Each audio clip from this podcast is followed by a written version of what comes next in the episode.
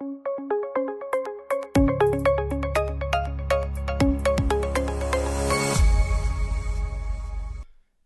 буу хаалын өрөөтэй Идрээс подкастыг үздэг та бүхэндээ баярлалаа. Өнөөдөр бид бүхэн гоо сайхан нүүр ам арьс ялангуяа тэгээд арьс гоо зүг гэхээр бүгдээрээ дандаа дотор эрүүл мэнд хамгийн юмтай холбогддог. Тэгэхээр өнөөдөр бүгдээрээ эрүүл мэнд гоо сайхантай холбоотой маш мундаг зочныг би урьж авчирсан. Тэгээд зочин маань бид бүхэнд 16 жил энэ салбарт одоо Монголд ажилласан туршлага дээр үнэлж ярина. Тэгээд сурч боловсролын цагтаа оруулах юм бол 20 гаруй жил яг энэ гоо сайхан гоо засал гэдэг зүйлээр одоо мэрэгшээд мэрэгшээд ажилласан энэ хүн байна. Тэгэд Цэрма эмч маань за би сайхан бүгдийг уншиж тайлбарлая те. Цэрма эмч маань арьс гоо засал нүүр амны их эмч хүн байгаа. Тэгээд Солонгосын одоо топ 3 сургуулийн нэг Seoul National их сургууль сургуулийг дүүргэж төгссөн. Солонгост бас нэлээд хэдэн жил амьдарч байсан. За тэгээд Солонгосыг угаасаа мэдэх бах та. Тэгээ гоо сайхнараа баг дэлхийд номер 1 бэлгүүдээ бодвол бодвол те. Аа тий. Тийм за тийм аа газрын бас ноу хаунуудыг их ярина гэж бодож байна. Тэгээд аа Charm Zone Life Beauty Med гэдэг нэлээд урт нэртэй те. За ийм эмнэлгийн ерхий эмч хүн байгаа. За тэгээд цэрмаа эмчтэй бас ирсэнд баярлалаа. За маш их баярлалаа. Бүгдээрэнд энэ өдрийн мэнд хүргэе. За тэгээд хоёлоо манай подкастын өрөө болохоор хэрэгтэй юм буу хаалъя гэдэг өрөө байгаа. Тэгэхээр шууд шууд яг хүмүүст хэрэгтэй юм руугаа орё гэж би бодож байна. За тэгье. Шууд буу халаал эхлэе. Тий. Тэгье. За тэгээд мэдээж танаас бас нэг хүсэх юм нь одоо ингээд нөгөө эрүүл мэндийн салбар эмнэлэг энэ төр болохоор айгүй олон нэг тийм латин нэртэй нэршлүүд айгүй ихтэй байдаг те. А та аль болох ийм наалтцтай яриагаар яриараа гэж хүсье те. Ингийн. За. За. Одоо энэ маш олон үг яваад байна л да. Гоо сайхан бид нар бол нэг гоо сайхан гээл дээрүүд бол нэг подволт нэг ихч ингээд нэг гоо сайхан ажилуулдаг гэд нэг ихч байдаг гэсэн. Дараа нь нэг хорол 3 4 нэг давхарт гэд нэг ихч байдаг болсон. Одоо нэг гоо сайхны газар гээд томроод нэг юм хоёр давхар газар болдог болсон тийм. Энд чи та болохоор гоо арьс гоо засал энтер гэд ийм өгнүүд байгаад байгаа байхгүй тийм. Энэ нэр нь та ингээд салбарын хувьд ингээд салгаад та та одоо яг хаана байгаад байна те ингээд салгаад хэлвэл За яг одоо сонирхолтой асуулт, хэрэгтэй асуулт байхгүй. Өнөөдөр гоо сайхан юм уу, арсны өвчин юм уу, эстетик буюу гоцл юм уу гэдгийг ялгаж салгахад маш хэцүү байдаг. За би гоо сайханд орчлоо. Хэрэг би гоо сайхандаа асар их анхаарчлаа гэж ярьдаг үе бол одоо ард тоцорчод байгаа байхгүй. Намайг анх төгсөж ирж хахад миний гоцлын салбарыг салбарын энэ чиглэлээр би сураад ирлээ гэхэд чамаг юу төгсснийг бид нар тэ юу суралцсныг үнэлэхэд маш хэцүү байна. Манай тийм сургалт байдгүй гэдэг л үе байсан. Тэр үед өстой чиний хэлдгэр а нэг подолт гоо сайхан байдаг. Аль эсвэл өвчин болчхоор нь арьс өнгө гэдэг имлэг байдаг. Ингээд энэ хоёрын дунд хоосон орон зай байдаг байсан. Тэгэхээр энэ болохоор урьдсан сэргийлэлт. Ерөөсөө арьсны өвчнөөс урьдсан сэргийлэхээс гадна ерөөсөө залуу насаа хэр удаа хатгалж чадах юм бэ гэдэг асуудал энэ гоцлын салбарт хүчээ авсан сүүлийн 20 жил байгаа байхгүй. Тэгэхээр яг л энэ мэрэгчлэр сурж ирсэн тухайн үедээ одоо хүмүүс хэрэгцээг нь сайн мэдэрдэггүй гоо сайхан чохин гэж ярьдаг гэсэн намайг. Тэгээд цэрмаамжтай уулзъя гэгүй цэрматай уулзъя гэдэг тэрхээр а би юу нэхэр Үгүй ээ, цэрмаватай уулзах гэсэн гэж хайж ирдэг үе байсан байхгүй юу? Таны нэр ядчих хат нөгөө жоохон хуучны нэр байгаа. Киноны нэр шиг тийм. Тэгээ хуучны нэр. Тэгэхээр тийм л үе байсан. Тэр үед болохоор ерөөсөө арьсны одоо арьс гэдэг чинь бие даасан эрхтэй юм а гэж ярихад ойлгодог хүн хүн байсан үе байхгүй. Тэр одоо бол хүмүүст тайлбарлах, ярилцахад маш хялбар болсон, ойлголт маш өндөртэй болсон юм. Окей, таних таних тэгэхээр чи одоо гоо сайхны газарч биш. Таны одоо одоо Charm Zone Life Beauty Med те. Аа гоо сайхны газарч биш одоо нөгөө 100 айлын тэнд байдаг нэг арсны имлэг байдаг шүү дээ тийм улсын ганц л имлэг байдаг үстэй том тийм арс өнгөний өвчин гэж дээр үед нэрлдэг байсан одоо арсны төв гэж болцсон арсны төв тийм энэ хоёрын яг дунтлах нэмэн тийм тийм ерөөсөө арс одоо эстетик доктор гэсэн үг байхгүй юу? Тэгэхээр одоо гоо засал гэж энэ үгийг бол би оруулж ирсэн. Юм түүнээс нөгөө гоо сайхан биш өвчин биш арсны өвчин биш бие даасан эстетик докторын чиглэлээр мэрэгчлээсэн Окей. Эстетик гэдэг чинь одоо англи хэлний хамгийн тансан үгнүүдийн нэг шүү дээ, тэ. Юм ер нь нэг юм гоё харагдахыг заавал нэг юм гялцал биш тэ. Ер нь юм гоё зүв харагдахыг эстетик сайтай байна гэж ярьдаг, тэ. Яг тий. Одоо нэг үгээр хэлэх юм бол face designer гэж хэлж болно. Аа энэ чиглэлээр ажилладаг. Нүүрний бүхэл бүтэн дизайн дээр ажиллана гэсэн. Пөөх. Тий.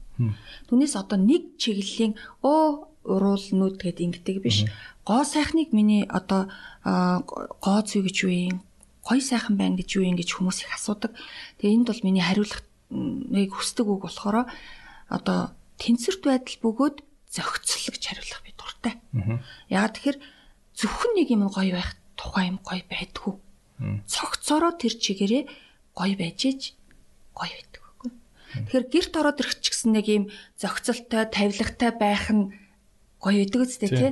Түүнээс ингээд ганцхан юмд булан дээр гоё байх нь тэр гэрийг гоё гэж хэлэхэд хэцүү байдаг. Яг түнтэй л адилхан ойлголт. Тийм байна.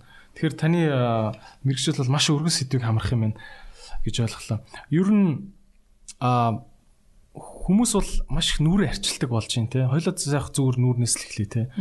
Одоо нүрээ арчилдаг болж байна. Дээрүүд бол ба эрэгтэй хүн нүрэндээ ингээд чигшүүлэгч төрхүүл бараг л одоо янз бүрээр нь дуудаал те.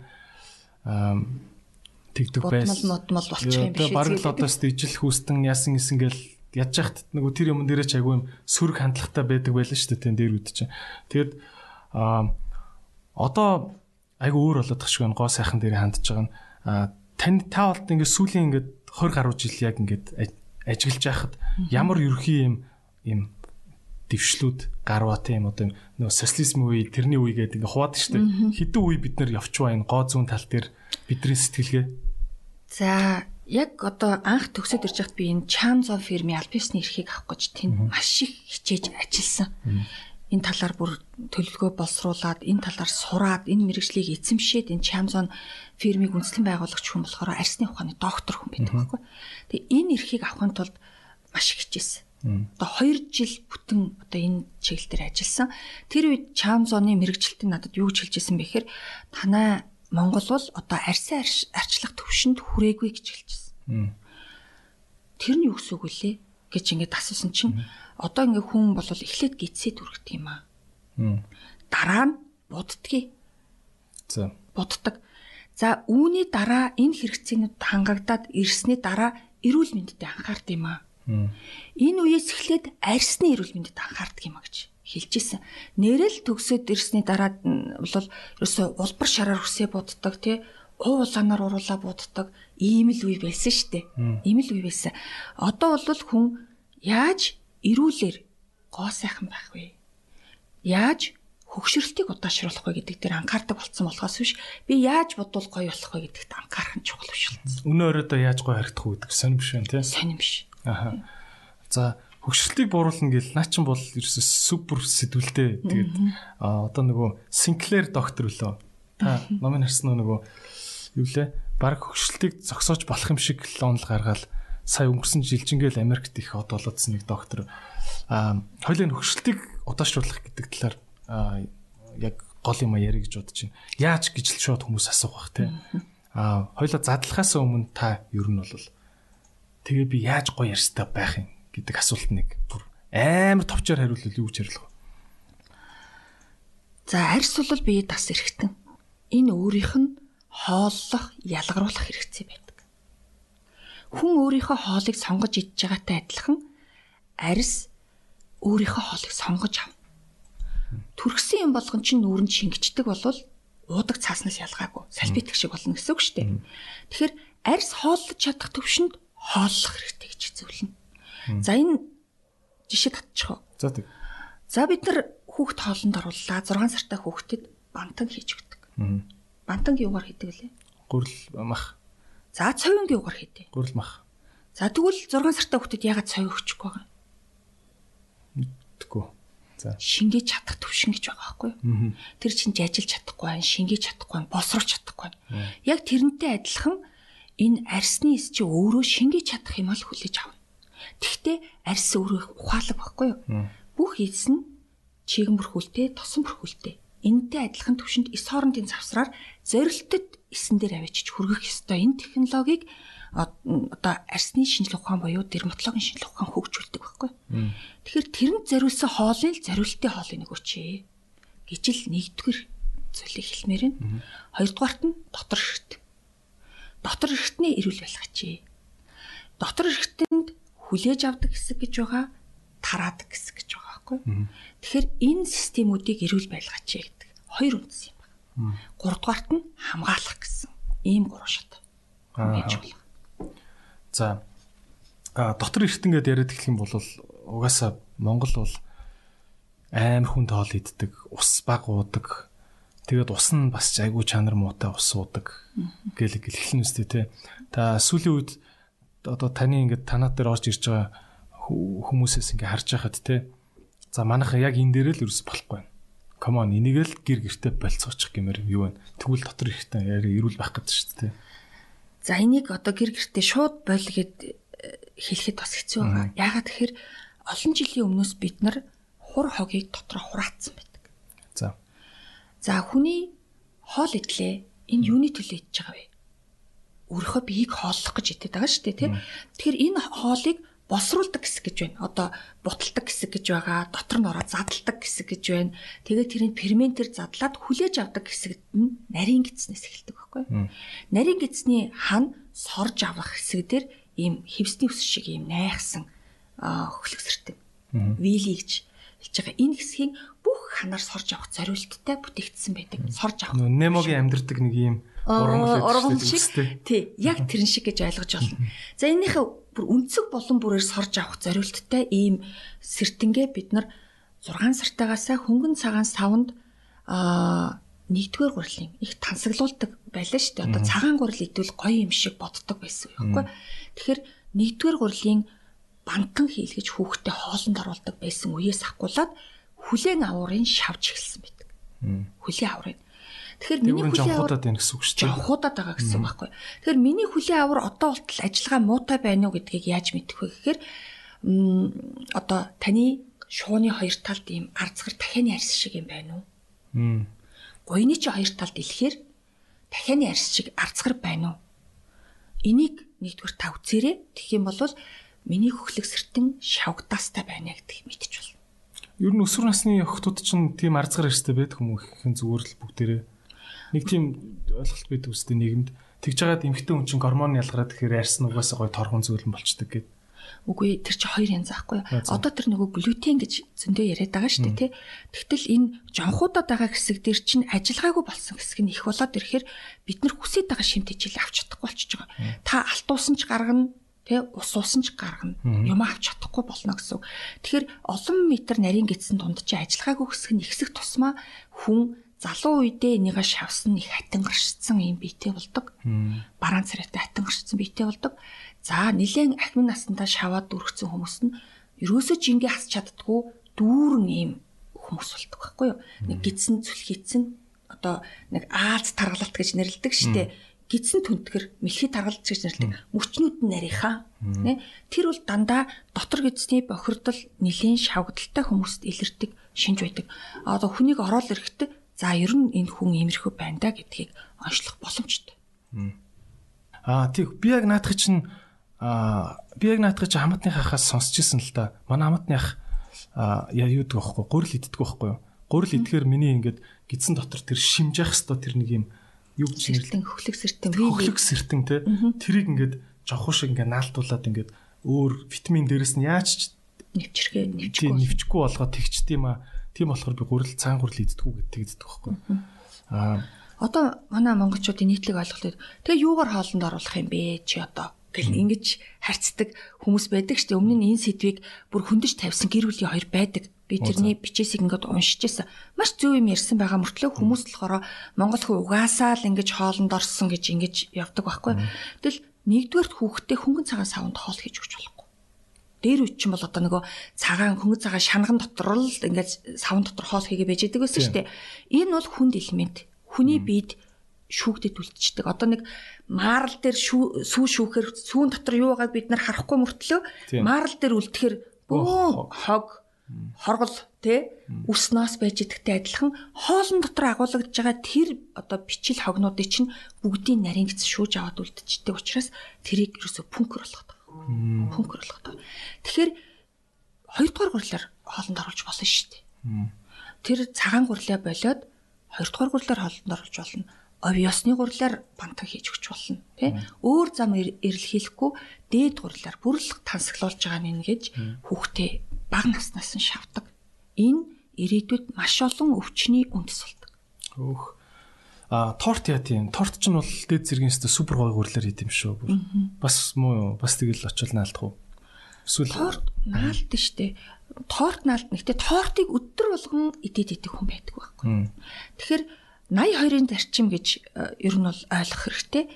Эрүүл хоолж байгаа нь ингээд 100% яг эрүүл юм иддэг хүн цөөхөн штэ. Тийм. 80% нь та эрүүл хооллоод 20% нь за хаяа нэг өөр юм идэж болно штэ. Тийм биз дээ. Түүнээс хит туйшрах нь эргээд өөрөө ямар ч тархлааг болох хүнс болж байна. Тийм. Тэгэхээр бол хаяа нэг цөв идэхэд бол окей юм биш үү те? 20% дотроо. Окей. Би ч гэсэн цөв иддэг. Тийм. Аа. За өөр дотрыг одоо дотор эртэнгээ ярихаар нарийн гиз, бүдүүн гиз гэд те аа нарийн гиз чинь шууд цаашаа бүдүүн гиз болчдөг лээ. Тийм. Тэ. Залах нь. Тэ. Өөр эртнүүдэд бид нар яаж хайрлах хэрэгцээтэй вэ? За тэгэхээр нөгөө нарийн гидсэн дотор байгаа шавгдаасыг чөлөөлөх хэрэгтэй. Бид нар нөгөө бургуу тавиа гүйлгэх юм уу тий эсвэл бол одоо гүйлгдэг туулгадаг юм уучаараа дотор гидсээ цэвэрлж гинэ гэж буруу ойлгодог детокс гэж ургамал ингээл уугаад байдаг шүү дээ. Миксер дээр. Аа тэр ургамал уух нь бол ер нь бол зөв. Улирал улиралд нь шин ногоогоор уух нь зөв. Гэхдээ таны хүлийн аварыг тэр болгон тэр цэвэрлж чаддгүй байхгүй. Тэр хүлийн авараа эхлээд зөв цэвэрлэх нь зүйтэй байдаг. Тэгэхээр гүйлгэж туулгадаг юм маань тэрийг цэвэрлж байгаа биш. Өчтөр өнөөдрийн хоолыг л задлаад л мушгаад л ерөөсө хүчээр төрж гаргаж байгаа юмыг хэрэглэснээр гизээ цэвэрлж байгаа биш. Оо за. Тий. Тэгэхээр энэ зориулсан бүр эрдэмтдийн бүтээл байдаг. Бүр дотор вилийг цэвэрлэнэ гэсэн юм заалттай. Тэгэхээр тэр одоо зүйлийг хэрэглэн минимум сар хэрэглэнэ. Хүний энэ дотор чинь бид нэр 40, 50, 60, 70, 80 жил ингээд шавчаад тэгснэ нэг гүйлэгдэг юм уулгаал бүгдийг цэвэрлждэг байсан бол одоо энэ чинь суперл юм байх ёстой зү тий. Тийм юм байдгүй. Тэр их шавгдаас ямар хэмжээний шавгдаас байна? Төдий чинээ хугацаар цэвэрлэнэ л гэсэн үг. Минимум сар. Хөөх. Тэгэл баг угаар одоо тэгэл зэвтэй турбааны зэв ингээл баг угаар арилж байна л гэсэн үгстэй ер нь бол тий. Яг зөв. Маш зөв ойлгож байна. Аа. Баярлалаа. Нэг гоё хичээл сууж байгаа санагч. Тий. За бас подкаст юм аа нэг гоё юм юм сурч авдаг л та. Тэгэд одоо тэрийг тэг яаж цэвэрлэх юм?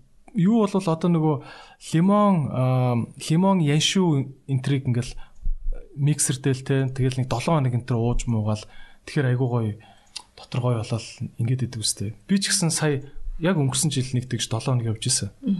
Лимон юу хоёр? Янш хоёр. Тэр өнгөөс хэсэрлж байгаа. За энэ дээр болохоор бүр гидсний ухааны доктор хүний бүтээл байдаг. Энийг 10 жилийн өмнө одоо Монголд би нэвтрүүлж ирсэн. Аа за энэ бол ерөөсөө 48 төрлийн ургамал.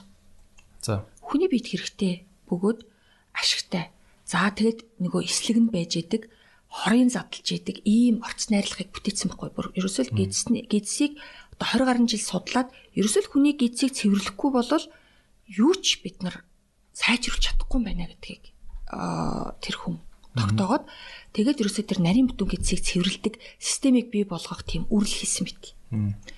Тэгэд энэ бол супер байсан. Би маш олон зүйлээр туршиж исэн. Ерөөсөө одоо нэг 7 хоног уугаал энэ доторхоо хөөж гаргатаад ингэчий гэдэг юм уу те эсвэл бургуу тавиал одоо ингээл ус аршаан дотроос нь гүйлгээл гаргачий гэд ингээд идэг болохоор өчтөр өнөөдрийн хоолоо хөөгд идэг. Тэгэхээр тэр үндэс суурийн л вилийг л чөлөөлөх хэрэгтэй. Болчиход байгаа. Тэр их наалдсан жонхуг авах хэрэгтэй байгаа байхгүй.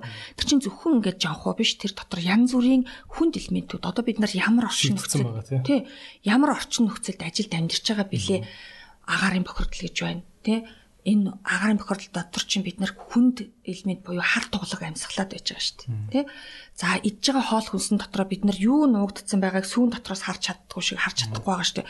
Тэгэхээр тэр бүх шигдсэн байгаа юм нэг одоо юу гэдэг нэг нялцгай жанхуу шиг те овн таван гэсхийг л чөлөөлөх маш чухал байдаг. Энэ ингээ бүдүүн гэж сургууль юм. Тэгж төсөөлөгдөд байна л та ингээ.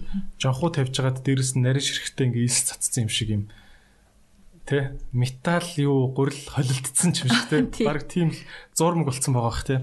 А тэгэд хүн одоо өөрөө өөрийгөө яаж миний нарийн гидсний а тэр шим шимгч юу лээ марчаад их юм а. Тэр хөхлөг сэртэн. Хөхлөг сэртэн.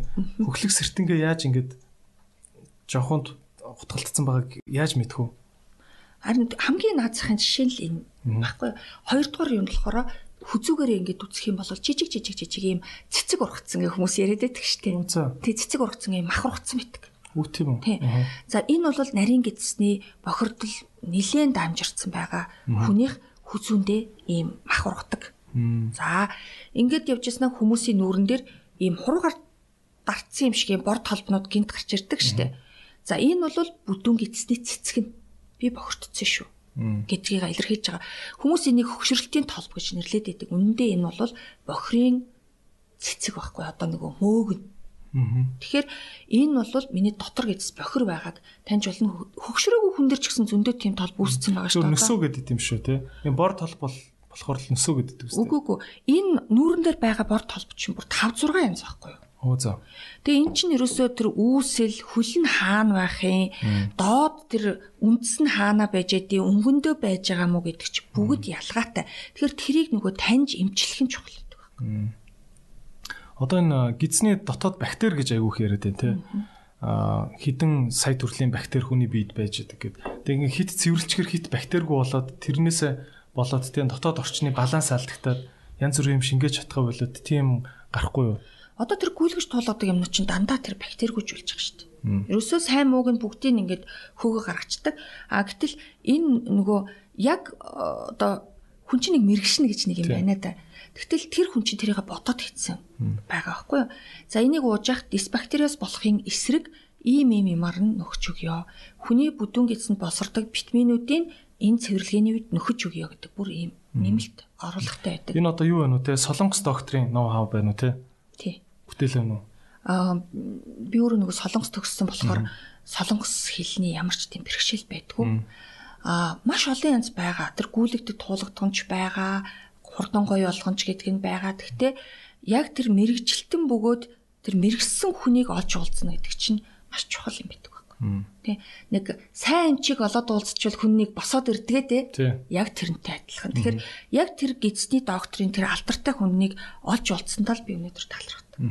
Хин гэдэг хүн байх уу? П Йонс гэдэг хүн байна. Йонсон гэдэг хүн тий. Яг өчнөө солонгос Йонсон гэдэг шүү дээ. Тэгээ П гэдэг нь ер нь гидс гэсэн үг шүү дээ. Солонгосоор тэгээд ерөөсөө П доктор гэдгээр алдартай. Ерөөсөө л гидсний доктор гэдгээр алдарсан. Одоо бол настай хүн үү те? Тий. 60 гарсан настай хүн байна. Аха. За та болохоор энэ хүний одоо тэр зохиосон имчилгээг мэрэгшсэн Монголдо одоо мэрэгсэн гэж бас цэвэрлж чадах уу те? Тэгнь. Аа. Яг гиз цэвэрлэгдээд ирэхээр хүнд ямар шинж тэмдэг илэрдэг гэхээр нүүр бол нэгдүгээр цэвэршин. Хоёрдугаарт бие хөнгөн болно. Хүн урам зоригтой болдог. Энэ дотор одоо цэлиак буюу энэ шавгадаас ихтэй хүн ерөнхийдөө нозоорлтын байдалтай, хөдөлгөөн удаантай, залхуурсан шинж тэмдэгтэй, за тэгээд толгой таллаж өвддөг, тий? За тэгээ хий ер нь дүүрээд идэг, гэтэс хийгэр амархан дүүрдэг, юу ч идсэн байсан нэг л цанхаагаал энэ дээр овоочдаг гэд хүмүүс ярьдаг байхгүй юу? Тэгэхээр тэр шинж тэмдгүүд ерөөсөө аажим аажмаар алга болдог. За өтгөн бүр янз бүрийн бүр томцсон э, одоо ийм олс шиг молс шиг юм гаргаж ирсэн аа сүулдэ цэвэршээд ирэхээр нэг нялх хүүхд нэг шаав шаргалтан шар гой гоцоос юм бицдэг штэ тэг хүндэрдэг штэ яг тэрэн шиг бицж болдог. Тэг сар сар орчим үргэлжлэн те. Сар яг сар болдог. Тэгээд ерөөсөө нөгөө өтгөн хатдаг бол өтгөн хатах шинж тэмдэг байхгүй болно. Сүултээ цагаан мах хэрэгтэй болно. За тэгээд ерөөсөө хүмүүс урт гэцтэй гэж онцлогдож исэн хүмүүс чинь тэр урт гэцэнд байхгүй болдог. Урт гэцтэй хүн гэж ер нь байдгүй. Одоо тэр эрдэмтний сургалтанд ингээд сууж яхад тэр олон нөгөө хуниас нуглаас байгаа штэ. Тэд нар чинь бие бинийгаа ингээд хөөгөө цаашаа хэрэггүй юм а хөөгөд явах хөстэй байтал нөгөөтхийн завсраар бааханд жонхуу шаваад өчгөр чинь хуниаснууд нь тэнэн штэ. Тэгэхээр урт хэцтэй болоод байгаа байхгүй юу? Тэгэхээр тэр бүгд ирүүлжээд ирэхээр хэвийн үйл ажиллагаатай болдог учраас хөтг хатгаа болдог зовиргүй биз адилна гэсэн. А энэ нэр цагаамах гэснээс энэ дээр яг тайлбар нь юу гэдэм бэ одоо ингээд би ойлгохдоо бол тийм одоо бүдүүн гидсний төгсгөлийн судасны төгсгөл нь ингээд одоо эрзэнээр бол ингээд айгу сул болоод ингээд судасны хан зүгээр цусаар дүүрээд ингээд зүлхийж байгаа гэж ойлгоод байна шүү дээ зүг. Тэгэхээр одоо ингээд ярих юм бол маш одоо өрхөн сэдв. За цагаан мах хэрэглээ. Яагаад хэрэгвэ гэдэг асуудал үүснэ дээ. За нэгдүгээрт одоо ядаргаанаас боллоо, хоёрдугаарт хоолтоос боллоо, гуравдугаарт тиймнээс боллоо гэд ингээд үздэг. Хавсар нь одоо хувьсгалын тохироо гэдэг шиг хавсарна. За энэ дундаас ерөөсөө нийтлэг гаргадаг хүмүүсийн алдаа юу гэдэм бэ гэхээр энэ хүн чинь босоогоороо явдаг. Тэ? Тий. Доороо хоёрхан нөхдөж штэ. Тий. За тэгэхээр нөгөө даралт их хөгдөг байхгүй. Нэгдүгээр чинь нэмэгдэл маш их хүнд жингээр байнгын одоо гүйдэл байхгүй судсыг дарж байгаа байхгүй юу. Одоо энэ судс чинь одоо бас ингээд нэг чөлөөтэй ямаар л байна шүү дээ. Тийм биз дээ. Тэгэхээр энэ тент нь боогоо тавьчвал эн чинь нэг юм энэ тэнтэй цөлхөө үсээд ингээд зузаарна да тэрэн шиг доор тэр анусны амсар дээр байгаа эс гэдсэн дээр байгаа бүх судас болоод эд эрхтнийг ачаалж дарсаар байгаад тэрний чадлыг барчдаг. Тэгээд тунрал үүснэ. Судсан цүлхийн. Тэгэхээр энэ болохоор ерөөсөө нөгөө жирэмсэн эмэгтэйчүүд дээр толгордог чин ихтэй хүмүүс дээр. Хоёрдугаар төрснийхөө дараа эмэгтэйчүүд маань хурдан нарийнхан болох гээд маш нарийнхан ийм бие барьдаг одоо нөгөө корсет зүйдэг штеп. Тэгэхээр энэ базаад өөр өөр гэдэг. Өөр өөрийгөө базаад. Тэгэхээр энд байсан гидснүүд хайчих вэ? Доошо. Доошо шахагдсан штеп. Тэгэхээр доор байгаа нөхнүүд рүүгээ шахаад тэнд ачаалал өгөө тэнд одоо эвдрэл үсэх нэл гэсэн үг байхгүй. Тэ. Тэгэхээр тэрийг буцаж нөхөн сэргийх боломжтой. Монгол эмэгтэйчүүд чинь бүр ингээд дээлний бүс мөсөр ингээд амар чанга манга боож байгаа тий. Тэр боохыг чинь шүү дээ энэ дээрээс боодгоо байхгүй. Тоороос ингэж боодог байхгүй. Тэг чи одоогийн карсетүүд чинь энэ дээрээс шахаад өчтдөг учраас гидсийн доогтолт нь чихээд гаргаад ирдэг. Яа. Яа, ийм сосгор. Тэр яаж зүгээр болно гэж уг үндсэн. Жингээ хасаад эхлэн гэсэн үг юм байна те. Одоо жингээ хасна. Одоо энэ жин хасах гэдэг чинь бас шинжлэх ухаан. Шинжлэх ухаан. Дотор хор ихтэй байхад шууд жин хасах. Боломжгүй байдаг. За хоёр найз фитнест очиод гүүгээд байлаа яагаад байлаа тий хичээлээд байлаа нэг нь болохоор чин хасаад байдаг нөгөөх нь ерөөсөө өөрчлөлт. 100 г асуул их юм буцаалт харгалцдаг буцаал. Тэгээ хүмүүс би шүлсээ залхихад таргалж идэг гэж ингэж ярьдаг шүү дээ тий. тэр чинь ерөөсөө дотор байгаа хорн шавцсан хүн байхгүй юу Хоёрдугаар ингэж зогсон гэсцэн хүн гадна талдаа хаван үсгцэн байдаг. За. Тэр нэг юм энэ хэсэг их юм махлаг болцсон юм шиг тий. Авгаа мах гэдэг. Авгаа мах гэдэг. Энэгээр ерөөсөө ингээл хаагтцэн нурууныхаа ард даван тавантай хоёр гуйны хажуу талд ийм кальцит. Энэ бүгд чинь урсгал зогссон гадаад урсгалын боогдлоод байхгүй юу. Тэгэхээр хүний бие чинь цогц юм эргэлт. Хүний бие цогц одоо ийм юу гэдэг үйлдвэрлэлийн систем гэдэг юм уу тий? Лаборатори гэдэг юм уу? Ийм байх хэвээр байтал чинь тухайлсан юм ин очиод оролдоод байхаар нөгөөдөг чинь ажиллагаа нь буруудаад байгаа байхгүй юу? Тэгэхээр хаанаас эхлэе? Одоо шууд хүмүүс бацаг барайл идэг зөв гэж бодож чинь юу гэж бодож чинь. Буруу юм шиг үү тий? Одоо хоол шимэх тэр өө нөгөө үгээ чи дахин марчлаа Вилли. Вилли тий.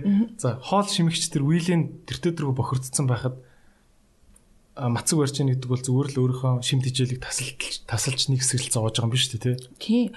Ер нь шим тижээлийг тасалж зовооход хоёрдугаарт өөрийнхөө хорыг сорчдөг байхгүй. Аа. Хорыг сордог.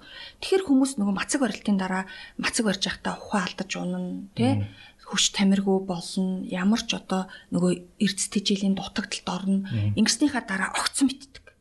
Тэ. Тэгэхээр ерөөсөө мацаг барих байна уу, спортоор хичээлэх байна уу, дотор гэдсээ эрүүлжих байна уу, та даралтаа эрүүлжүүлэх байна уу? Бүх юмны үндэс нь дотор байгаа байхгүй юу? Тэгэхээр тэр доторын цэвэрлэгээд зөв хийсэн цагт таны дараа дараа чи спортоор хичээлсэн ч бай, жингээ хассан ч бай, тэ мацаг барьсан ч бай, бүгд одоо э, үр шигтэй болно гэсэн үг. Уусан битмий чи хүртэл бит чи үлднэ л гэсэн үг байхгүй юу? Одоо нийгмийн өвчнүүд биш үү? Ойлголоо. Нийгмийн өвчнүүд энэ солонгосууд айгүйх нэг бодлын солонгосууд ингээл гоо сайхнаар амар тэргүүлэл байгаа юм шиг те. Тэгэл гоо сайхан дотортой нь холбоотой юм шиг. Тэгсэн бүртлээ ингээл хотоодны хорт тавдраар өгч байгаа хүмүүсийг харахаар солонгосууд ингээл амар дээр үдэж шүү дээ. Тэр юундаа байна? Солонгосууд бас энэ юугаа мэдгүй байна уу те энэ зөв хоолж моллохоо. Яг эмнэлгийнхаа хүрээнд л мэдээд байна уу те. Тий. Одоо ер нь одоо солонгосчууд бид нар солонгос драма их үзэж байгаа учраас тийж ойлгоод байгаа. Тэр олон мянган хүн дотор чи янз бүрийн тохиолдлууд гарах нь бол гарч байгаа. Тэгээ сүүлийн 5 жилийн энэ одоо чанартай урт наслалтын судалгаа байдаг. Энэ дэр солонгос тэргүүлдэг болсон. Өмнө нь бол Япон тэргүүлдэг байсан баггүй. За гэтэл яагаад зүгээр урт наслах чухал юм уу? Чанартай урт наслах чухал юм уу? Тэ? Нэг gracefully aging гэж ярьж байгаа шүү дээ, тий. Тэгэхээр тэр нөгөө урт наслалтын нууц нь одоо зүгээр л хөвтөж байгаа ч чамааг урт наслахтаа биш болцсон байхгүй юу? Чанартай урт наслалтад чиглэсэн. За ходоодны арт тавдар тусч байгаа шалтгаанаа өөртөө юуг тайлбарладаг гэхээр халуун ногоо их идэгтэй тайлбарладаг. Кимчигээ байнг идэн тий. Тэгэд айгуух яадаг юм шиг тий юм юм шарж идчихэд тэгээ араас нь архи очдөг юм шиг тий. Шарсан хоол арх хоёр тий. Тэрнээсээ бас ингээд сөрөг нөлөө өгнө дээ. Тэгэхээр днөгөө тогтмол хэрэгэлдэг хоол хүнс гэдэг хүний биед ямар нөлөө үзүүлж байна гэдэг юуг юутай идэх вэ гэдэг бас л том шинжлэх ухаан баггүй. Тийм тий. Окей. Ер нь манайханд ямар өөр зовлон байна. За одоо ингээд нарийн гидсний одоо тэр шимх хэсэг бол маш чухал юм байна гэж ойлголоо. Бүдүүн гидсэн дээр өөр юу болоод байна те? Өөр бусад эрэхтэй одоо илэг ч юм уу? Бусдууд дээр нь юу болоод байна? Хотоодн дээр юу болоод байна? За одоо бид нар юу мэдхгүйгээсээ болоо хохироод байна. Тий. Нарийн гидсэн дээр хамаг эрдэсээ шимж байгаа. Ерөөсөө хүн хэрэгтэй байгаа. За бүдүүн гидс рүү орлоо тэнд шингэний э, одоо шимж сороод давсаа сороод ингээд хэрэггүйг нь гаргаж байгаа шүү дээ тий. Тэгэл энэ бүдүүн гидсэн дээр хүний өхөл нуугдаж байна гэдээ олон жилийн өмнөөс угаас эрдэмтэд ярьсан. Гэтэл хор тавдрын бүдүүн гидсний хогон дотор өвчдөг гэдгийг бүр баталчаад байгаа байхгүй юу. Тэгэхээр энэ нарийн бүдүүн гидс цэвэрхэн байж ээж нэгдүгээр шимт ижилээ авах юм байна хоёрдугаарт би хог хаягдлаа гаргах юм байна гэд ойлгочиход болно. За нарийн гидсээс авсан шимт ижилээ бид нар за яах вэ? Яах гэж авч байгаа. Яах гэж авч байгаа. Авчлаа. Босод эсүүд рүүгээ түгэх гэж байгаа үстэй би ярэ. Яг тийм. Тэгэхээр нөгөө юугаар түгэх юм? Цусан судлаар түгэн шүү дээ. Тэгэхээр одоо зүрх судасны асуудал Монгол хүнд зохилон тохиолдох өвчний нэг төр багтдаг байхгүй. Тэгэхээр энэ хүлээж авдаг хэсэг маань нэгдүгээр асуудалтай байгаад байна тий. Хоёрдугаар авсан юм а тараамаар байдаг тараах юм асуудалтай болчиход байгаа байхгүй. Нөгөөх нь бас турбо болчиход байгаа, зэвтэй турбо болчиход байгаа. Тийм. Тэгээд тэрнийгээ бас ажиллагааг нь сайжруулах хэрэгтэй. Тэгээд уян хатан чанартай ингээд нөгөө зүрхнээс шахаж байгаа шахалтыг чинь хүлээж авангуудаа цаашаа цаашаа тараах хэвээр байгаад байгаа шүү дээ. Тэгэл хаман зузаарчхаар тэр чи явж өгөхгүй үстэй. Тийм. Явж өгөхгүй. Тэгэхээр нөгөө судасны хатуурал гэдэг юм үсэд яванда даралт гэдэг юм үсэж байгаа. Даралт өнөөдөр даралт тусчлаа гэж хүн ирдэг байхгүй юу? Би ерөөсө зүгээрсэн чи сүүлийн 2 сар л нэг даралт тусчаад байна гэдэг энэ тусаад байгаа юм биш таны 20 жилийн бүтээл байхгүй юу? 20 жил судсан хатуураад судсан дотроо ингээд өөх ханаар наалдаад. Тий тослог ханаар наалдаад хэмжээнд нарийсаад нөгөө нарийсан ямаараа цусаа явуулчмаар байдаг. Тэр нь багтахгүй.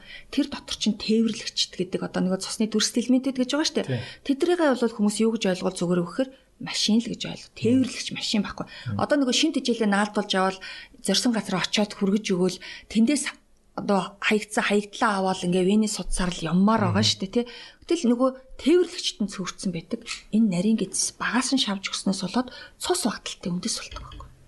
Цус багталтай. Тэгээд цус багталт чинь их зэвүүн шинжилгээгээр тэр болгоо илэрхгүй. Үзээ. Илэрхгүй. Тэгсэн мөртлөө хүндээ завиртай байгаад байдаг. Толгой нэргээд байдаг, унчих гад байдаг тий. Хөл гарын дараад. Хөл гарын дараад байдаг. Нэг л одоо тамиртад тамиртад ерөөсөө явдггүй.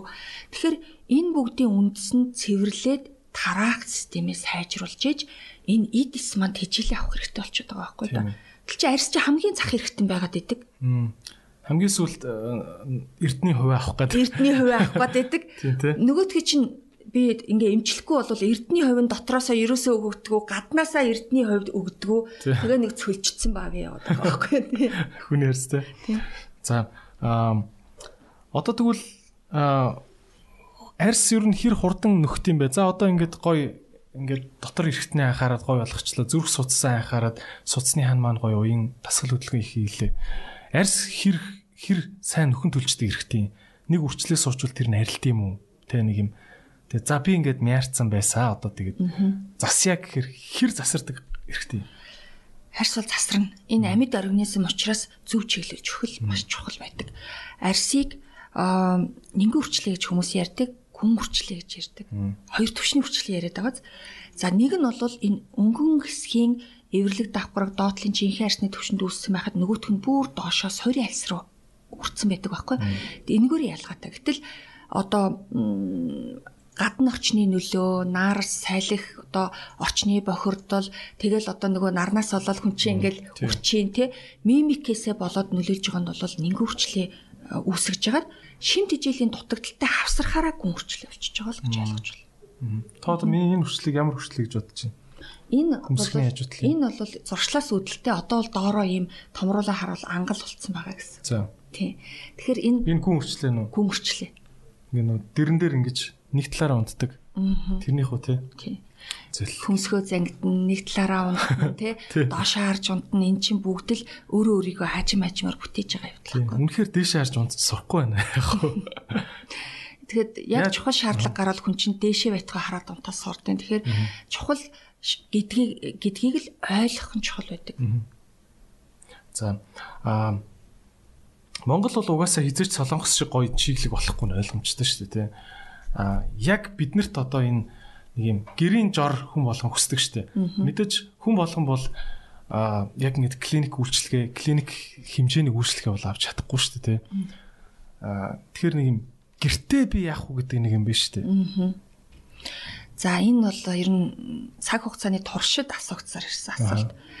За гэртээ яах вэ гэхээр би ерөөсөө нэг л юм зөвлөдөг гэх шиг. За. Гэртээ нүрээ хоёр шат цэвэрлэгээр цэвэрлээч гэдгийг би маш сайн загтаг. Хоёрдугаарт нь нүрээ сайн чийгшүүлээч. Гуравдугаарт нь хамгаалаач гэдэг гурван юмыг л би нэлээ ярьдаг байхгүй. За гэтэл эд дис тодорхой шатанд хүрээд ирэхээрээ дотроосоо тижээлгүй болно гэдгсэн чинь 23-аас 25 нас хүртэл дотроосоо тижээл авч чадж байгаа. Тэрнээс хойш тижээлгүй болно. Тэр гаднаас тижээл шаардлагатай болно. Одоо нэг жишээлх юм бол Байж байгаа 25 хүрэл дотроосоо тижэл авах авч чадах болч тийм үү? Маш муу болно. Ер нь бол ингээл одоо 100, 90, 80 гээл буурал байна. Тийм үү? Тий. Хөөх. Тэг одоо яаж дасгал хийгээд гиз дотор нь цэвэрхэн байгаад арьс руу дотроос тижэл очихгүй гэсэн үг юм уу? Үгүй буурна гэсэн үг штэ. Аа. Тэр 25, 23 насных шиг ингэж хангалттай авч чадахгүй аажим аажмаар буураад ингэхээр 100 одоо нэг ийм аягтай цайг уух ёстой байтал чи ийм юм өгөөд ивэл. Тэ? Тэгэхээр энэтэй л адилхан гэсэн үг байхгүй. Тэгэхээр дотроосоо ирж байгаа шим тижэл арьсны дотор талаас одоо судасны хан чи юм торлог бүтцтэй байгаа даа штэ. Тэгэл энэ ааж маачмаар ингээд битүүлчдэг байхгүй хүн өөрийнхөө зуршлаар. Тэгэхээр энийгээ буцаад цэвэрлэх нь бол чухал. Тэгжээш нэмэгдүүлнэ дээ. Тий. Тэгэл мэдхгүй явсараа зөндөө бүгэлчихсэн хүмүүс байж байгаа штэ. Тэгэхээр энэ арьсны давхаргач нь өөрөө цөлжөөд байгаа гэсэн үг байхгүй. Зүүрлүүл. Тэгэхээр энд нь тохирсон ямиг өгөх хэрэгтэй болж байна да. Аа гэрийн нөхцөлд гэхээр би гэрийн нөхцөлд хаа хамаагүй юм бити хэрэглэрэл гэж зөвлөнө. За. Ганцхан зөвлөхийг зөвшөөрдөг миний зөвлөгөө байдаг. Энэ нь болохоор төмсний маск л байдаг. Төмсний маск. Тий. За. Төмс шүү YouTube дээр байгаа юу те одоо төмсний маск хайвал байгалах те. байгаа сүүлийн үед хүмүүс нэлээ ярьдаг болсон. 15 жилийн өмнө 13 жилийн өмнө телевизээр ярьслага э, яхад надаас яг энэ асуултыг асууж байхад би за төмс хэрглэж болно шүү гэж би хэлчихсэн байхгүй. Төмс бол нийтлэг Монголд элбэг байна. Хоёрдугаар төмсийг одоо түүхийгээр нь болоод чанснаар нь хоёр янзаар хэрэглэж болдог. Түүхийгээр нь үрээд тий тэгээд одоо нөгөө ийм шүүстэй болно шүү дээ. Цартул. сүрт болно шүү. Тэрэн дээр нь одоо э, өндөгний цагаан нэмээд тавьж болдог. Эсвэл чанчаад нухаад за тэгээд тавьж болдог. Бүлийн нэр нь Чигшүүлэгч болгож тавих юм уу? чигшүүлэгч болгож. Аа. За энэ бол зүгээр гарын дорх хэрэглээ. Гэтэ гар дорх э, одоо бүтээгдэхүүнүүдийг хүмүүс ингээ шууд лимоноор арчдаг тий. Одоо маш хүчтэй хүчтэй сони ачи юм хийнэ. Ер нь бол нүрээ их гимтээц арьсаа гимтээцэн төлцсөн хүмүүс их ирдэг. Тэгэхээр гарын дорх материал гэдгээр нэг түлэгдээд нэг харшил өгсөн хүн эргээд тэрийг арьс санаж идэг учраас тэр харшлаар хизээч гарч чадхаа болчдөг байхгүй. Тийм учраас энэ шинжлэх ухаан гэдэг чинь яагаад хөгцөе? Хэрвээ гарын дорх юмар байсан бол сүүгээрээ нүрээ угаагаал цэцгийн тосоо түрхэл тэгэл явж ямаар байна шүү дээ. Тий. Тэ? Тэгтэл чинь яагаад одоо энэ дэлхийн улс орнууд бүр наривчил судлаад байгаа юм гэхээр тэр эстэл хүрэх гээд байгаа байхгүй юу? Нүс гарын дорх материалын нөгөө бүтцэн том том ширхтээ байхгүй юу? Том том ширхтээ. Тэгэхээр чин энэ аяга руу энээс том юм хийх гэдэг багтахгүйтай адил. Тий. Энд чинь нэг энэ дотор ормоор л юм өгмөр байгаа шүү дээ тий.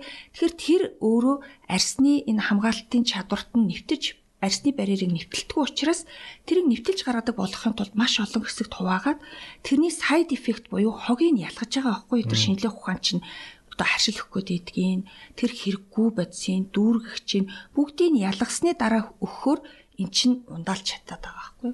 Тэгэхээр тэр нөгөө хүмүүс бас нөгөө э, essential oil та юм гэл их ингэдэг натурал юм гэл дэгдэг. Гэхдээ үзээрээ энийг одоо маш нарийн төвшөнд хуваасан уугүй юу raw material гэж байгаагийн тэр side effect-ийг авсан уугүй юу гэдгийг маш сайн анхаарч төрөх хэрэгтэй шүү.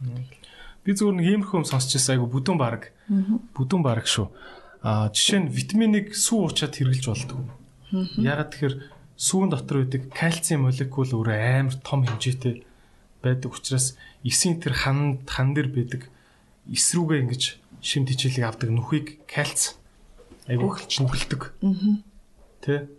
А эсвэл одоо тэр гизний ханны тэр эсийн тэр шимдэг нүхийн бүглээ ичдэг тэ. Тэрний араас мянган сайхан витамин уугаад нэмэргүй байдаг. Тэгэхээр эхлээд витамин уугаад жоон байжгаад дараа нь суух хэрэгтэй гэд тэр сонсчихсан байхгүй? Та тэндээ санал нийлэх үү? Санал нийлнэ. Одоо нөгөө юуг юутаа хэрэглэх вэ гэд чухал гэдгсэн чинь хизээ уух вэ гэдэг нь хүртэл чухал. Өглөө удаг витамин байна. Тий. Орой удаг витамин байна. Өдөр удаг витамин. Өглөө ямар ямар витамин? Та энийг ямар ямар витаминыг өглөө орой яаж уудыг? Би бол бүх витаминыг л өглөө уучдаг шүү дээ. Бүгдийг. Тэр э, бас ялгаатай. За. Витамин С-ийн төрлийг болохоор хоолунд эдсэний дараа өглөө уух нь хэрэгтэй байдаг. Орой бол уудаг. Орой уудаг. Бүрэнд муу бөөр мөрөнд муугаас гадна нөгөө энэ ходоодны хүчил хизээ их алтай байх уу тэг хизээ сэрэх үү гэдгээс шалтгаална. А витамин С бол эрч хүч өгн антиоксидант үйлчлэгээтэй гэлдэж байгаа шүү дээ. Тэгэхээр тэр тэр элемент хизээ бие хүлээж авах вэ гэдгийг тооцож иж яадаг байхгүй. Жимс хүртэл тийм.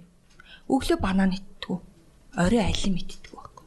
Оо тийм үү? Тийм. Орой алим идэхэр а витамин С-тэй болохоор тэгдэн тий. Витамин С-гээс гадна нөгөө эслэг нэгтэй учраас гиз цэрэл гэж дүүргдэг Аа за. Дүүргдэг. Тэгээ тэрнээсээ шалтгаалаад жимсийг хүртэл хизээ идэж уух уу гэдэг нь ялгаа. Энэ дээр нэр дахиад та дэлгэрүүлээд байгаа яриач. Юу хаана хизээ идэж ууд юм бэ чи. Хоолны соёл гэдэг чинь бас бүр асар чухал юм юм бод бэлэн шүү дээ тий ер нь бол. Тэгэхээр бит хоёр шүү дээ тий маш том том сэдв ярьж байгаа байхгүй юу. Тэгэхээр одоо ингээд ярих юм бол маш олон нэвтрүүлэг босох болчиход байгаа. За зүгээр ярив. Тий. Тэгэхээр энэ хүний хооллох соёл гэж байгаа. За нэгдүгürt нь бол бидний хүлээж авах юм хүлээж авдаг чадвартай байх хэрэгтэй. За хоёрдугаарт нь энэ нөгөө жимс идэхүү, витамин идэхүү гэдэг асуудал тулгарна. Болжгүй жимсээ дээ. Гэхдээ энэ витамин доторх агуулмж хідэн алимны хэмжээтэй байгаа юм бэ гэдгийг тооцох бас чухал байдаг. Тийм. Тэ. За гэтэл өдөржин би 25 кг алим идчихвэл болохгүй ээ. Тэ. Тийм учраас алимнаас илүү витамин С-тэй юм юу юм бэ? гэж судлаад үзэхээр дэлхий дээр өнөөдөр алимнаас илүү лимон витамин С ихтэй мөртлөө лимоноос илүү витамин С-тэй илчгэн чих байдаг байхгүй. Тэгтэл илчгэн чихээс илүү витамин С-тэй улаан нарсны шилмүс байдаг. 20 дахин. Ямар сони тийм. Тэгэхээр тэрий чинь нөгөө олон килограмм юм идэхээсээ илүүгээр тэр яг эрдэсийн натуралаар цэвэр байгааг нь уух нь илүү үр дүнтэй. Жишээлбэл холорпил авах хэрэгтэй гэж хүн ярьдаг. Ногоон ургамал одоо ногоон жуус уугаал ногоон ургамал идээд байна. Гэтэл энэ ерөөсө 75 аяг ногоон ногоог идчихэж өдрийн хэрэгцээг хангадаг байхгүй. Бүр дагтарчил чигтсэн ногоог. Тий. Тэгэхээр тэр нөгөө ургамалч нь энд ургасан юм уу, тэнд ургасан юм уу, үржил шинтэй хөрсөн тэр ургасан юм уу гэдгээс шалтгаалаад доторх агуулмжууд нь өөр болчиход байгаа байхгүй юу? Тэгэхээр 75 аяг ногоо ингээл идээ сууж идэг хүн хэрэг ах уу? Тийм биз дээ. Тэгэхээр тэр охилментийг ялгаж авах гэдэг нь маш чухал байдаг. Тэгэхээр юуг хүртэх вэ? Яаж хүртэх вэ? Хизээ хүртэх вэ гэдэг чинь болохоор шинжлэх ухаан баг. Тийм. Тэгэхээр бас шинжлэх ухааны бүтээлүүдийг бас ч те. Үгүй энэ чинь болол эсийн гэж бас тэгж ер нь уламжлалт тал руугаач хит бас юм одоо үйлдвэрлэлээс гаргаж авсан бүтээгдэхүүн гэх юм уу те лабораторийн бүтээгдэхүүн энэ хоёр аль аль руу хит төлж туйлшиж бас болохгүй юм шиг байна те тийм ер нь бол одоо хүмүүс нөгөө натурализм руу тэмүүлдэг болсон байхгүй юу одоо хүмүүс нэг хэсэг ингээл маш хурдан үр дүн үзэхийн тулд имэнд их шүтдэг байлаа.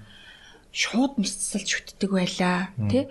За тэгэнгүүтээ ерөөсөө гоо сайхны бүтээгдэхүүн түрхэхээр маргааш өглөө миракл үүсэхийг хүсдэг байлаа. Тэгэл чи хими элементэр л тэрийг хийж байгаа байхгүй юу? Тий? Тэгэхээр тэр элементүүдийн нөлөөнөөс илүү би натуралаараа яаж гоё байх юм бэ? Натурал дүр төрх чинь яаж сайн байх юм бэ? Миний арьс өөрийнхөө үйлдэлийг хийхэд би юугаар туслах юм бэ гэдг нь л одоо хамгийн тренд болж байгаа бөгөөд одоо хүмүүст миний хүргэхийг хүсдэг хамгийн гол чухал зүйл гэдэг. Одоо нөгөө эволюц явсаар хагаад одоо одоо хамгийн энэ хүн төрөлхтний мэдж байгаа хамгийн сайн хувилбар нь энэ байна гэдг нь л болчиход байна шүү дээ тий. Яг тийм. Аа юг хөгшрөх гэдэг процессыг та нэг бүр нэг тийм шинжлэх ухаанч талаас нь илүү эсийн төвшөнд гэх юм уу? Эс юу нь яаж хөшөртэй. Одоо арсны ингээд эс байгаа шүү дээ. Тэрийг ингээд микроскопоор харуул тэр яаж хөшөртэй.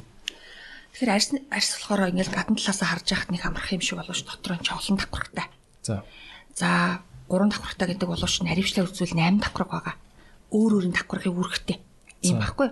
За 28 хоноход 21-өөс 28 хоноход залуу уйл 21 нас ихэд ирэхэд 28 30. За хөгшөрс илт их одоо илт байгаад ингэх юм бол ерөөсө 28 хоногтой шинжлэгдэж чадахгүй, чөлөөж чадахгүй байгаад байдаг 30 гаруй хонцдог ийм юу байдаг. Тэгэхээр ер нь эс яаж хөшөрчдөг юм бэ гэхээр за эс хуваагдаа шинэ эс үслээ. Тийм. За энэ эс өөрийн үйлдэлээ. Яг л хүн шиг байхгүй юу? Одоо идрийг бүтээж байгаа эснүүд жижиг жижиг идрээ байна л гэсэн үг. Тийм. Тэ? За гэтэл энэ эсийг хооллоод, ундлаад, өсгөөд тодорхой түвшинд ингээд эс одоо 100 100 хоног таслах хэрэгтэй гэж бодъё одоо цусны эс тий.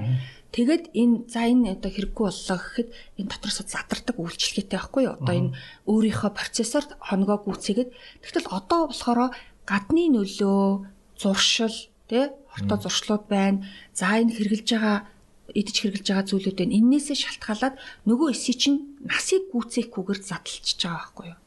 Гимтэйгэд өхүүлчихэж байгаа. Тэгэхээр өсөх насанд төлжж байгаа эс олон өгч байгаа эс цөөхөн байхгүй юу? А хөгшрөн гэдэг нь болохоор яаж байгаа вэ гэхээр төлжж байгаа эс нь цөөхөн өгч байгаа эс нь олон болчиход байгааг хөгшрөлтийн процесс гэж хэлж байгаа. Тэгэхээр одоо энэ эс задарна гэдэг чинь эс өөрөө нэг бүрхүүлтэй гэсэн чинь одоо нэг гэр байна л гэсэн үг байхгүй юу? Тэгэхээр энэ гэрийн бүрхүүлийг гадна талаас нь тасралтгүй балбаал хуулж хаяад байвал дотор нь амьдрах боломжтой болох уу? Үгүй тий. Яг тэрнтэй л адилхан байна. За арсны тухайд болохоор нарны хитийн туяа онцгой нөлөөгөөр энэ арсны эсийг гимтээчдэг. Энэ болохоор тухайн эс одоо ингээд хуваагдаад одоо 50 удаа хуваагдах хэвээр үүрэгтэй байлаа гэж бодоход энэ эсийн цөмөд байдаг одоо бөөм гэж байгаа шүү дээ. Бөөмн дотор ДНХ гэж байгаа. Тэ? Энийг нарны хитийн туяа буудчихдаг байхгүй. Инээсээ болоод энэ эс дахиж хуваагдаж чадхааргүй болдог. Өөрөөрөө дууснаа гэсэн. Тэгэхээр арсны эс чинь цөөрөөд дундаасаа цөмрөл үүснэ гэсэн байна. Хуваагдсан ч гимтэлтэй ДНК-та гаж хуваагдал үүсгүүлүүд те. Гаж хуваагдал уусан бүр хуваагдаж чадхаа болдог. Тэр ерөөсөө арсны эсийг хөгшрөлт. Тийм учраас нарны тос төрхийчээ төрхийчээ гэдэг байгаа нь чухал. Нарны тосон дундаа минерал сортой нарны тос төрхийчээ гэдэг нь чухал. Нэр нь нарны тосыг бол яг үндэ нарны тосыг бол би бол нарны тос төрхдөг. Аа Гэхдээ яг үндэ хизэж холцсон мэлцийг хард. Би нарийн тосон дээр нэг юм л юм хардаг. Усан сүртэй юу, тосон сүртэй юу л гэж хардаг. Тэгээ water based гэж бичсэн мэт шүү дээ. Аа тэгэхээр нөгөө эрэгтэй хүн чинь нэг юм тосны юм нялцгай мэдрэмжэнд дургу байдэн шүү дээ. Тэгээ тийм болохоор усан сүртэй нь илүү амар ингээд нэг юм юу ч төрхөөг юм шиг санагддаг. Болохоор тийг сонгодог. Хоёрт нь нөгөө SPF гэдэг нөгөө 50 25 30 40 гэж бичсэн байдаг шүү дээ. Тэндээс нэг аль болох нэг 30 40 хавцаатайг нь дүрхдэг. Аа за тэгэл нарны тос одоо сонгож байгаа одоо миний жишээ нь арга бол тэр байгаа байхгүй юу? Та бол та өөрөө ингээд нарны тос авах та бүр яаж харж яаж сонгодог вэ? За жишээ болгоод нэг хайрцаг үзүүлчих үү? За тэг. Тэр нэг хайрцаг аваад өгдөө. Та нөгөө цүнхтэйг ирсэн үү те? А нэг ийм диплом гараад. А энд байгаа л та гэдэг шиг үү? За энэ дээр би ингээд зүгээр жишээ болгоод тэр хайрцгийн одоо энэ дээрээ шууд энэ орцууд ер нь бичээгүй байдаг. Тэгэхээр энэ хайрцгийн дээр ингээд уншина. Энэ за одоо энэ дээр ингээд уншихаар за усан суйртай байна. Ус байна. За энэ дараалал нь болохоор хамгийн их орсон зүйлээ дараалалаар нь бичдэг байхгүй юу? Аа за. Хамгийн их орсон зүйлээсээ эхэлж бичдэг. Энэ ер нь олон улсын стандарт юм уу? Олон улсын стандарт. Хоол хүнсэн дээр ч гэсэн тийм. Аа зөв зөв хамгийн их орсон орцсон хамгийн түрүүнд хамгийн түрүүнд бичнэ хамгийн бага орсноо хамгийн сүүлд бичнэ гэсэн үг. За. За тэгэхээр энэ дээр за ус оржээ. За энэ дээр дараагийн юм. За зинк оксид оржээ. За энэ бол минерал суурьтай байна гэдгийг таньж болно. Зинк оксид суурьтай, титаниум диоксид суурьтай хоёрыг сонгуул ер нь бол болно гэж. Зинк чинь цайр тий. Цайр байхгүй. Аха. За гэтэл энд ингээд уншаад үзэхэд ерөөсөө энэ хоёр суур байхгүй бол химийн суурь ихтэй байна гэдгийг таньж болно. Амархан түнс бүгдийг хүн тогтооно гэдэг хэцүү шттэ. Одоо бид нар яг хөө мэрэгжлийн хүн учраас эний чинь бүгдийг ингээд уншаад аа ийм юмны үндэс орсон юм байна, ийм навчны экстракт орсон юм байна. За энэ хүнгийн модны юу орсон юм гэдгийг бүгдийг таньж байгаа боловч хүн болгон танихад хэцүү. Тэгэхээр энэ хоёр бодисыг л хараарай гэж зинк оксид, титаниум диоксид. титаниум диоксид. Титаниум диоксид титан чинь төмөр юм шүү бүр тий. За ер нь титан гингүүд хийж ойлгож байгаа. Титаниум диоксид гэхээр өөр молекул болчих чинь тий. Ойлгож байгаа. Гэхдээ энэ хоёрыг нарны тусан дээр одоо нөгөө минерал бейст гэдэг дээр энэ хоёрыг хамгийн онцолдог энэ хоёртой бай суурьтай байх ёстой шүү гэдгийг хэлдэг. За хоёрдугаарт нь энэ дээр нэг тоо байгаа. Энд SPF гэд нэг юм тоо байдаг штэ. Энэ ямар үүрэгтэй юм бэ гэд хүмүүсээс ахаар өө энэ SPF гэж бичсэн байвал нарны тус гэж ойлгоод идэг. Энэ дээр байгаа тоо SPF 1 нь 15 минут нарны ихтягаан туяаны гинтийн түлэгдэлтээс хамгаалдаг тоо байхгүй. Тэгэхээр бие цэцэргийн буюу нэг хүмүүс нэг арсаа түлчээд ингээд нэг мөрөн дээрээсээ хуулаа байж байдаг штэ. За тэрийг үсэхгүй тэмдэглэгээ нь SPF гэсэн тэмдэглэгээ. Тэгэхээр SPF гэдэг чинь хүчтэй хүчгүй гэсэн үг биш. Удаан барина, богинохон барина гэсэн утгатай юм. Барина гэсэн утгатай. Нэр юу? Тийм. Би энэ чинь бүр насаараа л 50 гэхээр амар хүчтэй, 20 гэхээр арай сул хүчтэй л гэж ойлгодог. Удаан барина, хурдан алга болно л гэсэн үг байхгүй юу? Тэгэхээр энэ дээр SPF-ийн sun protection factor гэдэг нь гинтийн түлэгдэлт буюу UV бие цэцрэг буюу бие цэцэргийн түлэгдэлтээс хамгаалж байгаа туяаг энэ нэгөр хэлдэг. За энэ тоо 15 минут нэг SPF хамгаалтын бол тоогоо та 15 минутаар үржиж дөрөв туухад хэдэн цаг би нарны тягаан туяаны түлэгдэлтээс хамгаалах юм бэ гэдгийг харж байна. Тэгэхээр дахин дахин төрөхөд тооцсон гэсэн үг шүү дээ. Тий. Тэгэхээр ер нь одоо чанартай сайн тас бол тэгж олон дараа дахин төрхүүлээд байдаг. Аа ер нь бол тийм байх хэрэгтэй, ийм байх хэрэгтэй гэж зөндөө л онол байдаг. Тэгвэл а юун суурьтай зинк оксид бейс суурьтай одоо минерал суурьтай гэсэн үг шүү дээ ирүүл тэгээд түрхэхэд ингээд цагаан алга болоод байдгүй ийм тос болвол та зөвийг түрхчэхэд өдөрчөнгөө барина. 8-аас 11 цаг барьдаг байхгүй. 8-аас 11 цаг. Гэхдээ та чинь таны хэлснээр бол SPF 50 гэхэр чинь чинь яах юм шүү. А биш ээ. 50-аа би 15 минутаар үржүүлөө. Тий. А тэгэхээр тэр ч айгүй урт болчих юм байна тий. 11 цаг барьдаг. А тийм ээ. Энэ тэгээ усны хамгаалттай юу, тосны хамгаалттай юу? Аа тэгээд нөгөө ус хөлсний хамгаалттай чийгшил өвгөнгөө нарнаас хамгаална. Нүүрнээс ялгарч байгаа тосыг өөртөө шингэнэ гэдэг энэ тоснууд ч маш янз бүр байхгүй. Нарны тос бол нарны тос биш. Одоо бүх юм ухаалаг болчиход байгаа шүү дээ. Тэгэхээр одоо энэ бол усны ус хөлсний хамгаалалттай. Леспорт зам буюу одоо гадаа их ажилдаг одоо аялал зугаалгаар явахдаа гольф тоглодог усанд сэлдэг хөлс их гардаг хүмүүс зориулсан юм байгаа байхгүй. За тэгээд энэ дээр PA нэмэх нэмэх гэсэн юм тоо. Байгаа тий за энэ юг заах вэ За би ойлгосон ингэж ойлгосон шүү. Нарны хит ягаан туяа гэхээр хүмүүс нэг ганцхан л юм ягаан туяал дээрээс хүн гэл ирдэг гэж ойлгох юм шүү. Би ойлгохдоо тэр туяа нь хоёр янз байд юм байна гэж ойлгосон. Гурван янз. А тийм үү. За би төлөвтэй ойлгосон. Хоёр янз байдаг. Тэгээд энэ SPF гэдэг тоо нь болохоор зөвхөн нэгээс нь хамгаалдаг. А тэр PA гэдэг нь болохоор бас нөгөө нөгөө төрлөөс нь хамгаалт юм байна л гэж ойлгосон. Зөв. Маш зөв. Би ер нь багш боллоо шүү.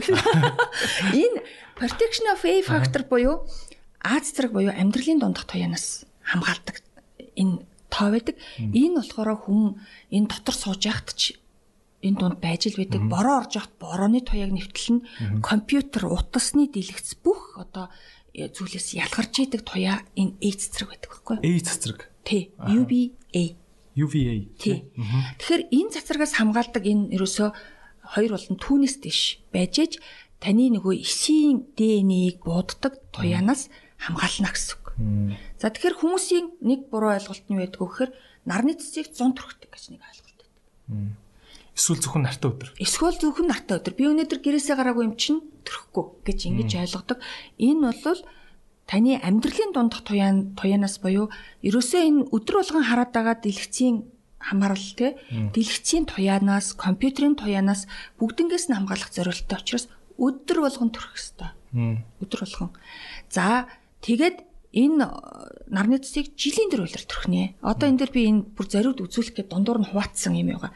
За энэ daily сан буюу одоо энэ гадуурных гардггүй тэгсэн мөртлөө арьс нь хураа байгаад идэг. Чигшүүлэгчтэй нарны тус гэдгийг сан. Тэгэл энэ дотор шууд энэ нарны тусаас хавлдгүй. Энд чинь савтаага уралд ордог. Гаднаас нь халуул эн чинь уралд орчно да тий. Тэгэхээр энэ дотор дахиад ийм гялгар цаас уут байгаа. Энд. Үүзэ. Энэ. Аа. Байгааз Тийм ээ. Тэгэхээр энэ дотор байгаа нь тэр нөгөө доторх тосныхоо уралд орохоос хамгаална ямар нэгэн одоо халалт хөрөлт энэс гарахтаа гарахтаа ам дээр гэж шулж гардаг хоёр шингэн маа дотор нь. Үгүй үгүй хоёр биш энэ дотроо ингээд шууд гардаг мөртлөө энэ дотор дахин дотор савлгаа байгаа гэсэн үг. Зүгээр тэгвэл энэ ганц power sound яагаад байгаа юм те хангалтгүй байгаа юм. Хангалтгүй байгаа. Ер нь одоо ингээд дээд зэрэглэлийн арсны бүтээгдэхүүн шилэн савтай байдаг. Аа яагаад тэгэхээр шилэн савнд урал явагддаг байхгүй. Тэгээд өнгөн бараам ийм доторх шингэний хамгаалсан байдаг байхгүй. За тэрэн шиг энэ одоо мерзэтэн сав байлаа гэхэд хоёр давхар сав байдаг.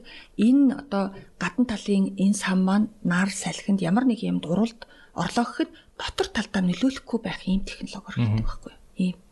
Тэгэхээр энэ нөгөө чанар гэдэг юм чинь зүгээр энд байгаа даа ерөөсөө биш.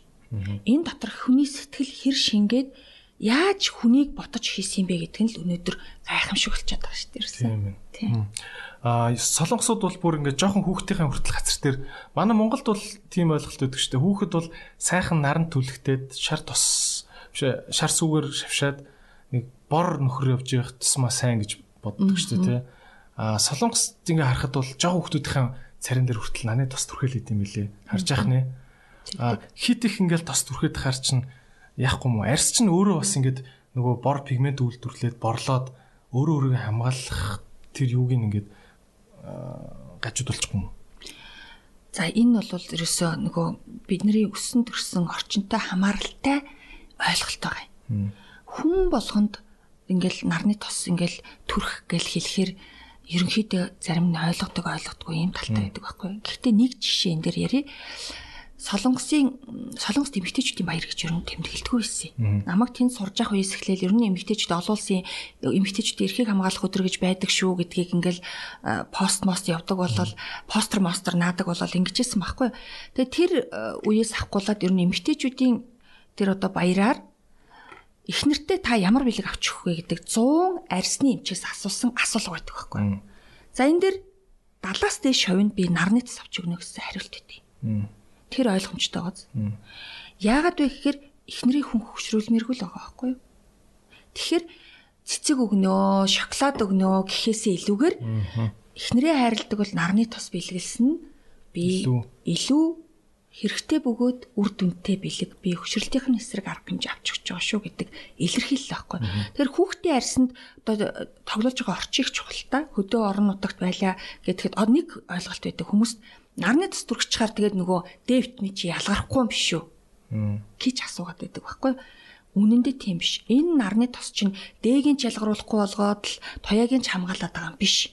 Тэр хортой тояанаас нь л хамгаалж байгаа болохоос бусад үйл явц нь бол явж л байдаг. Явж л байдаг. Зөвхөн тэр нарны гэрэл гэрэл дотор байгаа UVA, UVV V гэдэг B гэдэг тэр хоёр хортой а дэлгэн дэлгэн цацрагаас нь л хамгаалж байгаа хамгаалж байгаа. Тэгэхээр UVC гэж байдаг. UVC болохоор нөгөө оцооны цорхой үүсэхгүй оцооны давхраа битүү байгаа тохиолдолд агаар мангадалд эртгүү. Тэнд одоо шингэж хугарч идэг бол оцооны цорхой нэмэгдээл ах юм бол хүний арьсанд бас ирнэ. Тийм ээ. Тэгэхээр озоны цорхой ч юм бол бүр туйл дээр байгаа шүү дээ тийм. Тэгэхээр гайвуулэлттэй. Бас тэгжил батж байгаа. Тийм. Нэр озоны цорхойгийн зураг саяхан нас насаас гаргасан байлээ. Нөгөө 80-ад онд амар цоорцсон байсан буцаад айгүй сайн нөхөдцсөн бил шүү дээ. Тийм тэр ч одоо нөгөө бас энэ ковид чинь сайн тал байна муу тал байна гэдэг шиг юм болоод байгаа. Тэр үйлдвэрлэл багасаад тэр амьтад сэргэж байгаа, уулус сэргэж байгаа гараад байсан шүү дээ тий. Тэрнээс шалтгаалаад энэ ноцооны цорхон бөглөрөл их гайгүй боллоо гэсэн. Бас тий. Бас хор орондоо тий. За окей. Тэгвэл за нарны нарны хамгаалах юм байт юм байж чигшүүлэгч бол бас маш их хэрэгжилж байгаа тий. Аа чигшүүлэгч бас айгүй олон янз би чинь чигшүүлэгч одоо хэд хэрэг хэрэг хэрглэж байгаа юм. Сүүлийн 2 жил ч юм уу хэрглэж байгаа байхгүй юу?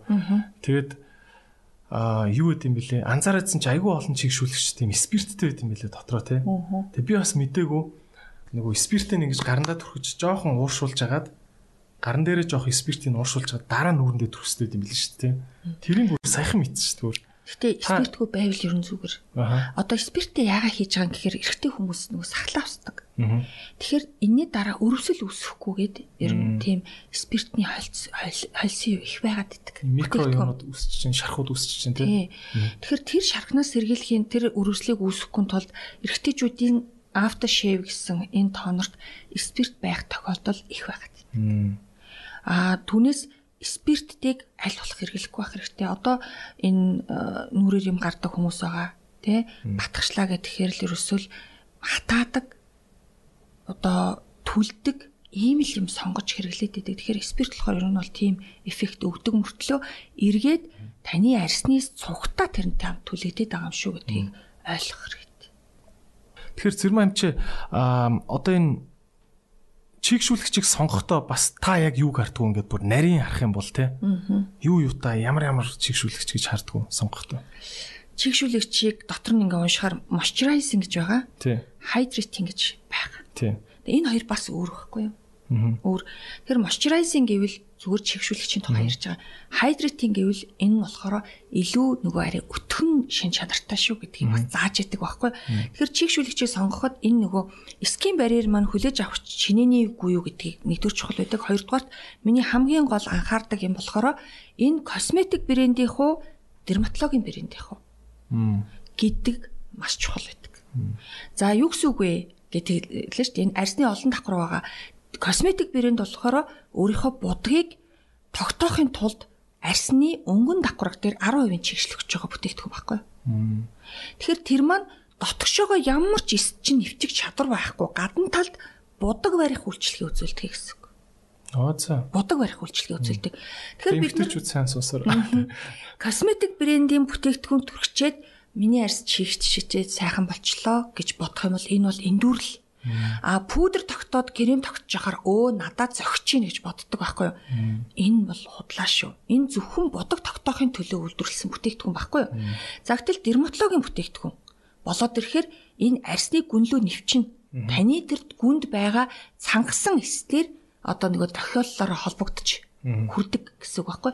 Тэгэхээр дерматологийн бүтээгдэхүүнийг арсандаа сонгорой. Будалтын бүтээгдэхүүнийг бүтэлтийн бүтээгдэхүүнээр сонгож болно тий. Гэтэл дерматологийн бүтээгдэхүүнийг арьсандаа сонгороо л гэж хэлнэ. Яаж таних юм гэдэг асуулт байна тий. Тэгэхээр энэ брендийн үүслийг уншаарай. Үүслийг уншаарай. Энэ одоо би өмнө инглэлд би их арьсны асуудалтай хөвгт байсан. Тэгэхээр нөгөө аав ээжийнхаа буйнаар гэдэг шиг вирус энэ арьсанд сайн гэсэн болгоныг төрхөж үтсэн хүн баггүй юу? Тэгээд 6 сар тутам энийг одоо энэ бүтээгдэхүүн дуусна. Дараагийнхын түрхэх хэрэгтэй болно. Сүүлдээ бид 6 сарын ерөөсөө гоо сайхандаа зориулсан сейвинг хийжээс одоо тэр нөгөө 5 дансны арга марга гэдэг чи одоо 2000 онд миний хийдэг ус арга байхгүй юу? Тэгээд 5 дансны арга гэд наттай ам сурж исэн оюутнууд бүр тэрийг одоо болтол хэрэгэлдэг. Тэгээ би бүр таны туршлагаар хэрэгэлдэг штэ гэж ярьж исэн. Тэгэхээр би гоо сайхандаа зориулсан хадгаламж тай сурах та зориулсан хадгаламжтай, за эрүүл мэндэд зориулсан хадгаламжтай, ирээдүйд зориулсан хадгаламжтай, за тэгээ гинти юм тохиолдол зориулсан хадгаламжтай гэдээ би ингээд 5 хуваат гэсэн байхгүй. Тэгэхээр би 6 сарын дараа энэ бүтээгдэхүүн дуусах нь тодорхой байхгүй юу? Тийм. А гэтэл дийлэнхтэй хүмүүс яадаг вөхөр энэ дуустал явсны дараа надаа мөнгө байхгүй учраас би юу ч төрөхгүй би явж байгаа гэд арьсаа энэ хугацаанд маш их уналтанд оруулдаг. Тэгэхгүй тул би энэнд зориулсан сейвинг би 6 сар би одоо хэдэн сарын дараа би одоо 500 мянгаар юм авна гэвэл 6 сартаа хуваагаад би сард тийдгэж тооцож хийх нь шүү дээ тий. Тэгж хийдэг байсан байхгүй. Тэгээд авна. Тэгэл ерөөсө нэртэй алдартай болгоныг төрхөж үтсэн. Тэгээд юу болов? Тэгсэн чинь сүүлдээ ерөөсө бүгдийг хэрэглээд ингэсэн чинь төрөх юм байхгүй болоо. Тэгэхээр Шанель дээр очиод би Шанелийн бүтээгдэхүүн худалдаж авлаа. Тэгсэн чинь худалдагч надад тэгсэн байхгүй. Та энэ бүтээгдэхүүнийг э, авч яхаар тэн нөгөө хацар өнгөлөгч уруулын бодгийг аваач. Өнөртөө ос ч юм уу гэж хэлсэн байхгүй надад. Тэгсэн чинь би үгүй би арьсны асуудалтай хүн би арьсаа гоё болох гэж авч байгаа штэ гэдгсэн чинь тэр хүн за за гэд надаа ингээд дурамчхан маягтай тэр бүтээгдэхүүнийг өгсөн. Тэр нь бүр хайдритинг гэдээ бүр бичсэн. Маш л одоо чухал юм авлаа л гэж бодож байгаа штэ. Тэрний дараа миний арьс ширдэг болсон байхгүй. Юусе ямар ч зай завсаргүйгээр битүү юм юм шигсэн. Тэгэл тэр чинь нөгөө тослог бүтцтэй тэр нүхийн бүгэлдэг амьсгалж чадахгүй тэгээд будалтын бүтээгдэхүүнээ тогтоох үүрэгтэй л байсан болохоос биш миний арьсны асуудлыг шийдэх үйлчилгээ байхгүйсэн байна. Тэгээд тэрний дараа би арьсаар сурсан. Дараа нь юу гэж ойлгосон бэ гэхээр би өнгөлгөөний бүтээгдэхүүний сорь бүтээгдэхүүнийг түрхчихад гоё болохыг хүлээгээд байсан юм байна. Тийм ээ гэдгээ ойлгосон. Тэр хүн борлуулахдаа надад та энийг битгий аваач гэсний утга учирыг ч ойлгосон байхгүй. Тэгэхээр тэр хүн жоохон айтайхан тайлбарлал өгчихгүй. Тэр үед. Тий тэр үед тэгчих чи нөгөө хүн чинь бас нэг олон нийтийн мэддэг юм л гэж бодсон баг л та тий тухай үед. Тий би чи ингээ гадаад оюутан жижиг охин л байгаа шүү дээ. Энийг аавна гэж зүтгээд тахт нь бойл бойл гिचхэд бас хэцүү л байсан баг тий. Тэгэхээр тэр арьсаар сурсны дараа энэ гарал үүсэл гэдэг маш чухал байдаг. Хоёрдугаарт нь юуны төлөө бүтээгдэд ямар технологиор бүтээгдсэн энэ компани R&D-тэй юм уу? Тэ судалгаа шинжилгээтэй development-тэй юм уу гэдгийг ингээд үзэхээр докторийн бүтээл гэдэг өөр бит. Тэднийх хизээж мейкап гэдэг тэр өнгөний урлаг руу ордгоо. Одоо ингээд косметик бүтээгдэхүүний зарах чинь ингээл уруулын аюу улаанаар будаал сормосын дэрвэлгэж байгаа л зургийг аваал те ингээд сурчлахад одоо арсны брэндүүд тех сурчлах боломжгүй шүү дээ нүүр бодоггүй нэг эмхтийн зургал байгаа зү тий. Тэгэхээр тэр зүйл тэр анхдагч үүсэл. Хоёрдугаарт нь тэр лангуун дээр яваа очиход арсны брэндийнх ер нь тий будалтын бүтээгдэхүүн үйлдвэрлэдэг. Косметикийн бүтээгдэхүүн, арсны бүтээгдэхүүн хоёроо ялгаж салгаач гэж байгаа юм биш үү? Тий. Ялгаж салгаач. Зориултын хоолын зориулт би устаа. Анх удаа сонсч байгаа угаасаа хизээ чи юм сонирхчихаг болохоор бас айгу сонин санагдаж байна. За юунууд өсвөр насныхан одоо дөнгөж боддог руу боддог шонх руу орж ирдэг шүү дээ охтууд те. Одоо ч охтуудад хэддэгээс ч боддөг юм байгаа бүүмэд. А өсвөр насныхны арьс өөр байд юм уу? Тэр одоо чинь за таны охин чинь одоо хэддэгээс боддгийг охтууд чаа 15. За. Будаг аавна гэ ингээ явах юм бол та жишээ нь юу гэж хэлэх вэ? Одоо ингээ маш олон ээжнэр үзэж байгаа бах те. Охтууд нь дөнгөж будаг авах гэж байгаа бах та охиндоо яг ямар ямар будаг авчих вэ? Тэгээ одоо яг нөгөө шилжилтийн нас гэхээр хүн болгон л арьсаар юм гардаг гэдэг нэг ойлголт байдаг. Гардгүй хүн цөөхөн гардаг нь дийлэнх нь болчиход байдаг шүү дээ. Тэгэхээр нөгөө тэр хүүхдүүдийг хүүхдүүдийг гадуурхаад яран нүрт яран нүрт гэдэг байхгүй юу? Энэ ерөөсөө тэр хүүхдийн сэтгэл зүйд маш том хадаас хадж идэг. Хадаас хадж идэг. Энэ хүүхэд өөртөө их итгэлээ алддаг тэгээ бусдад харьцах харьцаан дээрээ хаалттай болдог эцэг хээ зовоодог би ийм нүрт юм чинь би яах юм гэд энэ асуудалтай хүмүүс зөндөө байдаг.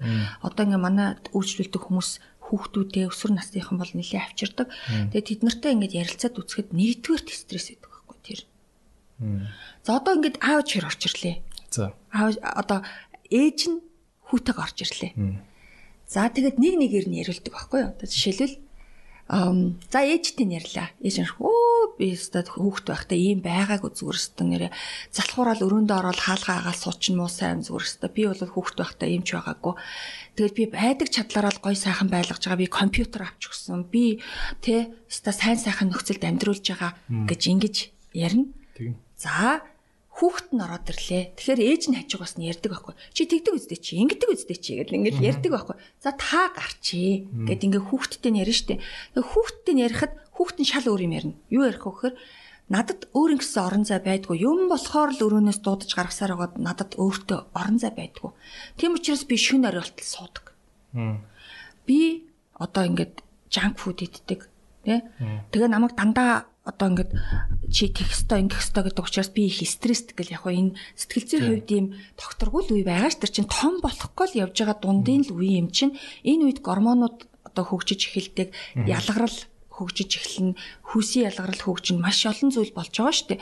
Тэгэхээр тэн дээр нь ингээд нэг ойлгоод яг бидний байсан насны үетэй бид нар тэр настыг тулаал гараад ирсэн Тэгэхээр тэр үед тийм байсан лөө хүүхдэд татаж унгаахтай биш маш ойлгох ёстой болов гэж боддог. Хоёр өөр эсрэг юм ярьдаг. Нэг нь өрөөндөө ороо хаалгаа хаашдаг гэдэг. Нөгөөх нь намайг өрөөнд байлгахгүй татаж гаргадаг гэхэр чинь бүр эсрэг тесрэг байгаа зү. За хоёрдугаарт нь гадаадад ингээд сурдаг хүүхдүүд амралтаараа хэрдэг. Эцэгхэн дагуулад ирнэ. Тэгээ тэд нартэй ярихад За чи тэгээ яадаг вөхөр би өстө нэрэ би энэ их мөнгө зарцуулаад ингээд ингээд ирсэн чи онц сурах хэрэгтэй гэж боддог гэл ингээд ярьдаг байхгүй. Тэгээд нэгдүгээр тэр улсаас үүсэж байгаа стресс үүдэг. Тэр хэлн ойлголцохгүй яваад гүүгээд очие гэхэд миний ах トゥ ус хамаатан садан найз нөхөд тэнд байгаа мó? Тэ? Байхгүй. Маш стресстэй байдаг байхгүй. Би өөрөө ч гадаад сурч ирсэн учраас тэрийг мэдчихэж байгаа. Хоёрдугаарт нь вэ гэхээр ар гэрээс ирж байгаа стресс байдаг. Чи тэгх ёстой шүү, ингэх ёстой шүү, тэ? заавал онд сурах ёстой шүү гэнэ. Тэгээ би нэг охинтой ярьж хагаад чи заавал онд сурахгүйж болно шүү дээ гэж. Болох юм уу юм чи гэдээ уйлж исэн хүүхдээсэн. Тэгэхээр ерөөсө тэр сэтгэл зүйн тэр их дарамт. Тэ? Хоёрдугаарт нь хооллолт. Тэр гэрийнхээ хоолноос очсон. Тэр өсвөр наснд жижигхэн хүүхдүүд ингээд гадаадаж очиод сураад ингэхээр шууд бүргэр идэл байгаа л тий ингэжсэн. Юм үзэг юм шиг идэл. Тий. Тэгэл тийм зүйл болдог. Манай дүү ч гэсэн гадаад очиод ерөөсөө нүрээр нь битүү юм шаваад ходоод нь өвдөл тэгэл Америкт удаан байлгаж чадахгүй буцаж татчих байгаа байхгүй. Тэгэхээр чи хоол унд нэгэ тохирохгүй ийм зүйлээс ингэ болно. 3 дугаарт нь арчилгаа. Арчилгаа. Энэ одоо гадна талд нь ингээд төрхсөн зүйлийг л арилгаж байгаа гэж ойлгоод байдаг. Энэ бол худлаа шүү. Энэ гадна талд байгаа энэ агаарын бохирдол pollution тий. Тэгээд энэ нөгөө энэ хотчлт ихтэй байдал тэр одоо машинаас үсэж байгаа тоос тортог те бид нар босоо явж байгаа учраас том хог ирж наалдахгүй шүү дээ энэ дэр чинь. Бүр нарийн л ирж наалдаа шүү дээ. Тэгэхээр энийг зөв цэвэрлээд арсын чөлөөлөд өгөх хэрэгтэй бид.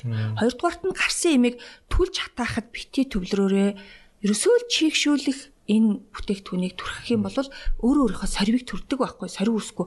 Тэгэл чинь батг гарсан хүн болгон сорвтой болдог гэдэг ойлголт. Бас судлаа тий. Бас судлаа.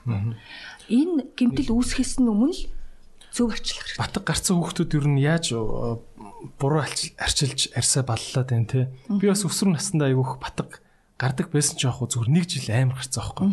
Тэгээд бодоод хахад бодоод тах ч яах те. Тухайн үед нөгөө жудогийн секцэнд яваад тэгээ нөгөө амар хөлс мөстэй тэр чинь өчнөө хүмүүсийн хөлстөө юу байгаа штэ. Дивжээ байгаа штэ. Тэн дээр чинь нүрээрээс та ингээ үрдэм байгаа штэ. Тэгээд тэр э, юу одоо бактерийн халдвар аваад тэгээд бактерийн гаралтай юу байсныг батг байсныг мэдгүй баахан шахуулаад жинхэнэ нөгөө подволд байдаг. Би яг санддаг байхгүй яг нэг ихтлгүүрийн хажуутлын подвол байсан билүү нэг давхарт байсан билүү. Бас нэг ихчлээ ажиллуулсан. Тэгэл аа ингэж юм нүүр утдаг нэг юм нэг юм будаагш шагчиг машины дээр нүрээ тавьж ингэж альчуур малчуур толгой дээр тавьж ингэж яснаа маа маа маа шахдаг байхгүй. Тэгээ эзэж идэггүй ш тэгээд тэгээ сүүлдээ бүр антибиотик уужиж идэгсэн шүү. Аа тэгээд тэр чинь амар арсны өвчин байсан билээ шүү дээ. Батхтай андуураад тэгээ тэр шиг ингээд яаж хүүхдүүд андуурч ин одоо юу болж юм те Тэгээ батгчлын нэг уг шалтгааны нь олох хэвээр. Хүний нүүрэн дээр ингээ харахад хүн өөрийгөө бичсэн байдیں۔ нүүрэн дээрээ. Миний эргэтийн энд тэгээд байна. Миний нуруу мурайцсан байна. Миний цөс өтгөн байна. Би өтгөнөө өдөр болгон сайн гаргаж чадахгүй над дотор хог байна шүү, тий? Миний илүү асуудалтай байна гэдэг чи бүгдээ нүүрэн дээрээ бичсэн байдаг байхгүй юу? Өөх зөө. Тэгээд тэргээр нэг оншлон хүнийг аа тэгээд олон жилийн өмнө өмнөдөө хүн намайг зааж өгсөн хүн ирлээ. Тэгээд нөгөө хүнтэй чи ярилцахгүй юу? Тэгээд харж ясна. За ийм ийм ийм байх шүү өөртөө ингэж ингэж анхаарах хэрэгтэй байна. За ийм ийм асуудалтай байна гэж гаргасан чи гарснаа нөгөө намайг зааж өгсөн найз руугаа ярьж байгаа. Хүүш энэ хүн чинь далдыг хардаг хүн юм уу юу? гэж. Тэ тэгэхээр тийм далдыг хардагтаа ерөөсөө биш. Одоо нүүрэн дээр байгаа өөрийнх нь шин чанараар оншилдог байхгүй. Энэ худлаа хилдэггүй. Хүн тэгэд идэг. Ингэснэ за таны цус их хөтгөн байх шүү. Та эмэгтэйчүүд талдаа жоох өөрчлөлттэй байна гэд хэлэхэр Яач. Зүгээр л байх хэвээр доо. Гэтэдэг. Бараг л нөгөө бэзэхээ өөтөө шүүгээ хэлсэн юм шиг хэлсэн юм шиг. Тэр ерөөсөө биш байхгүй юу. Тэгтэл тийм байна, энэ дээр ийм байна гэд ингээд хэлэхээр итгэхгүй байжгаад яг өвчнөө оншуулсан өвчлөгч байгаа. Өвчлөгч байгаа. Тэгэхээр энэ нүүрэн дээр бүх хэрэгтний бичсэн байт. Яаж суудгийг хүртэл хэлж болно. Тийм. Өөрөөр тийм. Өөх, миний суултны асуудал байна уу? Толон таруулж байгаа өөрт чинь бүр харуулж олно. Тийм. Хөөх. За а энэ арчилгаа тал дээр би нөгөө саяныхаа асуултыг бас э, юу арай арай нэг прагматик хариулт амар байна л да. Арчилгаан дээр хүн юу буруу хийгээд байна? Хүн нөгөө өөрөө өөрөө өөрийгөө оншилж байгаа шүү дээ. мэдээж одоо энэ ярьцыг сонссон хүн болгон л ингээл ирэл клиник онцлогоо хийхгүй л бах л та. Эсвэл ингээл дотор эрхтний шинжилгээнүүд цэвэн шинжилгээ өгөл явахгүй бах л та. Гэхдээ нэг хүмүүс өөрөө өөрсдөө шууд арчлаад эхэлчихдэг штэ. Тэн дээрээ алддаг те. За. Одоо жишээ нь Тий за одоо ингэдэг. яаж буруу арчлаад байна. Тусддаг байхгүй юу? За. Тэгэл одоо яг надад одоо энийг хэлээдэг гэддэг. За. Би талтыг харж чадахгүй учраас хэлэх боломжгүй. Тэ? Энийг нэгдүгээр тойлгоорой гэж хүсмээр байна. Тэ? А хоёрдугаарт нэгдүгээрт цэвэрлэгээ. За яаж цэвэрлэхий? Бид нар ингээд асуудъя. За та гэрээ яаж цэвэрлдэг вэ? Гэт ингээ асуудаг байхгүй. Өө манайх хэвээр ингээд гэрээ шүүрдэн тоосоос оруулна. Керби ингээд даваад ингэсэн чи хоошоогоо халуун уур цацаад ахаар нь бүр дараагийнх нь ингээд аваад тэгээд ингээд соруулна. Тэрний дараа чифти цэвэрлэхий хийн. Гэт ингээд гэр цэвэрлэх технологитой байхгүй юу? За. Манай ард түмэн чинь аа нүүр цэвэрлэх технологи байхгүй. За та юу нүрээ яаж цэвэрлэх юм бэ? Өө нүрээ юу? Тэгэл нэг савн байвал угаач штт гэдэг технологи байдаг. Энэ гэрийг хоёр шатад цэвэрлэгээр цэвэрлж байгаатай адилхан нүрээ хоёр шат цэвэрлэгээр цэвэрлээч. За энэний арсны онцлог тохирсон цэвэрлэгч усаар цэвэрлэх үү одоо нүрээр юм гардаг арсны то- одоо тослогчлолтны их ялгардаг тий энэ хүмүүс бол нүрний ус гэж байдаг. Тослог байхгүй, спирт байхгүй ус гэж байдаг. Усаар цэвэр- цэвэрлж болно. За Хүн хүн шингээгээд арчих юм уу те? хүн шингээгээд орчин цацчгаад орчдөг бас бас тийм байдаг. Аа за. Тэгэхээр яаралтай ажиллаар явж байгаа одоо урлагийнхан байна уу одоо ингээд энэ тэр аялаг зугаалгаар явж байгаа бол нүүр цэвэрлдэг спиртгүй салфетик гэж би. Бүр нүүрэнд зориулсан ургамлын ус шингээсэн салфетик гэсэн. Тэгэхээр тэрүүгээр ингээд арчиж болно. За энэгээр байнга цэвэрлэх гэсэн үг биш байхгүй. За нүүр цэвэрлдэг лосьон гэж байна. Нүүр цэвэрлдэг тос гэж байна. Тэ? Тэгэхээр эндээс яг тохирохыг ингээд сонгоод өгдөг. А ер нь бол сонгоно гэсэн үг байхгүй. Тэгэхээр хамгийн сайн цэвэрлдэг нь нүүр цэвэрлэгч тос байдаг. Тос чин тосоо авдаг те? Татдаг те? Тий. Тос байдаг. Тэгэхээр хүмүүс өөрөө онцлоод ингэж яаж э, цэвэрлж байгаа ч гэсэн ер нь бол нүүр цэвэрлдэг тосоор цэвэрлчээ тэрийг гүйцэд авах хэрэгтэй. Тэгэхээр нүүр цэвэрлдэг тосоор цэвэрлчээ нийтлэг гаргадаг алдаа юу гэдг вэ гэхээр хөнгөр ичээд идэг. За. Хуурай хөнгөр. Мм. Тэгэд нөгөө юуны тослогийн ширхэг дээр чинь хөнгөний ширхэг ингээ наалдаад бүр зуралдсан юм болдог байхгүй юу? За энийхээ ингээд дутуу цэвэрлдэг.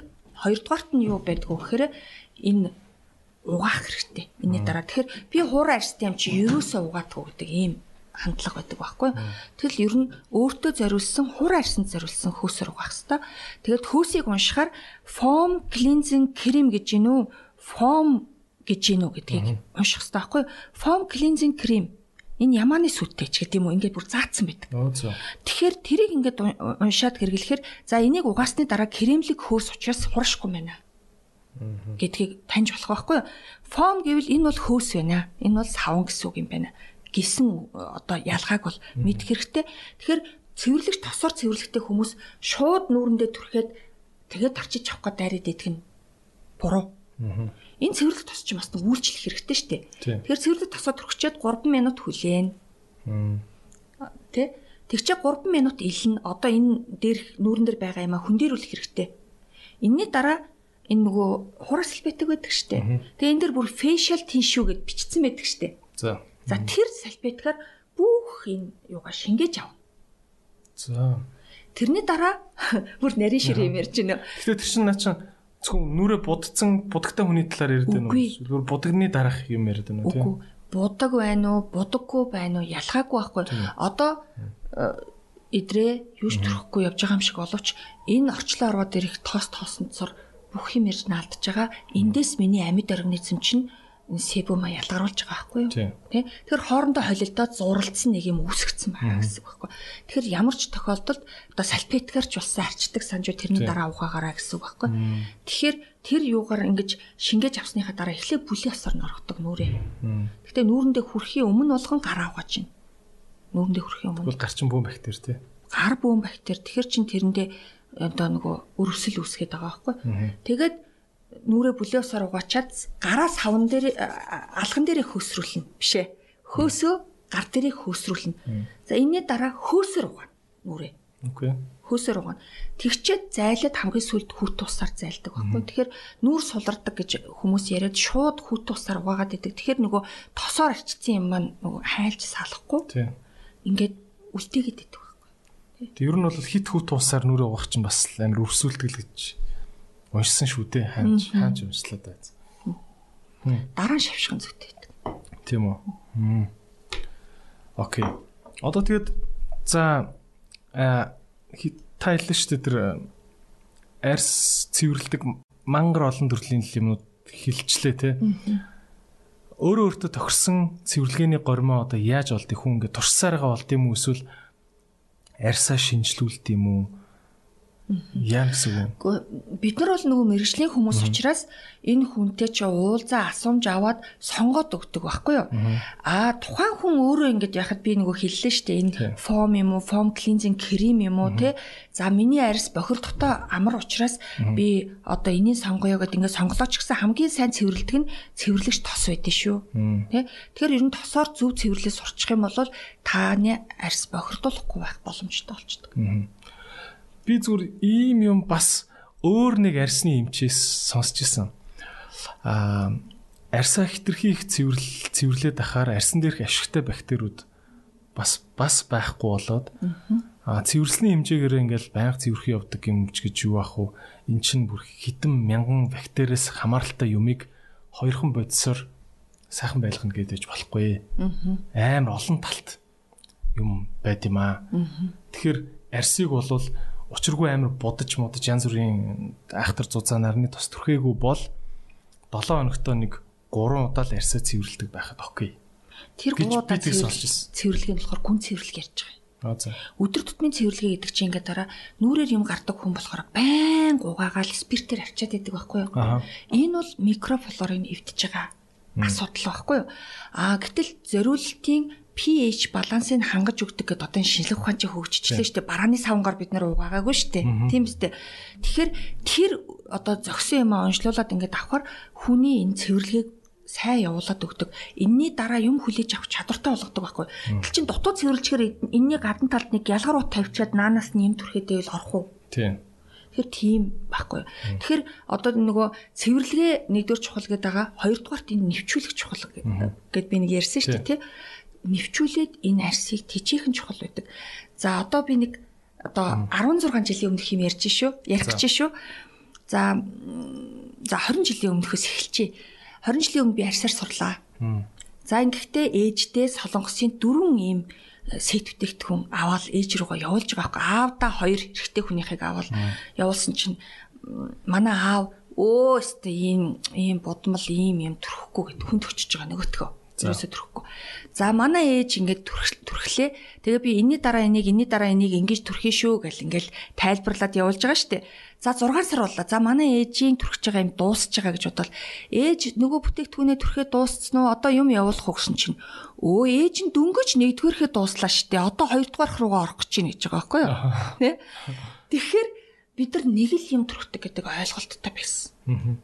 Хоёрдугаарт нь нөгөө би маш дутуу тайлбарлалцсан байна гэдгийг би ойлгосон байхгүй. Тэгэхээр хүний ойлголт болохоор нэг юм төрхөөл тэгэл болчдөг гэдэг ойлголт байсан. Тэгэхээр нөгөө дөрөв юм төрөх хэвээр юм аа нэг нэгдүгээрх нь дууссан байгаа байж байгаа байхгүй. За тэгэхээр 16 жилийн өмнө хүнд за та ингээд хоол идэхийн тулд хүн эхлээл шууд ингээл явж орж ирснээр шууд цовь идэл шууд бууз зүгээр тогоо бууз идчих чаддгүй. Үгүй тий. Үгүй. Үгүй хүн чинь иддэг хүмүүс байдаг л та. Нэг ус мус уун үсттэй бас нэг тий цай маягаар даруулж маруулаад ингэнэ үсттэй тий тэг чин бид нар юу гэж бодоод байдг вэ гэхээр шууд л нүрээ угаснаа шууд л ерөөсө хоёрдугаар хоолыг төрхөд өгчдөг байхгүй. Арьсанд бүр хүнд тос. Тий хоёрдугаар хоолыг төрхөд өгчгөр энэ арьс авах уу? Ахгүй ахгүй л үүдээ тий. 6 сартай хүүхдэд цовин идэдгээ шахаад байгаа байхгүй. Тэгэхээр ерөөсөө авдггүй. Тэгэхээр яагаад ийм ингээд нэг 3 4 шаттай юм үүсээд идэин гэд ингэхээр хүмүүс ингэдэг дийлэнхтэй өө би хялбаршуулаад хоёрхан юм ин авцсан гэж ярьдаг байхгүй. За энэ тухайд бид нар эхлээд усуудаг хоол идэхийнхаа өмнө. Тийм. За энэ одоо нөгөө 100 хөнгөн 100 салаад гэд нэг юмнууд иддэг штэ тий. Тэр чи эхлээд энийгээ бэлдэж байгаа байхгүй өө би одоо янз бүрийн мэдэх гээд шүү тий. Одоо ингээд дараа нь маха ол идэж шүү энийгээ гэд ингээд бэлдэж штэ. Шүүл мөрлө ялгаруулаарай гэж тий. Ингээд бэлдэж байгаа. өгч ин тий. Тэнгүүтээ шүлтэ ол иддэг тий. Нэгдүгээр хоол шүлтэ ол иддэг үстэй. За шүлтэ ол идлээ энийгээ бэлтлээ. За дараа нь хоёрдугаар хоолоо идлээ. За энэний дараа юу амттангаа иддэг тий. Гэтэл бид нар болохоор шууд хоёрдугаар холоо идэх гэдэг. Тэгэхээр нөгөө арьс нь хүлээж авдаггүй. Тэгэхээр эхлээд эсийн төвшин чийг өгөөд цангаа тайлдаг юм а түрхээд тэрний дараа энэ цангаа тайлдаг юм чи маш нарийн ширхтээ учраас энэ агаарын чийг чинь зүгээр ингээс хороод аваад явчих штеп. Тэгэхээр тэрнийг алдахгүй давхраг үсгээд анхан штэ тижэл өгөөд нөгөө зууша идэлж байгаа байхгүй юу. Тэгээд зуушаа идэлж нэр агарч хөрөө болохоор хамаг төрхсөн нөгөө чиг чигшүүлэгчэд буцаа сороо авчихсан. Буцаа сороо авчихна. Тийм буцаа сороо авчихна. Тэгэхээр тэр нөгөө тэрний дараа арай ийм нөгөө эссенц серума төрхөн. За ингээ нэгдүгээр хоолоо итцээ. Наад серум гэдэг үг чинь би амар их сонсч ирсэн. Яг юу юм? Ер нь. Энэ болохоор өтгөрүүлсэн ох хэлмэд шингэн хэлбэрээр гэсэн үг. Тос гэсэн үг юм уу? Тос бол яг биш үү? Тос чи хоёрдугаар хоол ахгүй да. Аа за. Тос ч хоёр. Серум бол одоо хоолоор бол шүл юм биш үү? Шүл, шүлтэй болно аахгүй. Тэ. Appetizer бол чигшүүлэгч юм байна тий. Чигшүүлэгч эмүүс гэдэг юмнууд нь. Аа за. Тий. Тэгэхээр энэ дараалалаар түрхэж байгаа нь энгийн үгээр тайлбарлавал ингэж хоололж байгаа маа л гэсэн үг. Тийм байна. Тий. Аа тоник гэж юу юм? Тоник гэдэг нь юу юм? За тоник гэдэг нь болохоор тий тоник гэдэг нь болохоор хөнгөн чанартай, спирт агуулгах магадaltaй ийм одоо агуулмжаа тоник гэж дийлэнхтэй нэрлэдэг. Гэхдээ фирм болгон өөр өөр ийм нэртэй байдаг ч гэсэн тоник, тонер, софтнер гэдэг ингээд янз бүрийн нэртэй байгаа. За гэтэл софтнер гэдэг ингээд нэртэй болохоор энэ бол хамгийн зөөлөн бөгөөд тонер шин чанартай чигшилгэж байгаа юм а гэж ангилж өгч байгаа байхгүй. Тий. Тэгэхээр тоник гэхээр арай нэг ийм одоо шингэн чанартай Нөгөөх нь арай нэг үл ялэг ийм зөөлөн чанартай гэсэн ийм ялгаануудаа л хэлж байгаа. Гэтэ дийлэнхтэй бол нэгдүгээр төрхтэй юм ал хүмүүс тоник гэдэг. Европ бүтээгдэхүүн дийлэнхтэй нөгөө нүрээ лосеноор арчсны дараа нэг ийм спирттэй шингэнээр арчдаг штэ. Тэрийг тоник гэж нэрлэдэг байхгүй. Тий. Цэвэрлэгээний материал гэсэн үг. Йоо бүр. За энэ айгүй за нилээ нилээ хичээж шүү. Аа юу Солонгосууд чинь тэгдэл юм байлээ те. Солонгосууд чинь нөгөө солонгосын долоон үйт арчилгаа энэ төр гэл солонгосууд чинь бүр ингээд амар олон давхар арчилгаанууд хийхэд юм билээ те. Жинхэнэ Францууд хоолоо идэхдээ нэг нэг жижигэн жижигнэр цувуулдаг шиг яг арьсандаа тэгж ханддаг юм шиг те. Айгу том соёлох шиг юм те. Та ингээд айгу базаад хэлүүлтэй одоо нөгөө тоник тонер тим юм тим юм юм гэдэг ер нь ямархуу юм хамгийн ихтэй ер нь хідэн давхар ингэж явж гин нэг базаад хэлүүл. Ер нь бол одоо ингэж байгаа одоо угаагаа цэвэрлжлээ. 7 хоногт 2-оос 3 удаа гүн цэвэрлэгээгээ хийчлээ.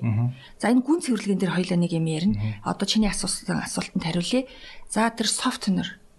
Имүс, серум, тос. Энэ тосны өмнө зохины тос. Тэ? Ингээд эн чинь 5 шаттай болчихж байгаа байхгүй юу? 5 шаттай. Энийний дараа нарны цэцэрхэн. За энэний дараа би одоо энэ нөгөө крем пудрийнхаа суур тавина гэл ингэсээр хөтөл 7 8 шат болчиход байгаа нь энэ багхгүй юу? Тий. Ямар амар олон шатууд ингэж үзсэн. Тэгэхээр тэр нөгөө нэг гүн цэвэрлэгээ гэдэг юм байгаад байгаа шүү дээ. Гүн цэвэрлж ийн гэхээр хүмүүс юу гэж ойлгоод байдаг вэ гэхээр скрапчгаагаа гүн цэвэрлж ийн гэж ойлгоод байдаг. Мм. Чи юу гэж бодож байна? Нэг имийг би гүн цэвэрлж ийн гэхээр надад зүгээр ийм л юм төсөөлөгдөж байна. Арьс чинь ингээ нүхтэй байгаа шүү дээ.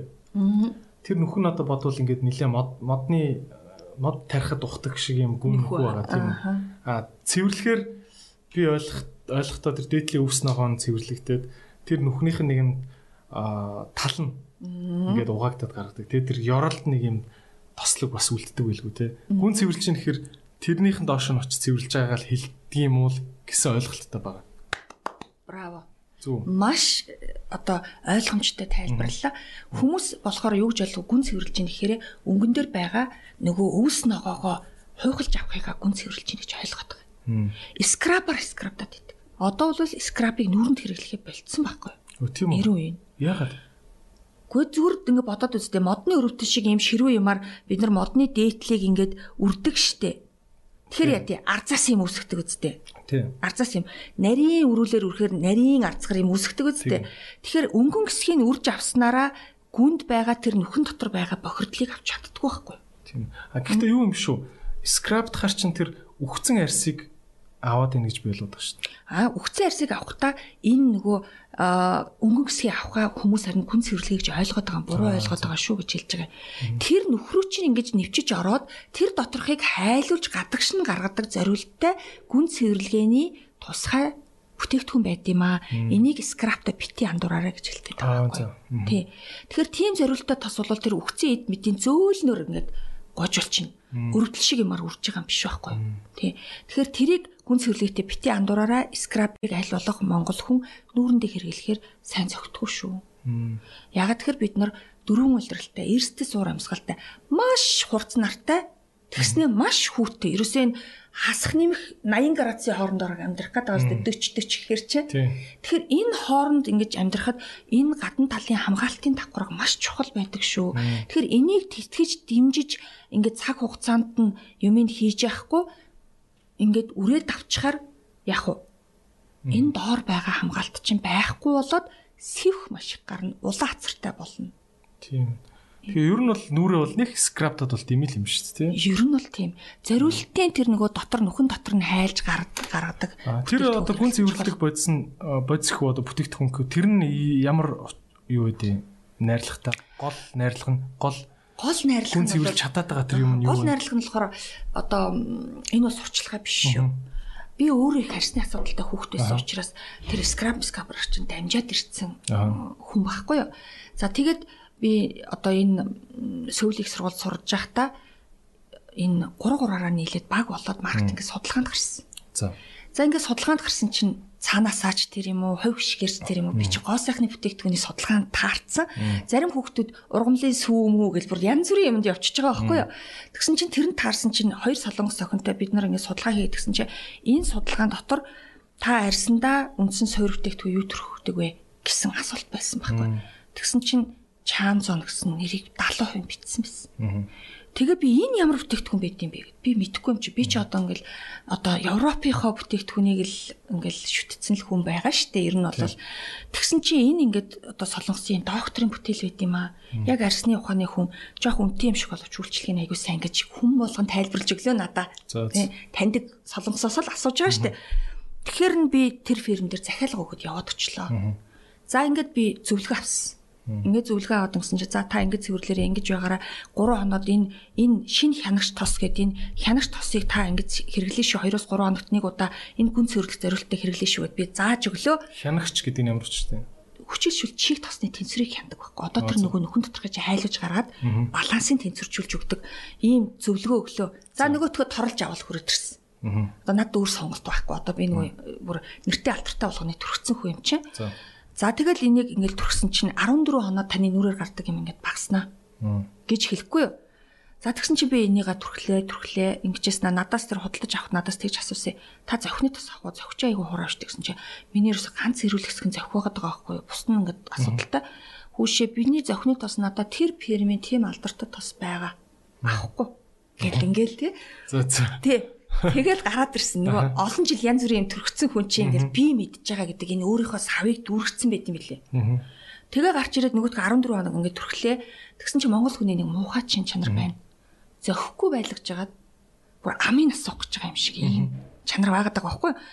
Тэгээд нөгөөдгөө хэрэгжилжсэн 14 хонсноо ерөөсөө нэг сайн болохгүй байна гэж би хацаар ярьж байгаа. Тэгсэн чинь за та яаж хэрэгэлсэн ингээд миний зааснаар ингээд хэрэгэлсэн чи яг таны зааснаар хэрэгэлсэн гэж би хариулж байгаа байхгүй юу. Тэгэнгүүт за та юмаа торлоод хүрээдэр гэж хэллээ. Тэгсэн чи би аа сольж өгч байгаа юм буцаах гэж байгаа юм байна гэж бодож байгаа байхгүй юу. За тэгээ яваад очлаа. Тэгсэн чи за та миний өмнө ингээд суужгаад та хэрэгэлсэн юмныхаа ингээд явгаар яг хэрэглээт. Харъя. Харъя. Гэтэхгүй за ингээд хэрэгэлсэн харж харж яснаа. За та маш буруу хэрэгэлсэн байна гэж хэлсэн байхгүй энэ намайг маш шоконд оруулсан. Та ч бол одоо нөгөө би мэдж байгаа гэдэг эгото тэр нь бас эгото бүр ерөөсөө би чинь дүүрцсэн ерөөсөө өөрөөрөө дүүрцсэн би өөртөө маш их юм уншдаг судалдаг мэддэг хүн гэж өөрийгөө бодож байгаа шүү дээ. Тэгэл яасан чи та маш буруу хэрэгэлсэн юм. За яаж хэрэгэлсэн гэдгсэн чинь нүүрний нөгөө хоёрдугаар одоо тэр нөгөө appetizer-т хэрглэж байгаа хоолоогоо шүү дээ тий. Тэрийг болохоор нүрээ нөгөө Европын бүтээгдэхүүн шиг хүмс шингээг арчсан байгаа.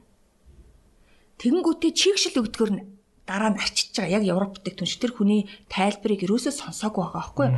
Тэгэнгүүтээ тэр хянагч тос гэдгийг нүүрэндээ түрхэд 10 минут хүлээгээд нүүрний нөхрүүчин шингэж ороо буцаага тайлаа гараад ирэхээр нь хөнгөн илээд ингээд аврагч тэрийн түрхээ явцсан байна. Тэр чигээр. Тэр чигээрээ. Тэгснээ энэ нөгөө тосыг түрхээрээ гэд ингээд имчилгээний тос өгснээ би тослог нүртэй юм чин тос түрхэж яадэ гэд өөрөө шийдчихэж байгаа байхгүй. Өөрөө шийдэж байгаа.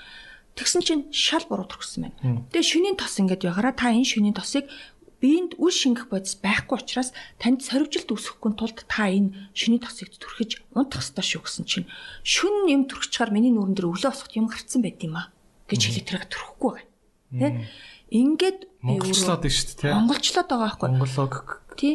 Тэгээд би тэгэхэд би маш хаамбал болсон. Тэр одоо үйл явдлаас хойш би хүний үгийг сонсох хэрэгтэй юм байна хүн надад хэлж байгаа юм болгоно надад юм зааж байгаа юм байна.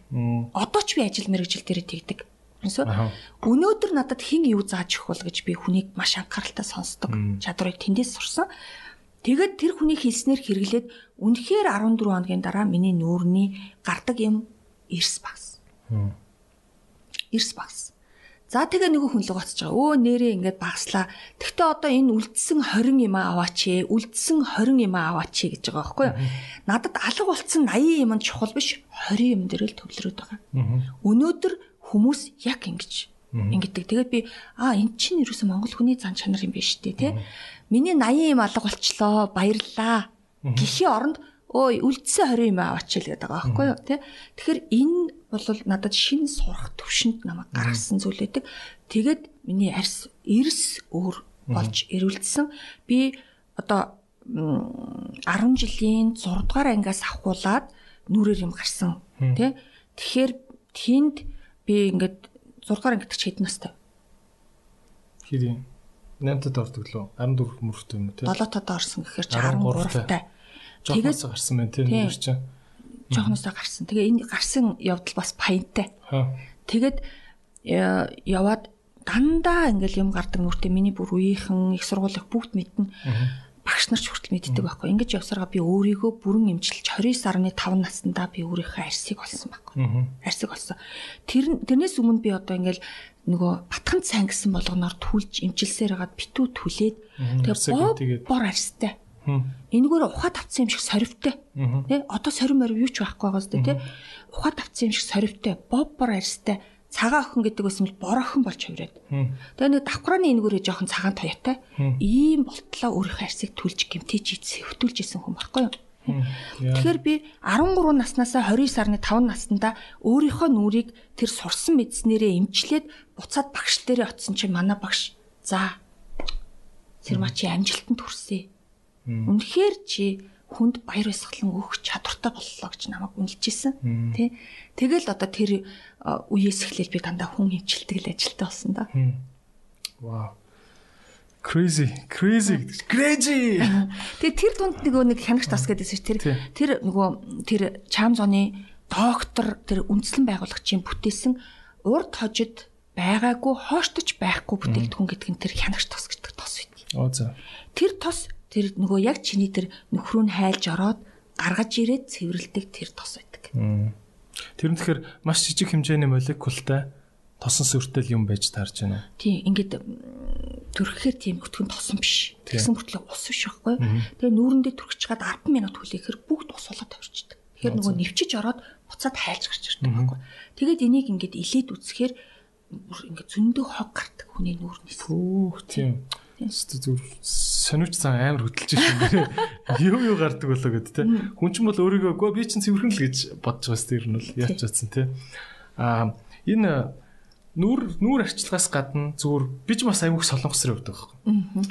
Тэгэл аа тэгж айхтар тийм таньш таны одоо мэрэгжлийн хүмүүстэй уулзч молцохгүй шүү дээ. Зүгээр ерөөхдөө л нийгмийн ингээл ажиллаж байгаа шүү дээ. Солонгос хүмүүс яаж ингээл аюух яа тийм бэлээ те. Нүүрээ арчлаад давхар ингээд чих мих ерөөсө хүзүү мүзүү бараг л цээжиндээ тос төрөх нь холгүй л ингээл. Бүр ханцуугаа ингэж байгаа л бараг тос ингэ тийм л шүү дээ бүр ингээл. Энэ энэ яг үнэхээр тэр нэг зовхны тос. Би бол ийм хардталтай байхгүй. Зүгээр нэг юм жижигхэн савтай юм хийнгүүтээ зөвхний тос гэд инкэр нэг юм жоохон юмыг амар илүү үнэтэй энүүх энтэн зарж байгаа юм шиг. Тэгэд яг гэсэн дээр цаана зүгээр нэг л тос.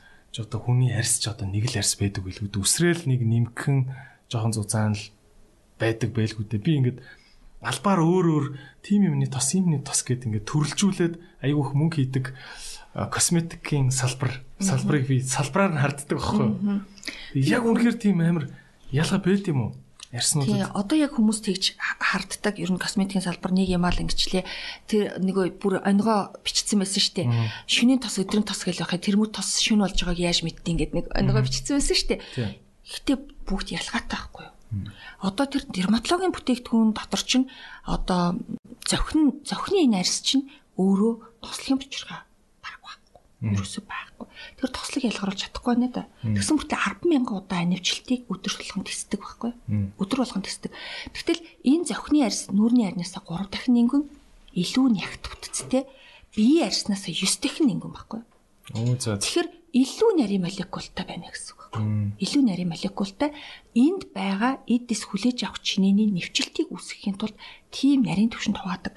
Тэгэл энд одоо зохихгүй байгааг яаж мэдэх вэ гэхээр зохины эргэн тойрныг юм цагаан цагаан махуурхсан юм шиг болчдөг штеп хүмүүс тогор тогор цагаан юм үүссэн бол энэ зохины арьс чинь хүлээж авч чадахгүй байгаа тос төрхөд байгаа гэсэн үг байхгүй хүлээж авч чадахгүй тэр хүлээж аваагүй тосон тэжээний бөөгнөрүүд ингээд хог болоод гэсэн үг. тий хог болоод тэгээд битүү ийм капсул үүсгээд ийм болчдөг тэгэхээр тийм зүйл үүсгэж болохгүй. Тэгэхээр нэвчдэг тэр дотор ер нь бол ингээд нэг алгын чиний нүүр гэж ярьдаг штеп. Алгын чиний. Тэгэхээр бид нар ерөөсөө өөрийгөө хайрлахгүй байгаад байгаа юм байна л гэж би ер нь бол солонгос суралцж байхдаа бодсон. Тэгээд сэтгэл зүйчтэй уулзсан чинь намайг ингэсэн байхгүй та өөрийгөө ингэ тэрвэд хайртай шүү гэд ингээ хилдэг чи би чадахгүйсэн шүү дээ. Хүнийг болохоор чадаад байсан байхгүй юу. Сэмтлээ өөрийгөө чадахгүйсэн. Ичээд нэг юм. Ичээд буруу юм шиг санагдаад. Буруу юм шиг санагдаад.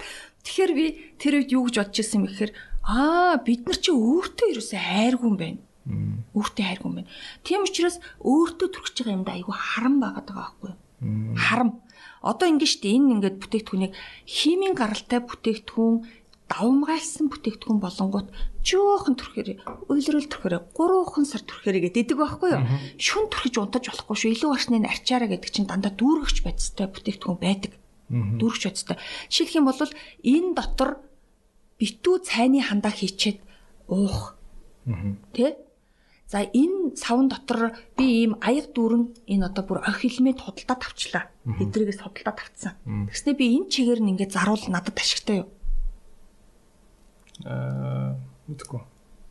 Тэгэхээр чи энэ чинь заруул ашигтай л хэлэхтэй. Тий, ойлгодог хүнд нь ингээд зарах гэжэл нэгхэн ширхэг юм зарчих гээд байгаа байхгүй юу? Тэгэхээр чи нөгөө ийм эрдэмтдийн бүтээл, нээлт, ийм нөгөө охи элементүүдийг чи яадгүй гэхээр ингээд охи элементээр нь худалдаа тавна Тэгээд тэрийг ингээ 1000 100 мянган савнд ингээд хуваач хийгээд бусад хэсэгт нь ингэчээ зарж болохгүй болчиход байна шүү дээ. Тэгээд дундуур тэгэхээр бусад хэсэгт нь дүүргэж байц хийдэг байхгүй. Одоо эм ч ихсэн адилхан байхгүй. Үйлчлдэг элемент нь жижигхэн жоохон бусад хэсэг нь тэрийг хэлбэржүүлж байгаа. Тий. Одоо нөгөө дүүргэж байцсан байгаа байхгүй. Тэр нь дүүргэж байцсан өмнө нь одоо тэр нөгөө нэг лааны тос парапин эднэр хийгээд байдаг. Одоо юмны гадна талд парапингу марапингу гэж бичээд байгаа чинь энэ нөгөө нүх бүгэлдэг дүүргэж байцсгүй шүү гэдгээ л илэрхийлэх гээд байгаа юм байхгүй. Нэг л их парабен фри гэж ингээл бичсэн болсон билүү те. Тий.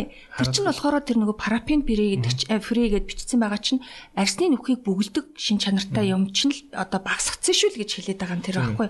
Тэгэхээр нөгөө хүмүүс чинь ашигла бодоод энийг маш олон савнд хуваангуудаа энэ доторхыг дүүргэж байц хийчих. Одоо саваа дүүргэх гэдэг байгаа байхгүй юу. Тэгэхээр энэ дотроос үйлчилж байгаа нь ийм жоохон тэгээд бусд нь бол зүгээр л одоо дүүргэж түрхээд идэг. Тэгэхээр тэр нөгөө бүтээлийн их сурвалж нь хаана байгаа юм. Энэ элементийг хаана хизээ хэн нээчээд байгаа гэдэг их сурвалж нь маш чухал байдаг байхгүй. Аа. Юуны тэгэхээр яалчгүй бол зөвхний ямиг зөвхөнд нь одоо юуны ямиг одоо юу гэвэл биений нүүрний гэдгээр салах нь бол харлаад ах шаардлагагүй юм байна гэж хэлж байна. Тэгэхээр биеийн төрөж байгаа юмаа зөвхөнд хизээш төрөж Хязгаарч төрөхөж болохгүй. Нүүрэнд ч төрөхөж болохгүй. Тэр шөний өдрийн дээр ялгаа юу вэ? Шүн илүү өөртөө ингэж удаан хугацаагаар шингэж авдаг болохоор хит шингэх шаардлагагүй юмнуудыг шүн төрөхтгүүл юм байна тий. Аа шүн болохоор ингэдэг. Одоо тэр шүн өдөр гэдэг ингээд ангилдсан байгаа шүү дээ тий. Тэгэхээр өдрийн тосыг сонгоход анхаарах зүйлийг хэлчихв.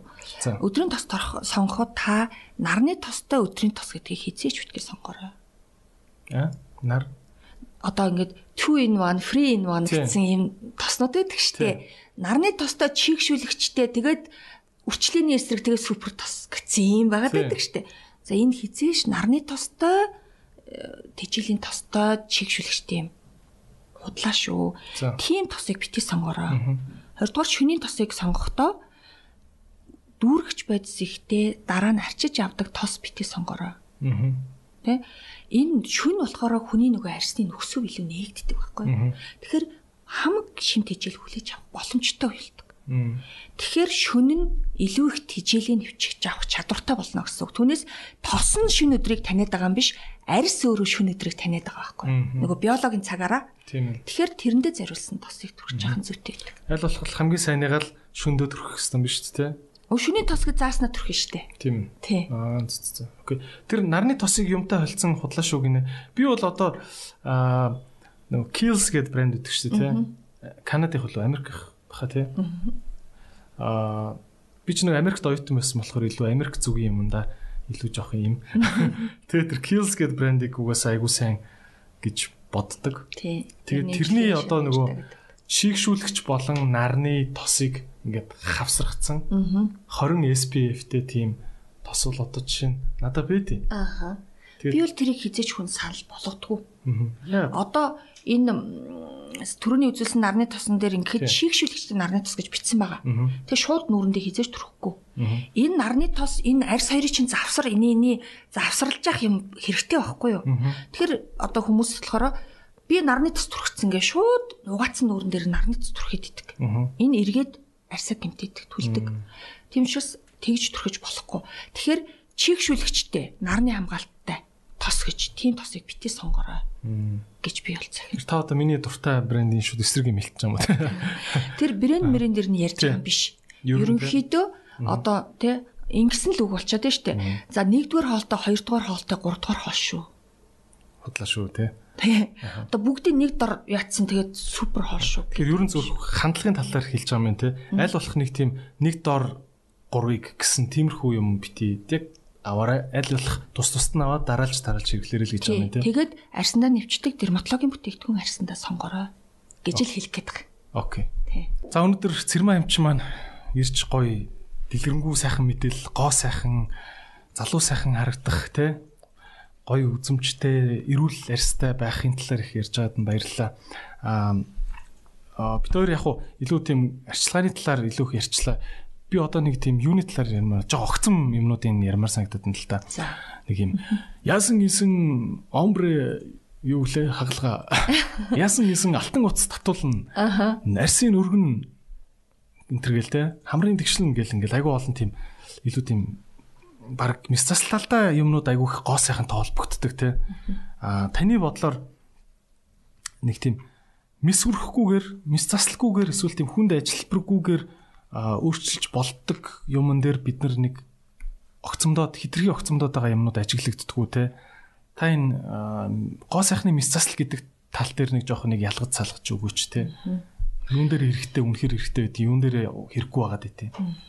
За тэгэхээр ер нь одоо хөгжлийнхаа тухайд аваад үзэх юм бол одоо нэг хэсэг бол мисцалд маш шуурч исэн. Бүх химик газ хялбархан огтлоод ингээд гоё болгочихно гэдэг ийм юм руу шуурч исэн бол одоо 2018 оноос эхлээд мисийн бус гоо сайхан дэлхийд даяараа явж байгаа.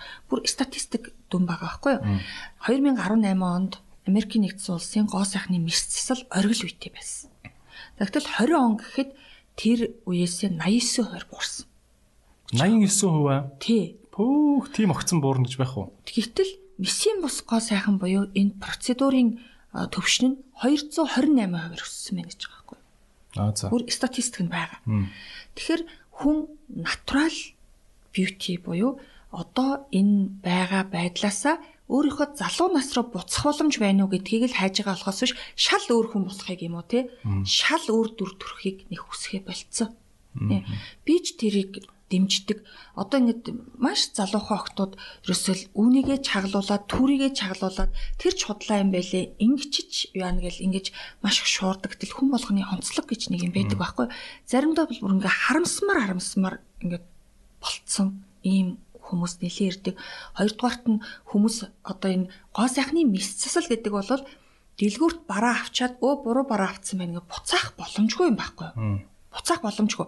Буцаач сольчи дахиад авчи гэсэн юм хэцүү энэ өөрөө чи эдэснээс тодорхой хэмжээг аваад тэр хэсгийн одоо цусны эргэлт, тунгалгийн эргэлт бүх одоо эргэлтүүд чинь бүгд өөрчлөгдөж байгаа гэсэн үг байхгүй да. Тэгэхээр тэрнээс илүү энэ месийн бус зүйлийг, месийн бус процедурыг хүмүүс яагаад илүү сонгоод байгаа юм гэхээр натуралаараа бьюти байхыг хүсэж байгаа байхгүй юу? Тийм ээ. Тийм. Ер нь нөгөө өөр хүнтэй бити өрсөлт, өөрийнхөө өчигдөртөө өрсөлт гэдэг шиг те.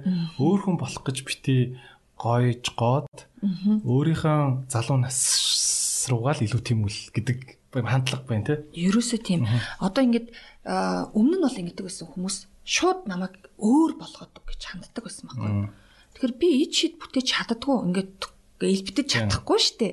Тэгэхээр хүнийг одоо 50 настай хүнийг 18 тай болгож бол би чадахгүй. Таныг би 40 настай харагдуулж бол чадна. Аа би чинь ирүүлжүүлээд өөрөө чинь дотоод зүйлийг чинь бүүстинг хийж бол чадна. Тэ? А гэтэл би 18 тай болгож бол чадахгүй байхгүй. Окей. Хоёлоо одоо тэгвэл яг шууд амьдралын за статистик нь тийм байт юм биш нэ. Амьдралын ажилт гэж юм бас байгаа шүү дээ, тий. Та ингээл ажиллаа хийгээл сууж яхад айгүй олон алдаж интсэн охтууд орж ирж байгаа хүүхнүүд ихвчлэн байдаг байлгүй эмхтэн хүн ихвчлэн байдаг бах те а яаж алтаад байна те за. Юу л буруудч гүчээд байна? Нэг тийм зүр ажиглагдсан юм аялаач та одоо хамаатныхаа охин дүүд хэлэх гэж байгаа бол за нэг ийм юмнууд дандаа гараад иш одоо болцоогоор та нар гээд хамаатныхаа охтуудад хэлээч. Одоо яг ингэж байгаа юм. Хүмүүс арсны нас гэж байгаа за. За 0-оос 12 нас бол нэг үе гэж тооцно. 12-оос 25 дараагийн үе. За энэ бол залуу үед байхгүй юу? Хүүхэд үе, залуу үе. Нэг өсвөр үед явж байгаа. За 25-аас 37 нас хүрээд ингээд нэг арсны үе солигддог байхгүй юу? Тэгээ 37-оос 45, 45-аас дээш гэж ингэж хуваадаг. За гэтэл 30 гараад ирлээ. Гэтэл хүн өөртөө таалагдхаа болж эхэлж байгаа. Энэ юу гэсэн үг вэ гэхээр хөгшрөлт, арсны хөгшрөлт нь физиологийн хөгшрөлтөөсөө төрүүлчихэд байгаа байхгүй юу? Тэгэхээр хүн өөртөө таалагдхаа болоод ирнэ. Зураг авахгүйла дали нүртэй болчихсон нэг л унжицсан, ингэсэн, яачмаар чи нэг л бочроо болохоо болоод ирэхээр нэгэн химээр бүгд ерөөсөө ингэ зүрл хуруугаар татсан юм шиг хөмсөг шивүүлдэг. За энэ бол нэгдүгээр үе болоод байгаа юм. За ингээд тэрглээч гэсэн таалагдахгүй шүү дээ. Тэгэхээр л контр шивүүлэл уруулаа хүрээлүүлэл ерөөсө шивж болж байгаа газар бол бүгдийн шивээ тавьчихж байгаа байхгүй. За ингээд таалагдахгүй байна.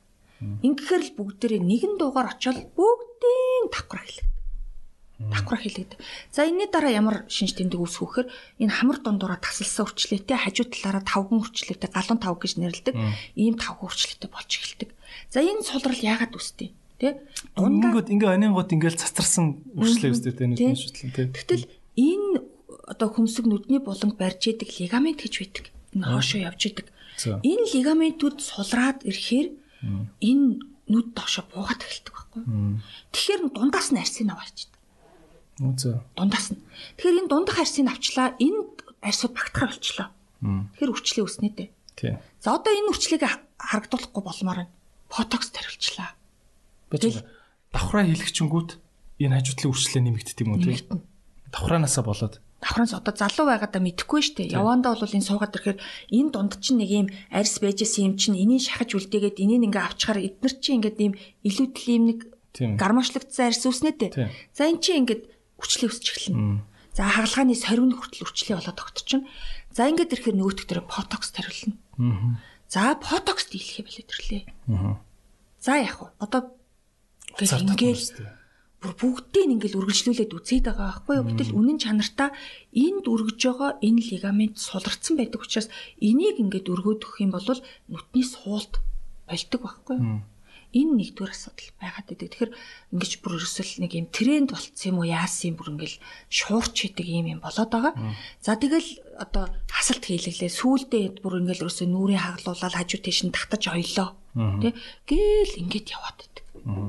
Тэгэхээр энд байгаа урсгалууд бүгд өөрчлөгдөн тэрний чинээгээр хүн пальпитг Нас ахиад ирэхээр хүн яагаад энэ нүднээс доош хэмжээ, нүдний дээш хэмжээ хоёр чинь хоёрны нэг байхгүй юу? Дунд нь нүд байдаг. Зураг зурхад тэгж зурдаг. Манай аав зургийн хүн. Хүүхэд наснаасаа би зөв харьцаа гэдгийг л одоо сурсан хүн байхгүй? Тэгэхээр нүүрний энэ пропорц харьцаа гэдгийг алдаад алдагдуулдаг хүн өөрөө хоёрдугаарт нь одоо нөгөө алдаад эхэлдэг. Тэгэхээр л янз бүрийн юмар оролдоод байдаг. Үнэн дээр энийг өргөжидэг лигамент энэ хүнд жингээсээ болоод доошоо суналт үсээд тэгээд нүүр юм бангах гар болоод байгаа тий.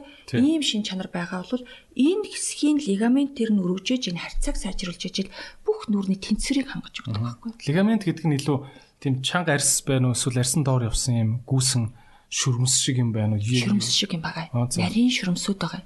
Тэгэхээр энэ хүний ингээд арсны давхрах чинь зүгээр л арсан дээр наатсан юм э, биш ээ. Ясан дээр наатсан арс биш байхгүй юу? Энэ давхрахтаа энэ давхрах дунд ясны хальс хүртэл явсан модлог мод шиг бүтцтэй юм зүйл байдаг. Залуу байхад энэ яг харалдаа харалтаагаараа ингээ барьж гин хүн инээхэд инээж болдог мимикээр ингээ хөдөлж идэг юм байдаг штэ. Тэгэл ингэж нөгөө ганхтаад ингэхээс гадна хүний нөгөө буруу зуршил өтөр болгон хийдэг үйлдэлүүд байдаг штэ. Энэ хүн өөрийнхөө нүрийг эвдчихийдэг. Одоо нэг талаараа дандаа харж унтдаг, нэг талаараа жайждаг. Дандаа нэг талаараа унтдаг штэ. Тэгэл байнга шанаагаа тулд суудаг, тий? Байнга тийдэг штэ. Ингээл ахаар нүрээ аажим аажмаар хүн зөөж идэг байхгүй зөөж идэг. Тэгээ нэг талаараа жажилдаг. Иннээсээ болоод тэгш хэмээ ингээд алдагдуулаад эхэлдэг. Энэ алдагдсан тэгш хэмд юу нөлөөж идэв гэхээр тэр лигаментүүд сунж идэг байхгүй. Сунж идэг. Өөрийнхөө байрлалаа алдаад дээдэх юм а доош нь алдчихидэг гэсэн. Тэр тэр лигаментийг очиж залуужуулж ээж хүн өөрийнхөө залуу төрөх. Яаж зохиол? Тусгай энэнд зориулсан аппарат гэдэг мессийн босгоо сайхны одоо шилдэг аппарат гэж үнэлэгдсэн аппарат л та. Тэгээ энэ бол бүр ерөөсөө ингээ батлагдсан яг арсны гүнд мэсхүүгээр хурж чаддгийм а гэдгийг баталсан аппаратаар ингээд хүний тэр лигаментийн төлжүүлээд тэгшилдэг байхгүй. Тий. Тэгжээж залуу нас руу эргэж явах боломжтой болно. Тий. А тэгхгүй зүсүүлээд ингэн далигараа зүсгэтнэ. Маш сонин штэ. Утас татуулчаад ирсэн хүн далигараа л болоод ингээд татагтаад ирдэг байхгүй. Ягаад тэгэхээр анхны тогтоож байгаа цэг нь өөрөө далигдсан байхгүй юу? Захын булчин дээр тогтоож байгаа шүү дээ. Энэ тэгтэл захын булчин нэг нь наашаа нэг нь цаана байхаар нөгөө тогтоож байгаа хэсэг чинь өөр болно доо. Тэгэхээр өөр болсон дэлгэвч. Арьс нь далигараа л татагдана. Хоёрдугаарт нь ингээд шууд утас татуулаад ирсэн хүмүүс болохоор ийм оромбон нүртэй болсон гэдэг. Оромбон нүртэй. Ягаад тэгэхээр нүдийг өөд нь ингэж өргөх гэж тэмүүлж байгаа энэ хэсэг дээр тогтоогод байдаг. Тэгэхээр энэний доош нь татаад энэний дээш нь уйчхаар оромбон нүртэй болчихно. Тэгэхээр энэ маш өргөн сэдвэлтэй бүр ингээд ярил. Тэгэхээр энэ одоо зүйлүүдээ мисслаар явах уу, юугаар явах уу гэдэг чинь эхлээд залуу байхад би бол мисслийг уриалж хэлмээргүй байна. Хэлмээргүй байна. За миссэл бол эцсийн сонголт шүү. Эцсийн сонголт буцаах боломжгүй гэдэг байгаа шүү дээ. Тийм шүү. Тэгэхээр мессийн бус процедур дэлхийд даяар маш их хөгжиж байгаа хүн өөрийнхөө төрх. Заримдаа өстой айгүй гоё айгүй гоё юутай ч юм уу те одоо хамартай ч юм уу царайтай байсан хүн ингээд өөрийгөө өөрчилж явж идэг шээ те. Чи яагаад тэгж байгаа юм гэхээр үгүй надаа одоо энэ шинэ маань гоё юм гээд одоо нөгөө Холливуудын жүжигч хэм блэ? Рене нэг амар Звил Вергч үлээ. Яг та нөгөө ноутбук дээр тоглодог Тэр чин миний бодлоор бол жоохон болцгордуу царайтай. Гэхдээ амар хөөрхөн хүүхэн байсан. Тэгээд ингээд дараа нь ингээд зүр нэг юм болсон шүү дээ. Тэгэл зарим хүнд одоо яа гэм бас энэ сэтгэл зүйтэй нэг холбоотой ах шүү одоо тий. Үнэхээр гоё байгаад тах чи өөрөө гоё байгаад тах чи өөрөө өөртөө таалагддаг. Тэр тэр ямар хүчтэй цаана гэм гоо сайхны талаар хүмүүсийн ойлголт их өөр байгаад идэг. За Европ зүг рүү бол энэ өндөр шанаа тий. Уруул нь ийм байх нь гоё санагдаад байгаа шүү дээ. Манайханд бол энэ шанаа байхгүй болох нь гоё байгаад байгаа. Нэгдүгээр тийм асуудал байдаг. Хоёрдугаар хүүхэд насны ийм сэтгэл зүйн трам гэдэг юм хүний гоо сайхан өөртөө ихтгэл их нөлөөлдөг. Тэр хүүхэд наснда би хөөрхөн биш тэ гэсэн ийм ойлголтыг авцсан хүн хөөрхөн л байгаад байхад би хөөрхөн биш л гэдэг. Тий. Чамд энэ хэрэггүй гэдэг тагталгүй би бүр бодоод байхад л энэ дээр л ус суулгачмаар байна гэдэл яваад байдаг. Тэгэхээр энэ бол бас их э, асуудал болоод байгаа. Тэ. Юуных чинь мессийн болоод месслийн бас асуудал байлаа. Тий. Тэ. Тэгэхээр нэгдүгээрт мессийн бус тал дээр зөв сонголт хийгээч. үндэс сойраараа залуучих нь чухал юм уу? Өнөөдөр яг гадна талдаа бомболох нь чухал юм уу гэдэг л сонголт штэ. Тэ. Одоо энэ хацраны тал дээр нэрээ яаж ин хүмүүс энэ хацраа өрүүлэн мөрүүлнэ гэл эрүүгээ өрүүлсэн мөрүүлсэн гэл тийм ярих юм. Тэн дээр одоо алдаа гарч ийн үү? Яг зарим нь мэдээж зөв зөв гой зөгж байгаа нь байгаа л та мэдээж тий. Тэгэхээр энэ хүний Тэн дээр юу анхаарах хэвээр ер нь? Тий, арга ёсны- явж байгаа юмд. тий арга аа, бүтцэх өөрөөр хөгжсөн байдаг энэ одоо бага наснда шүтээ авахгүйсэн байна уу зуулт нь ямар байна гэдгээс шалтгаалал хоншорын яс хөгжихүү эрүү хөгжихүү гэд энэ бүгд их аа, ялгаатай л да. За Монгол хүнд бол энэ шанааны яс их өндөр байдаг гэж ингэж хэлдэг. Тэгэл энэ одоо хүн өөрөө өөртөө таалагдахгүй байхад ерөөсө шанааны ясаа битээ усуул гэж хэлэхэд маш хэцүү. Маш хэцүү. Тэгээ зарим хүн бол үнэхээр энэ пропорцоосоо давсан ийм одоо шанааны яс нь өндөр. Бүр энэ дээдх булчин нь биш. Тийм өндөртэй хүмүүс бол байдаг. Ирүүгээ усуулна гэж тэгж чинь энэ ирүүний булчин нь товоогоод байгаа мó яс нь үнэхээр дөрвөлжлээ гадна тийшээ дэлбийцсэн ийм бүтцтэй байгаа мó гэдгээс шалтгаалаад тэр тал дээр бол мэдслийг сонгож болно. Түүнээс мэсхүүгээр янзалж болох хэмээг заавал месээр оролдуулах шаардлага бол байхгүй болсон байхгүй. Одоо л мэдслийг орлох бүтээгдэхүүнүүд зөндөө бий болчиход байгаа шүү дээ. Та түр хэллээ. Энэ юу гэдэг гинэ энэ арсыг хошин татчихдаг. Тэр Лигамент, эритений лигамент. лигамент гэж ярьд юм уу те? Аха. Энэ YouTube дээр биш Google дээр эритений лигамент гэж бичээд үзвэл зөндөө гарч ирнэ. Окей. За энэ лигамент гэдэг одоо жишээ нь энэ арсны нэг хэсэг арсны бүтцийн нэг хэсгийг жишээ нь би бол хэзээ сонсож байгаагүй. Хичээл дээр ч зааж байгаагүй гэж бодож байна. Мэдгүй байгаа хүмүүсийн ч буруу биш ба болчиход байгаа байхгүй юу? Нэг бодлын. Тэгэхээр энэ шиг өөр хүмүүсийн энэ арс нүүрний бүтцтэй холбоотой хүмүүсийн ингэж мэдгүй байгаагаас болоод тэрнээс нь үүдсэн бас хохирлуудыг давхар мэдэхгүй болчиход идэг тийм биологийн бүтцүүд өөр юу юу байна. За хоёрдугаарт нь болохоор ийм юм байгаад идэв. А Монгол хүн энэ дээр ийм том шанаатай гэж яддаг штэ. Тэгэхээр энэ бол дийлэнх нь яг яс биш байдаг. Булчин нь ингээд овоороод буруу хөгжчихсэн байдаг байхгүй. Тэгэхээр энийг месийн бусаар янзалж болдог. Янзалж болдог. Тэгэхээр энийг ерөөсөө нь ясаалахгүй би угаасаа л юм ястай гэж буруу ойлголт яваад идэг. За 3 дугаарт нь хүний нүүр ингээд одоо суулт өгөөд арьс сулрна штэ. Тэгэхээр хүн энийг л зааж ирээд идэг байхгүй. Ийм нохош гулчлаа гэлээ. Нохош одоо энийг л яг энэ дээр нь ингээд аваатах гэдэг. Тэгтэл энэний чинь дараагийнх нь эндээ холбогдоод энэ нь холбогдоод ингээд ингээд явж байгаа штэ. Тий. Сунал таана үссэн байдаг гэхээр энд үссэн байдаг. Энэ нингүй арьс байхгүй. Энэ хажуудалтай. Тий. Энэ нингүй арьс чихний хажуудлын нингүй арьс байгаа. Энэ хамар уруулын гурвалжны нингүй арьсан дээр суналт өгсөн байдаг. Энэ нь зүлхийж нөгөө өмдөнд өвдөг үүсэж байгаа юм шиг ноос хувцсыг нэг үлгүртүүлэгчээр мөр гарчдаг. Тэрэн шиг суналт өгсөн хэсэг байгаа болохоос биш анхны сонсон хэсгүүд дандаа нингэн арьсан дээр явагдсан байдаг байхгүй. Тэгэхээр тэр хэсгийг имчилжээж энийг имчлэх боломжтой болдог. Боломжтой болдог. Тэгэхээр энийг э, бас сайн мэдэтгүү. Ер нь бол ялангуяа ирчүүд дээр дэгдэг штэ ингээл Монгол ах нар чи ерөөхдөө бол нэг 30 гараал таргалж эхэлдэг. Тэгэл нэг 40 рүү төхөөд ирэхээр бүгд нэг юм банкар банкар занкар занкар толготой болол юм давхар яг ирүүттэй биш. Гэхдээ ер нь бол нэг юм Шанаатай юм. юм илжүг шиг царайтай. тий нэг хацарлага юм чигцэн шиг юм болчихдээ штэ. Тэр одоо юунаас болж байна? Тэгээд бас амар таргалцсан юм уу гэхээр зарим нь ингээд торхоо мөртлөө юм жоохон чупа чупс гэж ярьдаг шүү дээ. Тийм пропорцтой болчдөг шүү дээ. За тэр чинь бол энэ хүний энэ э, нөгөө лимпийн судлалын бөглөрөл болоод байгаа. Лим- Лимпийн лимфатик систем гэдэг Тийм. тунгалгийн систем юм. Тунгалгын систем. Тэгэхээр энэ маань энэ нөгөө тарих толгойн нийт хэсгээс энд ингээд тосгор шиг тосож аваад гаргаж явах хэрэгтэй хэсэг байдаг байхгүй юу? Тэгэл энэ маань бүглэрцэн. Явахгүй. Тэгэхээр одоо ингээд эн чинь гурван өрөөтэй, урагш урдаа нэг өрөөтэй, доороо нэг өрөөтэй, хойно нэг өрөөтэй байхгүй юу? Үнцэн. тэрлүүгээ чихэж эхэлдэг. Тэгэд хүн турсан чинь алга болохгүй. Тэгэхээр энэ нөгөө хорийн сувг буюу энэ тунгалгын судлалын системийг зөв болгож өгснөөр энийг бүр үндсээр нь шийдэх боломжтой байдаг.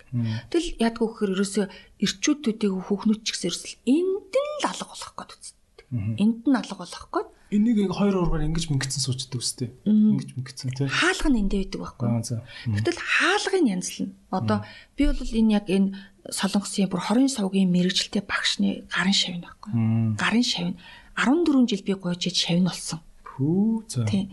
Тийм. Тэгэхээр энэ лимфатик системийн урсгалыг зөв болгох эмчилгээ хийдэг. Тэгжээж таны нөр үндсээрээ өөрийнхөө залуугийн төрх рүү ирнэ. Тэр тэрийг ингээ оншлно. Хаана байна? Хэр байна? Ямар төвшөнд байна? Яагаад нүүрэн зантаагаад байгаа юм? Тэ? Энэ одоо булчингийн зангирал биш байх чинь ингээд энэ юу вилайн нүртэй болох гэж байгаа гэх тэр лого потокс төрөлцсөн байдаг. Тэ? Тэгээ энэ потоксор шийдэгдэх асуудал биш байхгүй. Тэгэхээр тэрийг энэ хоёр булчингаас суллана гэд ботокс төрөлт үстэй. Тий. Тэгэхээр булчингал суллана. Гэтэл энэ хорын сувгийг чинь суллаж чадахгүй байхгүй. Тэгэхээр тэрийг имчилжээж хүн энэ нэг хажуу талдаа ингээд нэг хоёр юм ингээд илүү болцсон байдаг штеп. Тэгэхээр тэрийг имчилдэ. Тэгжээж яаж имчлэх вэ? Товчхон товчхон ирвэл аа товчхон ирвэл энэ сувгийн нээн өөрийнх нь урсгалыг сэргээж өгнө. За. Тийм. Тэгэхгүй ингээд нэг юм гялар утанд юм хийчихээ шаха боочвол энэ ингээ явахгүй да тий. Яг тэрэн шиг болоо хүний бие чи амьд организм учраас ингээ хүмүүсийнхийг бариад ингээд үцхээр бүр уудалцсан юм юм нааш чаашаа хүү энийг юм нааш чаашаа яваад байна гэд хүн ингэдэг байхгүй. Тэгэхээр тэр нь ингээд юм бүр э, гадуура хайлс нэхэд юм бөөм үсгчихсэн байдаг. Хөөх тийм үү. Одоо нөх хүний нар нарманы хөндөй ингээд хацраар ингээд байдаг. Тухаар ингээд байдаг хөндөй шиг бас энэ чинь хүндинүүд байдаг гэсэн юм уу тийм. Тийм шүү дээ. Энэ чинь ингээд арьс хооронд юм юутай байхгүй юу? Завсартай. Тэгээ тэр хооронд нэвчээд байрлалцдаг. Тэгэхээр тэр хэсгийн чөлөөлөд өөрийнх нь урсгалыг нээж өгнө. Тэгжээж энэ хэсгийн урсгал нэгдээд ирэхээр хүний ингэж нөгөө энэ нэг юм хойхон хүртэл нэг юм зузаараад атраа өссөн хүмүүс байдаг шүү дээ тий. Уба зураас гарах гэдэг. Тэр чинь би зөхөөс яа. За тэр уба зураас хүртэл байхгүй болно. Өө тийм. Тий. Ерөөсөө тэр гоо сайхан эрүүл мэндтэй бүгдтэй нь холбоотой. Баггүй. За тэгвэл тэр утас татуулах тэр юу юу анхаарах хэрэгтэй. Аа нэг утас татуулах гэж байгаа нь алтан утас гүйлгцэн мүлгцэн гэдээ сонсогч байна шүү дээ тий. За алтан утас бол хамгийн ихэнд өсөж бий болсон баггүй юу? Гэтэл алтан сонсчлээсэн байна. Алтан утасыг арсны давхарг зузаан байх үед суулгасан хүнийх тий нэг юм каркад зангидсан юм шиг тодорхой хэмжээгээр барьж идэг. Тэгэл нингэн нүртэй мах багтай хүнд ингэ суулгачаар сүулдэ махан шимэгдээд ирэхээр нөгөө алт уцтай чи үзүүр арьсаа цоолж гарч ирчихгээ бор бор болоод бүр ингээд энд дарахад энд таваагаад энд дарахад энд таваагаад ингэж иржсэн ч хүн байгаа. Тэгэхээр тэр нөгөө алт уцсны давуу тал байгаа ч гэсэн сөрөг тал байгаа даа нэ да хүний биес гадагшлахгүй эн чинь маш удаж дээ. Тэгэхээр тэрийг багасгахын тулд энэ коллагентэй утас гэдэг зүйл гарч ирсэн байхгүй юу? Уян хатан чанарыг нэлээд дээшлүүлээд. За коллагентэй утас дотроо маш олон юм. Хайлчдаг энтер гэдэг билүү? Тий, хайлдаг ингээл хайлтгүйгэл яриад идэг уддаг л байхгүй. Тэгэхээр тэр нөгөө өргөстэй юу өргөсгүй юу гэдгээр нь хоёр хувааж болно. За өргөсгөө болоод ирэхээр энэ дотор ирчлээтэй юу ирчлээгүй юу орооттой ороолтгүй гэж зөндөө. Тэгэхээр хаана яаж хэрэглэх вэ? Энэ хэсгийг бөмбөлгөж төлжүүлмээр байгаа мó гэвэл 24 давхар утсыг шүлжчихсэн юм шиг хэлбэртэй утас суулгадаг байхгүй? Бажгараа. 24 давхар утсыг шүлжчихсэн утас гэдэг. Бүрэн гүрний тороос шиг утас гэсэн юм. Тэгтээ тэр нь нарийн коллагентэй утасны шүлжчихсэн өөрөө дотор ороод ингээ бөмбөхөрөө тэрний хооронд төлжилт явагдаад энэ хонгорхоо нүүр нэг хоёр хуваагдаад нэг ёлкны мод шиг болцсон. Ингээд индиан бэнд гэж хэлдэг байхгүй энэ хонгор монгорыг төлжүүлдэг тусгай зорилттой утас байдаг. А гэтэл одоо тий энэ нөгөө нэг сунаад нэг өвдөг гарцсан юм шиг ийм носон өмдөнд өвдөг гарцсан юм шиг хэсгийг суналт өгөөд хүний мах чинь ингээд төрсээр байгаад нийт токийн муудалчж байгаа байхгүй тэгэхээр энэ хэсгийг буцаж агшаадаг нийт токийн сайжирладаг утас гэж байгаа. Оо за. За гэтэл өргөстэй утас гээд одоо ингээд өөд нь өргөхөд энэ дэмждэг эмчилгээ болохоос биш энэ шийддэг эмчилгээ биш байхгүй юу?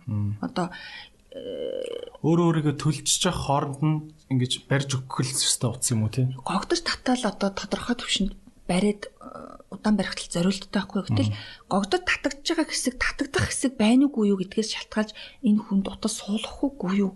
Эхлээд ямар эмчилгээ хийх вэ гэдгийг шалтгаалдаг байхгүй. Тэл чинь одоо ингээд нэг арьс мах хоёроо ингээд толны өмнө зогсож байгаа та эндээсээ бариад ингээд татаад үзээрэй. Аа. Татаад үзээрэй. Бүр хоёр төвшөнтэй. Заримийнх нь бүр нэгдүгээр төвшин салцсан, хоёрдугаар төвшин салцсан байгаа. Арьс мах нь хоорондоо салчт юм уу? Салцсан. Тэгээд энэ хоёр чинь ингээд залуу байхдаа бомбоор ийм одоо пүрш шиг одоо төлөөлөх юм бол нэг орны пүрш шиг юм байна шүү. Тэгтэл орны пүрчийг чинь бид юм ингээ явж явах ш босгож явж идэл энэ хоёр ч хоёулаа сунгаа энэ дүүрээд одоо ингээд тасаад ийм хол зайтай байсан юм чинь ингээд ирдэг байхгүй. Нэг нэгнээс авахраад ир чинь тийм. Авахраад энэ хооронд байгаа холбоо сууд чинь тас усрээд цөөрчнө гэсэн үг байхгүй. Тэгэхээр энэ хэсгийг эмчилдэг эмчилгээгч тусдаа. энэ хоорондын холбоосын сайжруулдаг эмчилгээ. Арьс мах хоёрыг холбож байгаа Холбоосын төлжүүлдэг эмчилгээ гэж байна. Тэрийг хийжээж өргөхөд үрдэн үздэг арьс гэж байдаг байхгүй. Гэтэл тэрийг хийхгүйгээр шууд л утас татчихаар энэ чинь нөгөө юм ингэж бөмбөсөн юм дотор ч утас яваад өө энд нэг хэсэг авахгурцсан байна гэж авчирч чаддаггүй учраас энэ хэсэг сүлхрээрээ л үлдэнэ. Тэгэхээр үрд үсэхгүй байна гэдэг асуудал гарна шүү дээ. Тийм ээ. Тэгээ хүмүүс зөндөө тэгж ханддаг. Би одоо 3 удаа нэг ингээд сул дэрвэлцэж идэх шиг л ямар ч байсан татцсан бол татцсан. Татцсан. Гэтэ тэгээд юу н гол хэсгээр ингээд сул сул дэрвэлзэл энэ гэсэн үг шүү дээ. Тий. Тэгэхээр тэр хэсгийн холбоосыг сайжруулахгүйгээр утас татвал ямар ч үрд үсэхгүй. Хэрэг байхгүй байхгүй. Одоо тэгээд тэр булчин нүүрний булчин арьс хоёрын хоорондын холбоосыг юу гэж нэрлэж байна? Тэр юм одоо тий ямар хуу юм байдیں۔ тийм мал мал өвчөж байхад бол ингээл юу гэдэг штэ ингээл махнасаа ингээл арьсан салж өгөхгүй ингээл амар наалтцсан байдаг штэ тий. Тэгээ бүр ингээд нудрагаараа ингэж салгадаг штэ тий. Тэгтэл нөгөө хүний Яаж наалтсан бэ тий? одоо ийм баггүй юу? Энэ ясны арьс хальсан дээрээс булчингийн завсраар дамжаад чихээ арьс хүрш- хүртэл явсан ийм мод байдгаа гэж би сая хэлсэн дээ мод шиг бүтцэн. Тэгтэл энэ модлог бүтцийн энэ нь бүдүүн. Энэ эритин лигмент чи ясны хальсаар бэхлэгдээд өөрийгөө холбож идэг юм холбоостой. Тэгэл энэ дээр байгаа нарийн мөчр байгаа шүү дээ. Энэ чихээ арьсны төвшөнд явж идэг байхгүй? Тэгэл эднэр чинь сончдөг. Энэ нь сонно. Хөгшрөлт энэ дээр явагдана. Гол мөчр дээр ишин дээр явагдана. Мөчр бол өнгөг хэрсгээл унгааж идэг байхгүй. Тэгэхээр энэ дунд байгаа одоо ингээ үзүүлэх э, зураг алга. За угаасаа манай айгу болгон сонсож байгаа гэдэг утгаар. Аа. Тэгэхээр тэр энэ тунд байгаа тэр нарийн мөчрүүд чинь сунаад одоо хүчгүй болоод тас тас үсэрсэн байна л гэсэн үг байхгүй. Тийм. За одоо энгийн үгээр тайлбарлаад Тэр яавал сэрэгтэй нь. а тэрийг тусгай нөхөн төлжүүлэлтийн лазер гэж байдаг. За. Тэр лазераар очоод нөгөө нарийн мөчрүүдийг чинь очоод ингээд сэтэлжүүлээд өгнө штэ. Сэтэлжүүлээд тэгэхээр нөгөөдөг чинь өөрөө сэтэлжиж ирэхээрээ залуучид төлждөг байхгүй. юу? Тэгээд тэр нэтвокоос сэргийн. Ер нь энэ орчин үеийн бүхэл төрлийн имлэг имчилгээг ингээд анзаараад тах нэ. Ер нь ямар ч өвчин бай гэсэн. Тухайн эргэтэн дээр байгаа цусны эргэлтийг сайжруулна гэдэг л үндсэн нэг юм суур онолтой яваадах шиг надад санагдаад байгаа шүү. Тэр- бол яг үнэн шүү. Энэ юусо бүх өвчний үүдэл нь та хэр зэрэг шимт хичээл аваад хэр зэрэг хүргэж байгаа юм бэ? Гэдгээс шалтгаалж байгаа хгүй. Одоо титэм судасны нарийсл гэдэг. Яагаад нарийсдаг? Тархисны судасны хат- нарийсл, хатуурл гэд энэ тархи руу цус явахгүй байгаа. Гэ хүмүүс ингэж ярьж байдаг те. Судас нь нарийссан гинэ. Гэтгэхэр хүмүүс бодохдоо одоо юу гэж боддیں۔ Ингээд хөөхөн ингэсэн байж байгаа гэж бодд юм шиг. Дотор нь ингээд нарийсчаад энэ хавьяас нь багалзуурчхад юм ин явуулахгүй бас хэсэг байгаа. Шимт ижил дутагдaltaй байгаа учраас очиж байгаа идэрхтэн байнгын дутагдалд орж байгаа байхгүй юу? Энэ одоо зүрхний тухайд аваад үзэхэд зүрхчин титэм судас гэж байгаа. Дотроо өөрөө цус шахдаг эргэтэн мөртлөө дотроосоо хижээд тижил авдаггүй. Гадна талын титэм судсаараа тижигж идэг байхгүй. Тэгэл титэм судасны нарийсал очоод зүрх өөрөө тижилгүй болохоор султаад байгаа байхгүй. Тэгэхээр тэр бүх эд эрхтний үндсэн цусны эргэлтийг сайжруулахын тулд натурал руу үзэхэрэгтэй. Тэгэхгүй дандаа пил уугаад, эм уугаад ахаар чинь нэг өдөр нөгөө судас чинь дил бүсрээд харуулт болоод байгаа байхгүй. Тий, тий. Ер нь тэгэл одоо нөгөө шамбар ментер гэж ярьдэн шүү дээ. Бид нэр цагаан мах гарчлал гэж одоо ярьдаг цагаан мах нь одоо ягаад ч цагаан гэд нэрлэлцэн. Тэр чинь тэгэл ерөөдөө бас цусны эргэлтийн л хүч юм л шүү дээ, ер нь. Тийм. Цусны эргэлтийн тунрал байхгүй юу? Одоо хүмүүс нас ахаад ирэхээр зарим хүмүүс судас нь ингээд бүдүүрчихсэн ингээд судасны оймс өмсөж ийн гээл тэгдэг оймс байхгүй хахад ингээд хүний хөл нь харахаар бүдүүн бүдүүн судас зүгээр ингээд материалтцаа овоочсон тий ингээд явж идэг ерөөсө доод мөчрөөс цус чинь тунаад дээшээ эргэж гүйцэхгүй тунрал үүсгээд байгаа л гэсэн үг байхгүй тэгэхээр тэр цусыг л натуралаар зөв эргүүлчих юм бол тэр асуудлууд байхгүй заавал мэдсэл хийлгээл судсаа тариулаад байх асуудал байхгүй болох Энэ зүгээр жоо фантастик асуулт шүү. Нэг тийм йоганууд байдаг штэ ингээд таацнаас ингээд давуу орны давуу шиг юмнууд уйдсан тэрэн дээр ингээд дүүжлээ доошоо хардаг энэ төр гээд те. А зүгээр би мэрэгжлийн биш яриа шүү. А ингээд чи өдөртөө ч юм уу нэг хэдэн минут ингээд доошоо харж байхад хүний арьс дандаа ингээд таталцлын газрын таталцлын хүчээр ингээд доошоо умчиж идэг. Ингээд сарсан багийнхаа шиг хаяа нэг эсэргээрээ харж байвал сайн гэд сонсчихсан. Энэ үнэн үү? Үнэн. Би энийг дэмждэг. Тийм үү? Тий. Манад бүр ингээ уруугаа харж зүгддэг төхөөрөмж байгаа. Өө тийм үү? Тий. Ч одоо тарих мэрхнийхэн даралт марлтанд юу биш үү ч одоо. Тэр нь харин чухал байхгүй.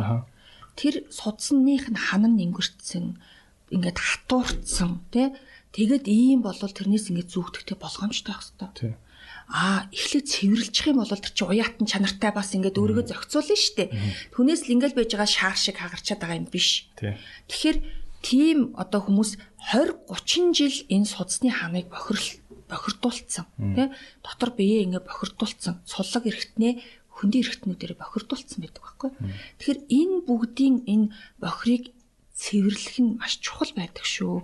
Аа тэгэхгүй ингээд байж байгаагаар нь өө дуруу гарч унчхаар сайн гинэ гэдэл толгоогоор доош харсаг харчдаг. Толгой дотор нь зад үсрэхгээ бэлэн болж исэн судс нь улам ачаал аваад тийм улам ачаалал аваад ингэхийг битээр харж чадахгүй шүү дээ. Тийм бас тийм битээр харж чадахгүй шүү тэгэхээр эрүүл байх үндсэн нөхцөл нь та хүлээж аваараа ажилуулах хэрэгтэй. Тараагуурч ажиллах хэрэгтэй. Тэгээ шинжилгээн дээр бол энэ цусны дүрс элементийн 3-1-ээс доош орж ижил цус багассан гэж гараад идэг байхгүй юу? Тэгэхэд асууда цусны дүрс элементийн 3-1-ээс доош орсон тохиолдолд нөгөө мэдрэг чанар дээр илэрдэг байхгүй юу? мэдрэг чанар гэдэг нь юу юм бэ? Одоо хүний ингээд нөгөө шинжилгээ авч байгаа бүх шинжилгээ чинь одоо байгаа нөхцөл байдлыг чинь бүгдийг гаргаж чаддгүй л гэсэн үг. Аа за таны нөхцөл байдал танд шинж тэмдэг нь илрээд хэцүү байгаад байгаа мөртлөө шинжилгээн дээр илэрхгүй байх боломжтой. Одоо цус багталттай хүн яаж цусны шинжилгээ өгөөд тэр нь юусаа гарч ирэхгүй байх боломжтой юм тийм. Боломжтой. Нэр энэ өтгөн цус шингэн шингэн цус гэдэг шүү дээ тийм. Энд дэр та нэг мэдээлэл өгч нь танаа таны салбартаа бас хэр хамаатай байдгийг тийм. Өтгөн цустай хүн гэж яг үнэхэр байд юм уу эсвэл зүгээр л зарим хүний цус өтгөн байд юм уу? Зарим хүний цус юм өтгөн юм хардуу өнгөтэй заримх нь юм ягаан өнгөтэй байдаг шүү дээ. Тэр одоо гоо сайхан эрүүл мэндтэй яаж холбоо байдаг вэ? байлгүй яах вэ? Ерөөсөө хараа өтгөн одоо цус багталттай байхад хүнд өгчээдэг шинж тэмдгүүд байдаг. За судасны захын эргэлтийг дурандаад үзэхэд энэ хүн ямар шин чанартай ирээдүйд ямар өвчнөр өвчилж болох вэ гэдгийг оншилдог байхгүй юу? За. Оншилно. За энэ судсаар ингээд оншлоход За хүн ирээдүйд ийм өвчнөр өвчлөн одоо танд бол ийм шин чанар байна гэхэд хүн өөрөө би гайгүй дээ гэд ингээд бодоод бодож явах тохиол байх магадлалтай. Тэгсэн мөртлөө энэ бол тун удахгүй танд энэ өвчин үүсэхнэ гэдгийг бүр шууд таньж болно. Захын судас тийм. Захын судасны эргэлтээр. Тэрийг одоо яаж харах вэ? Тусгай хардаг ийм дуран байгаа. Маадэр бол хардаг байхгүй. Тэгэд энэ цус багталттай хүнд өгч идэг шинж тэмдгүүд байдаг. За. Зарим хүнээс асуухад хүүшээ ямар нарийн ширийн асуулт яг надад тохиолдод байгаа юмнуудыг бүр оноож асуугаад ах ээ гэдэг байхгүй. Тэгэл тэр нь байж идэг. За гэтэл цус нь өтгөрцөн байна гэдэг чи яав гэхээр эргэл дудаантай байна гэсэн үг байхгүй юу. Эргэл дудаантай болохоор тэр чи хүчил төрөгчөөр хурдан баяжиж чадахгүй болохоор бараан өнгөтэй юм шиг санагдаж байгаа байхгүй юу. Тэ? Тэгэхээр тэр эргэл дудаантай болоод ирэхээр эн тэнд тунрал үсэт эхэлнэ гэсэн үг. Тэгэхээр шин тижэл авч чадахгүй хуучинтэй одоо хаягдлаа явуулж чадахгүй энэ мэтчлэн одоо төсөөлөд үцхэд гээл нэг тогтоол ус болоод байна гэсэн үг байхгүй. Тийм тогтоол ус чинь тэгэл мууддаг чанар муудаад гэсэн. Тэгэхээр энэ шинж тэмдгүүдийг бүгдийг нь онцлоод энэ хүнд ямар эмчилгээ хийх вэ гэдгийг тодорхойлдог. Тэгжээж энэ нөгөө дотор эргэлтийн чинь хүний арьсчин хамгийн гадна талын эргэтэн шүү дээ нэг бие дас эргэтэн. Тэгэл дотор ингээд байгаа шин тижээлүүдийн эхний игнэнийхэн авчнаа да. Тийм. Тэр чи арьсан дээр эртэл бас нэлээд юм болно да. Тэ. Тэгэхээр тэрийг сайжруулахын тулд энэ цусны эргэлтийг үндсээр нь сайжруулж биеийн эргэлтийг сайжруулах шаардлагатай байна. Тийм учраас би бүр энэ дотор болоод гоо сайхныг ослуулж имчилдэг байхгүй. Тэгэхээр яагаад тэгэхээр нэг зүйлээр энэ үхний ингэж гарал гой сайхан болгох боломж хомсон шүү дээ. Тэ? Тэгэхээр үндсээр нэмжилдэг гэсэн. За ер нь за 1 2 3 гэж шууд ингээд бүр базаад хэлвэл тэ. Цусны эргэлттэй хүнтэй яаж сайжруулах юм? Яавал бүр энэ арьсан дээр ирж байгаа хамгийн захын хялгсан судасных нь эргэлт хүртэл сайжрах юм те. За хүн бол нөгөө одоо дасгал хөдөлгөөн ойлгомжтой тийм биеийн нэрвэл байна. Дасгал хөдөлгөөн хэрэгтэй. Одоо хүн бол шингийн муух хэрэгтэй гэж зөндөө юм байгаа штэ энэ бол үндсэн юм баггүй за. Гэтэл одоо хүмүүс болохоор энийг сайжруулах гэж байгаа тэрийг сайжруулахыг атга дүүрэн битмээ болж байгаа. Витамин им им одоо тэгээд бүр нөгөө орой болохоор эмийнхаа сангийн өмнө заавал юу очт юм бэлээ гэж зогсдог хүн олон байгаа дээ. Тэгэхээр тийм атга дүүрэн витамин ингээд уугаад энэний дүүргэгч бодисын сайд эффектийг хүн биеэсээ гадагшлуулах гэж маш их зовдөг байхгүй юу? Аа. маш их зовдөг. Тэгэхээр тийм их юм ингээд уугаад натурал биш эммэн шүтэж амьдрэх хүмүүс дийлэнхтэй бие нь хавантай болсон байдаг. Хавантай болсон байдаг. Эргэлт байхгүй болно.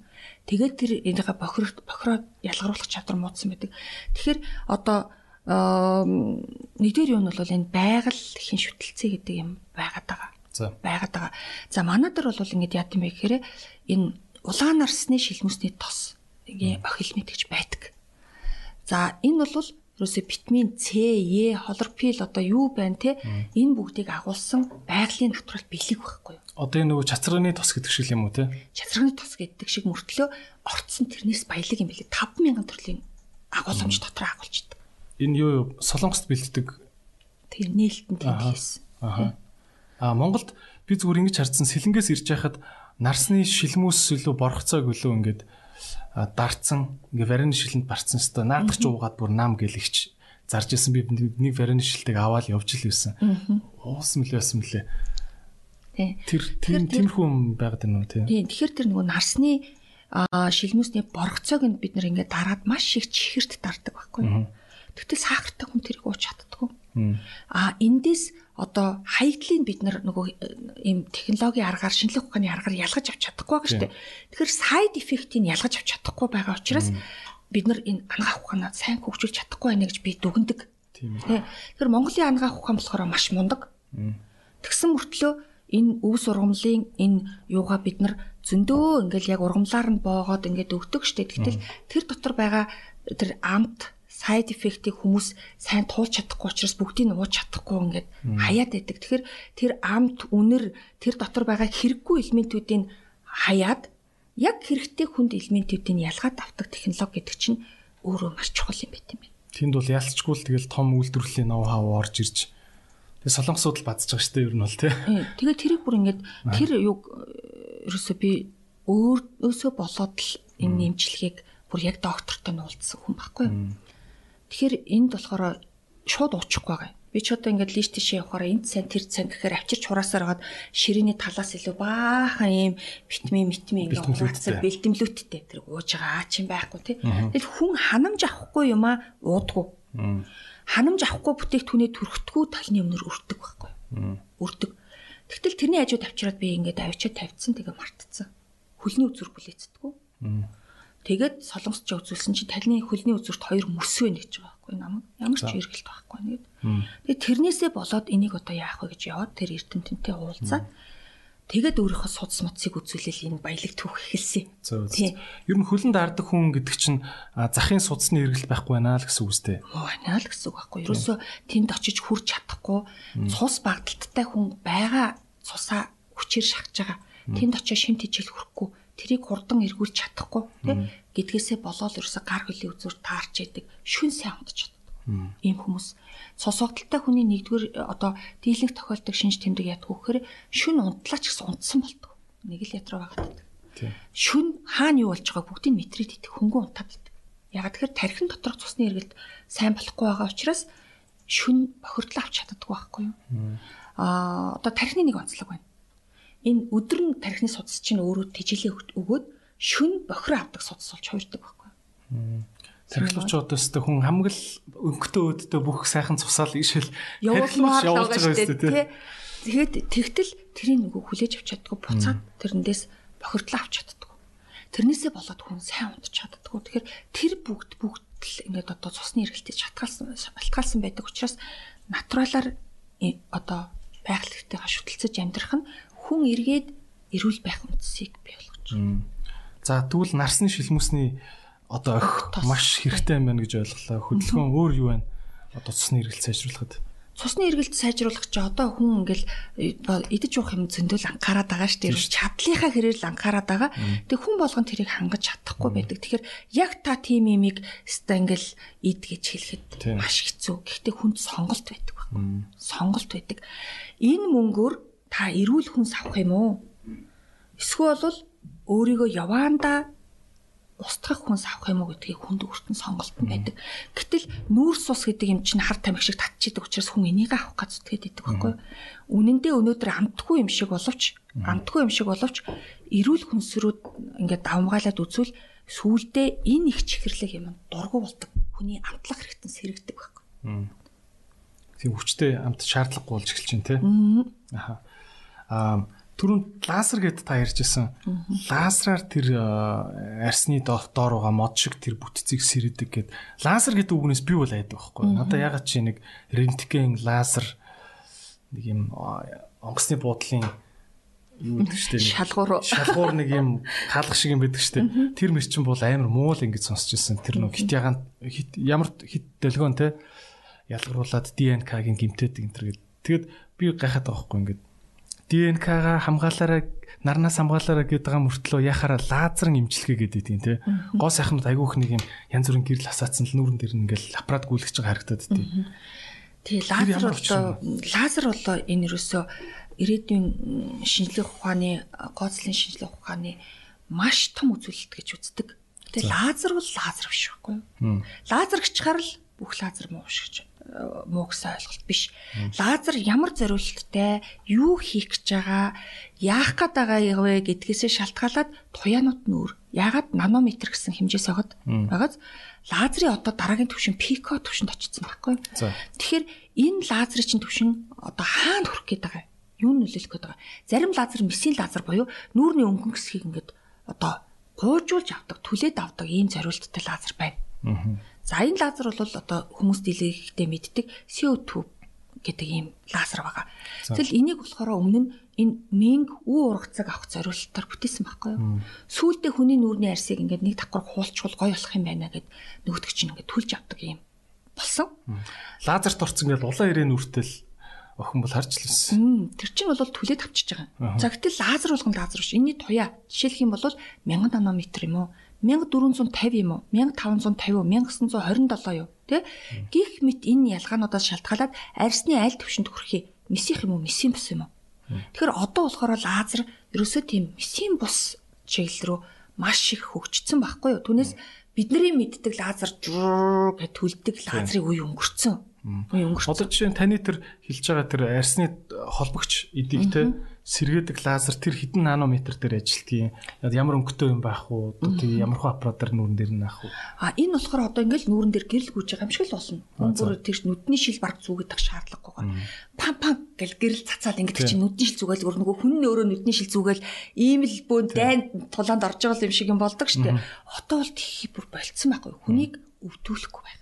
Хоёрдугаарт гимтээхгүй байх. Тий гуравдугаарт сэтэлжүүлж нөхөн төлжүүлэх гэдэг чинь одоо бүр эмчилгээний том менежмент болсон байхгүй том менежмент болсон. Тэгэхээр тэр болохоор 1550 нанометр 1927 нанометр гэсэн хоёр түвшинд үйлчилдэг. Баггүй. Тэгэхээр тэр болохоор арсны давхаргын энэ цаана 0.100-ны 3 мм-ийн хэмжээтэй гэрлэн баг нь үсгэнэ. Түүнээс түлж авахгүй. Түлж авахгүй. А гэтэл CO2 лазер ядг вөхөр 0.9 мм-ийн диаметртэй ухаат авчдаг ухаад авчдаг. Тэгэхээр чи нэг нь 0.100-ны 3 нөгөөх нь 0.9 гэдэг чинь маш том ялгаа байгаа. Тийм ээ. За энэ дэр микрожоул ажлын тухай ярих хэрэгтэй болно. За энэ одоо 1 секундэд 10 одоо микрожоулаар үйлчлэх үү гэвэл энэ түлдэг. За. Тэгэл 1 секундэд 1 микрожоулаар 10 секунд үйлчлэх үү гэдэг хоёр чи өөр үр дүнтэй байхгүй юу? Аа. Өөр үр дүнтэй. Тэгэхээр тэр гэрлэн баг нь үсгээд одоо залхууралд орцсон, төлжилтөө авч чадахгүй, хуйлдсан одоо нэг хүнийг ядаргаанд орчлоо гэхээр л янз бүрийн юм ингээл хийлэгдэх шиг тэр эсийг очоод сэрэж байгаа байхгүй да. Сэрэж байгаа. Тэднийг гимтэж байгаа биш. Сэрэж байгаа. Тэгэхээр нөгөө эд эс рүү нэвчих чадвар нэмэгдээд энэний дараа тэр арчилгаа гэдэг юмыг хийдэг. Жишээлбэл үүдэлсийн мэдээлэл нэвчүүлнэ. Тэр одоо сэтэлжүүлдэг тэр эд эсийн автар тэжээлийн нэвчүүлнэ. Үүдэлсийн мэдээлэл нэвчүүлнэхээр яах вэ? Цус өөрийнх нь цусыг буцааж хийх юм уу баг? Үгүй. Өөрийнх нь цусыг буцааж хийх арга байж болно. Үүдлэс гэдэг чи одоо өөрийнх нь л эсийг яриад байгаа юм шүү. Өөрийн эс гэж байхаас гэсэн үүдлэсийн мэдээлэл гэж юм байтгий. Хүмүүс үүдлэс гэж яриад байгаа боловч үүдлэсийн мэдээлэл. Одоо энэ үүдлэсийн дотор чинь ДНХ-г л бас байгаа штэ. Гэтэл эн чинь хоёр юм салдаг. Хоёр салдаг. Тэгэхээр нөгөө РНХ гэж байгаа штэ. Тэгэхээр энэ РНХ-гийн хэлхийг одоо энэ бол бүр биотехнологийн маш том шинжлэх ухаантай төсөөлөгч юм. Тэгэхээр тэр РНХ-гийн хэлхийг ингээд бий болгоод төхөр тэр үүдэлсийн мэдээлэл яхаар тэр хүн тухайн хүний үүдэлсийн нөгөө кодоор нь ингээд нийлж уншаад өөрийнх нь бүтцийг одоо сайжруулж өгөөд дэмнэж өгдөг ийм бүх төвшөнд хүрсэн байхгүй юу? Тэргээр ус сургуулж байгаа шүү дээ одоо. Наа чин баг юу юм шүү. Баг генетик засвар засвар юм шүү.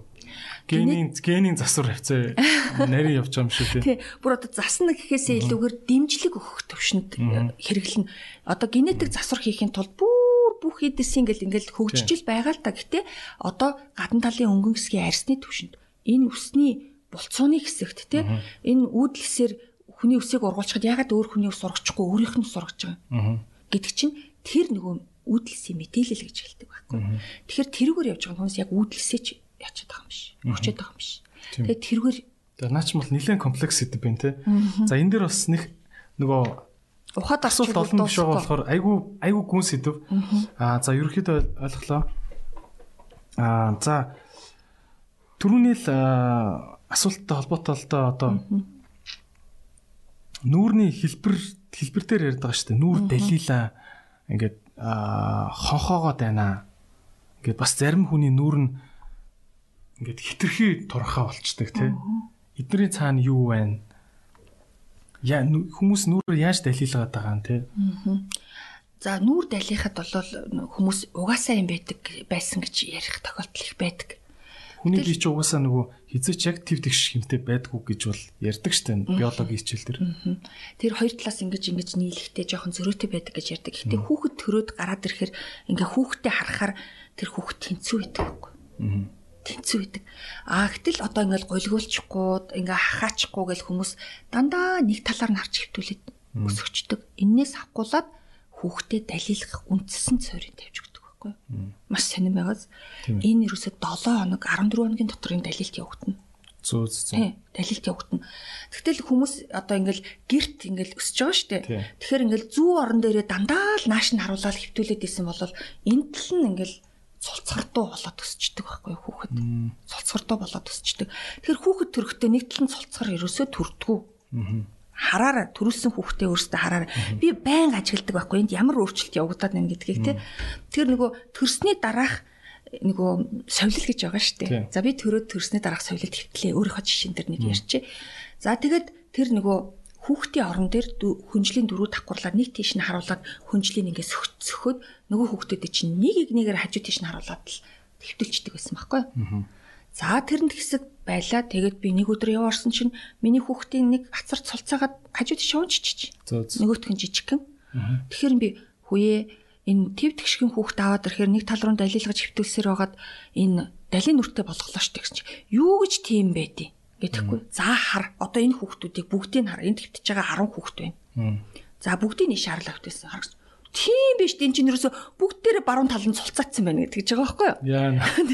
Тэгэхээр чи эн чинь ерөөсө багаас нь өөрөө хүүхдээ шимийг алдагдуулаад байгаа. Тэг хит дээш нь харуулад хар чин дагц нь халцраад ингээд ард дагц нь автгаа болчдөг гэдэг юм шүү. Үгүй хит дээш нь харуул гэж байгаа биш үү? Энд тал руу ингээ харуулсан бол нөгөө тийш нь харуулаа.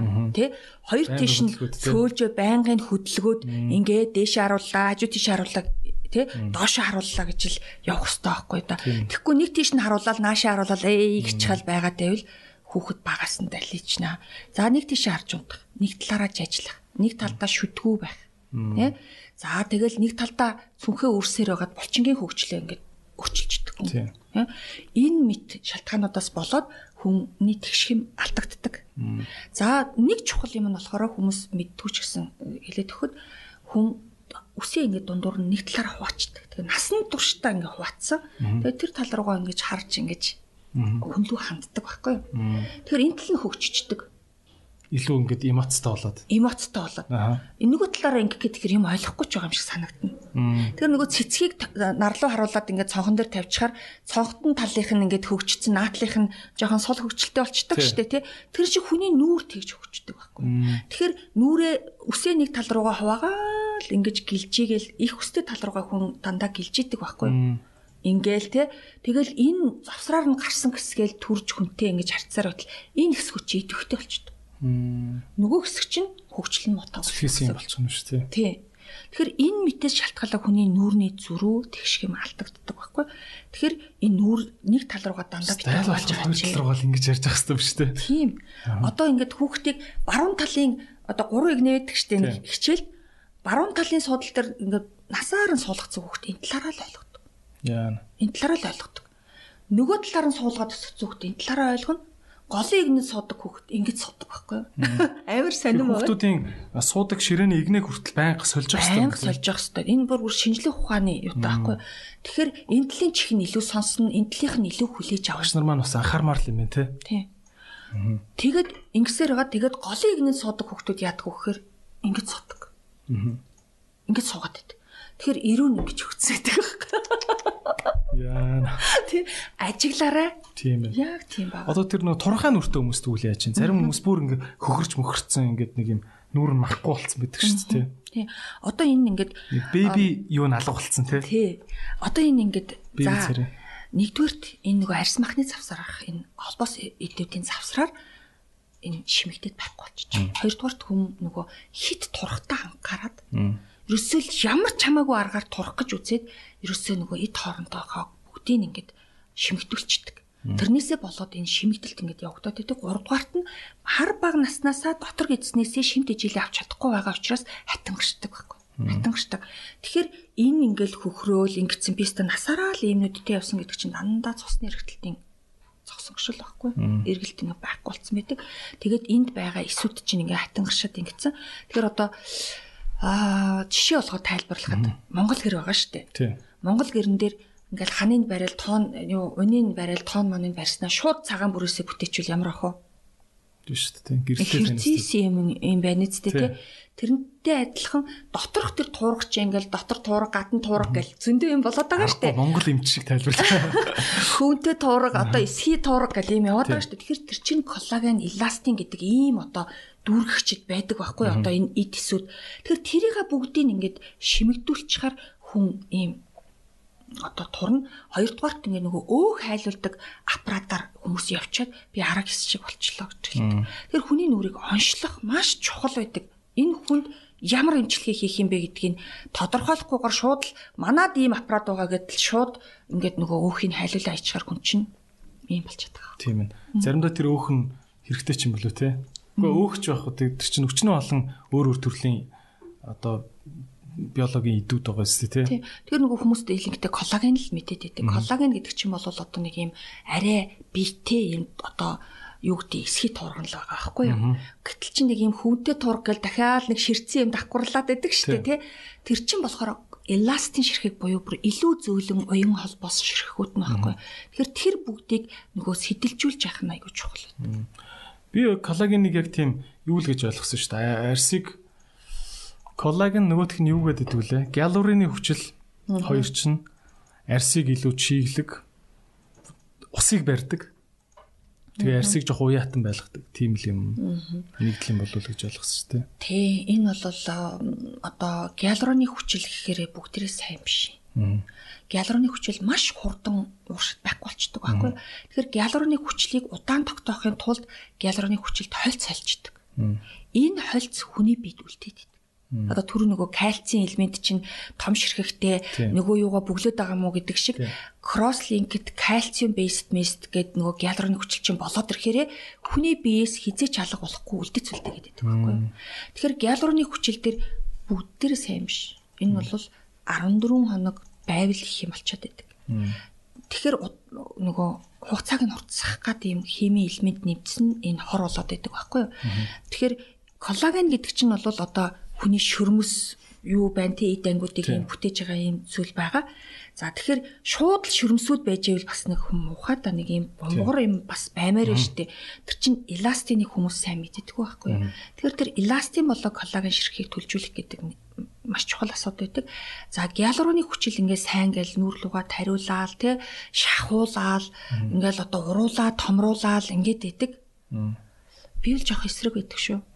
Гиалуроны хүчил хичнээн жил болсон ч гэсэн тэр нөгөө хольц элемент нь гиалуроны хүчил нь өөрөө байхгүй болчиход идэг хольц элемент нь үлдчихэд үр дагавар өгöd байгаа. Тийм ээ. Тэгэхээр ядж хат нөгөө хөдөлгөөн модлогоо мотоо болохоор тунгалагын систем системэн тэр илүүдэл химийн нэгдлүүдийг цэвэрлэхгүй шүү дээ. Цэвэрлж чадахгүй. Одоо энэ нэг энэ тураад жижиг нүртэй олчлоо гэхээр ингээд эмнэлэгдэр очихоор ингээд арьс махны завсар авчиад түнэл үсгээд гиалуроны хүчил шахаад өчтдөг байхгүй. Тэгээ ингээд нэг юм банцхар царайтай нэг юм эвгүй болчдөг хүн. Одоо нэг юм хийлцэн мөртлөө давхар шаригч юм шиг нэг юм те. Нэг юм эвгүй. Холливуудын нэг тийм одууд байдаг шүү дээ. Ингээ янз бүрийн болцсон. Тэ. Тэгэхээр нэг тийм эвгүй болчихсон юм шиг. Нэ нэг сони юм бэлцгэр нэг мимик нь байхгүй болцсон те. Тэгэхээр тэр завсраар гиалурны хүчилж шахахаар сайн болоод байгаа юм биш. Дүүргэж чад тэр хооронд чинь илүү их түнэл буюу хоосон 10 цаг үсгээд байр эзэлчихэж байгаа байхгүй. Тэгээд тодорхой түвшний хэсэг хугацааны дараа нөгөө гиалурны хүчил байхгүй болчлоо.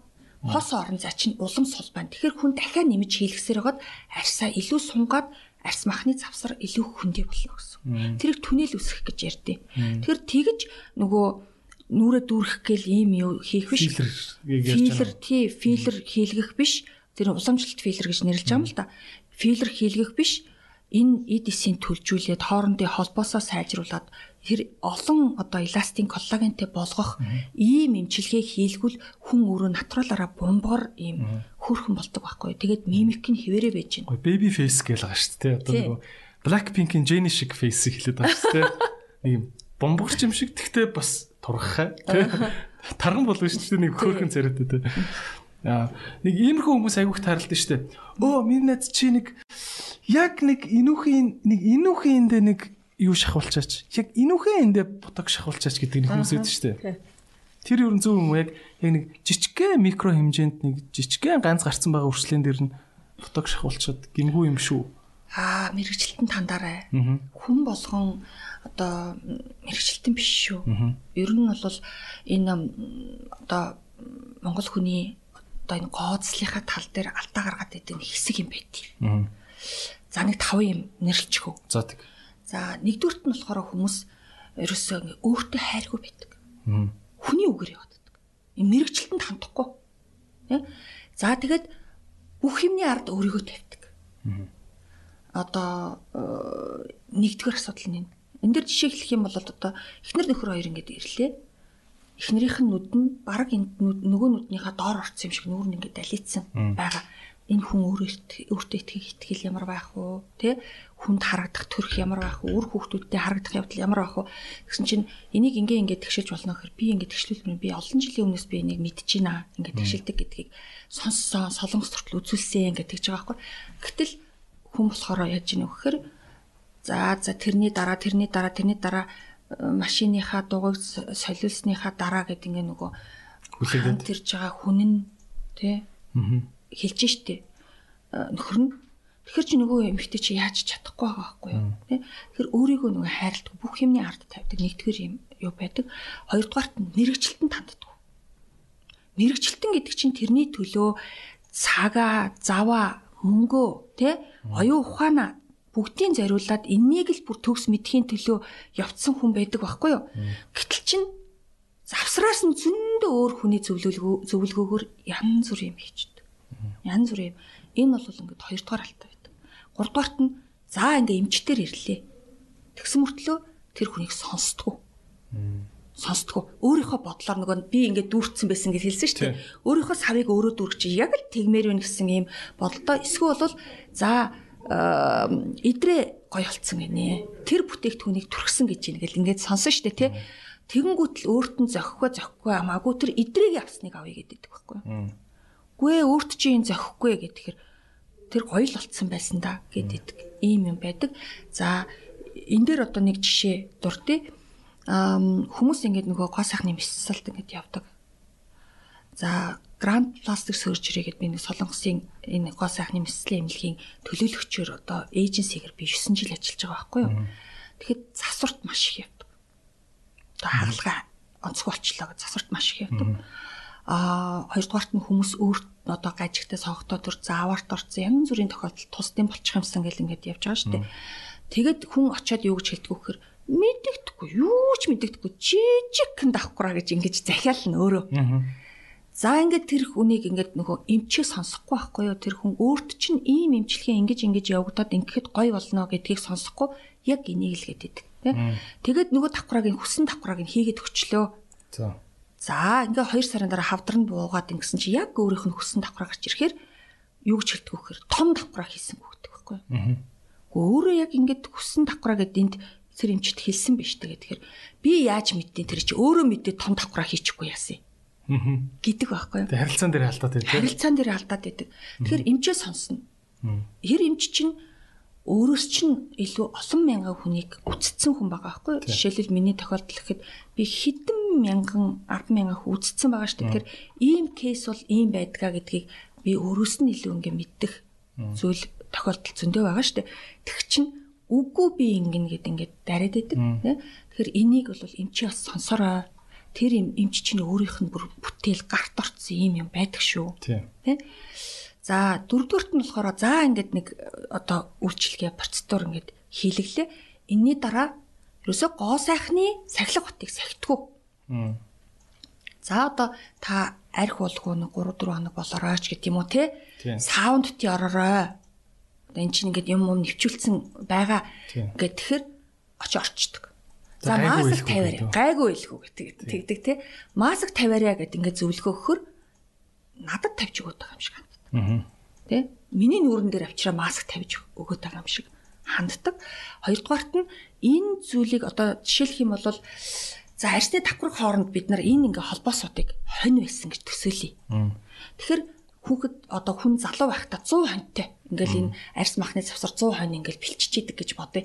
Тэгэл хонио тижээхгүй байсаар байгаад энийга ингээл 90 хонь 80 хонь гэл ингээл зугуухан зугуухан гэж хөгшрүүлсээр байгаад энэ э, арсны давхаргын хонд 30 болчлоо. Бүр зарим нь 10 болчлоо гэж бодъё. Тэгэхээр ирлээ 10 хоны чинь хургалуулад өглөө. За. За хургалуулад өглөө. 10 хоног хургалахад гинтхэн 50 хоног болчихгүй шүү дээ. Тийм. 30 хоног хургалахад 50 хоног болж болно. Тийм. 10 хоног 20 хоног л болж макс. 20 максимум 20 хоног болно. Тэгэхээр тэр нөгөө хургалуулсан хургаа тижээгээрээ, хонио тижээгээрээ, за та ингээрээ гэх тэгэхээр юмар орлуулад ингээд нөгөө Монгол юу гэдэг вүлээ нөгөө харгалах гад идэг. Аа. Харгалах гад идэг. Жишээл өгөх юм бол юу гэсэн үг вэ гэхээр одоо ханиад хүрсэн хүнд ханиадыных нь эсрэг ийм симптомын эсрэг одоо уушигны хатгаа болцсон байлаа гэхэд тэрний эсрэг им бичээд төхөр толгойн юм уугаад байвал идгэрхүү. Үгүй шүү дээ. Үгүй шүү дээ. Тэрнтэй адилхан хонио хооллохгүй. За тэгээд хугацаагаа барихгүй, сахилга бат гэдэг юм чинь барихгүй ингээд нөгөө тухайн хүндээ хийж өгöd байгаа юм шиг болоод идэг. Гоо засал ямарваа нэгэн имчилгээ гэдэг хүний өөрийнх нь сэтгэл зүй хоёрдугаар имч болоод энэ хүний хамтын бүтээл байдаг. Хамтын бүтээл байдаг. Тэгээс эмчин зүтгээл байдаг, нөгөө хүн цаашаа зүтгээл байдаг бол энэ бүтхүү. Тэ? За тэгээд 30 онтой ирсэн хүн 10 онтой ирсэн хүн хоёр өөр штэ. Тийм. Бас өөрийнхөө бас нөхцөл байдал ямар байсныгаа зөв дүгнэхгүй байх те, үнэлэхгүй байх те. Зөв үнэлэхгүй. 10 хоног төлжүүлэхэд 20 хоног л болно. Дахиад төлжүүлэхэд максимум 40 болно. 30 онтой хүн 50 болно, 60 болно. Дахиад төлжүүлэхэд суулгах боломжтой байхгүй. Тэгэхээр тэрийг ойлгохгүй хүмүүс дийлэнхтэй ядгүй гэхээр би шууд тэрэн шиг болмоор байна. Эсвэл шууд үсрээд одоо 18 та болмоор. Би яагаад хурдан гоё болохгүй байна гэд өөрийнхөө анхны нөхцөл байдлаа мэдтгүү. Тийм ээ. Заста нилээ суур суур баг чи боловсролын ер нь би нэг юм амар ойлгоод байна. Сүүлийн үед одоо ч та бараг миний 70 малдах зочин бохгүй юу? Гэл ям зүрийн салбарын хүмүүстэй ярьж байна те. Хүмүүстэй ярих болгонд тэгэл явж явж явж явж явж бүх асуудал тэгэл боловсрал руу л ирээд байгаа юм шиг надаа нэг тийм ерөөхий юм мэдрэгдээд байгаа байхгүй. Тэг бол одоо үнэхээр арсны бүтэц холбогч ид тэр бодис тунгалахын систем энэ бүх юмыг 5 дугаар ангид байхад нь 6 дугаар ангид байхад нь биолог дээр заажсан бол бүр супер ахгүй гэж бодоод байгаа.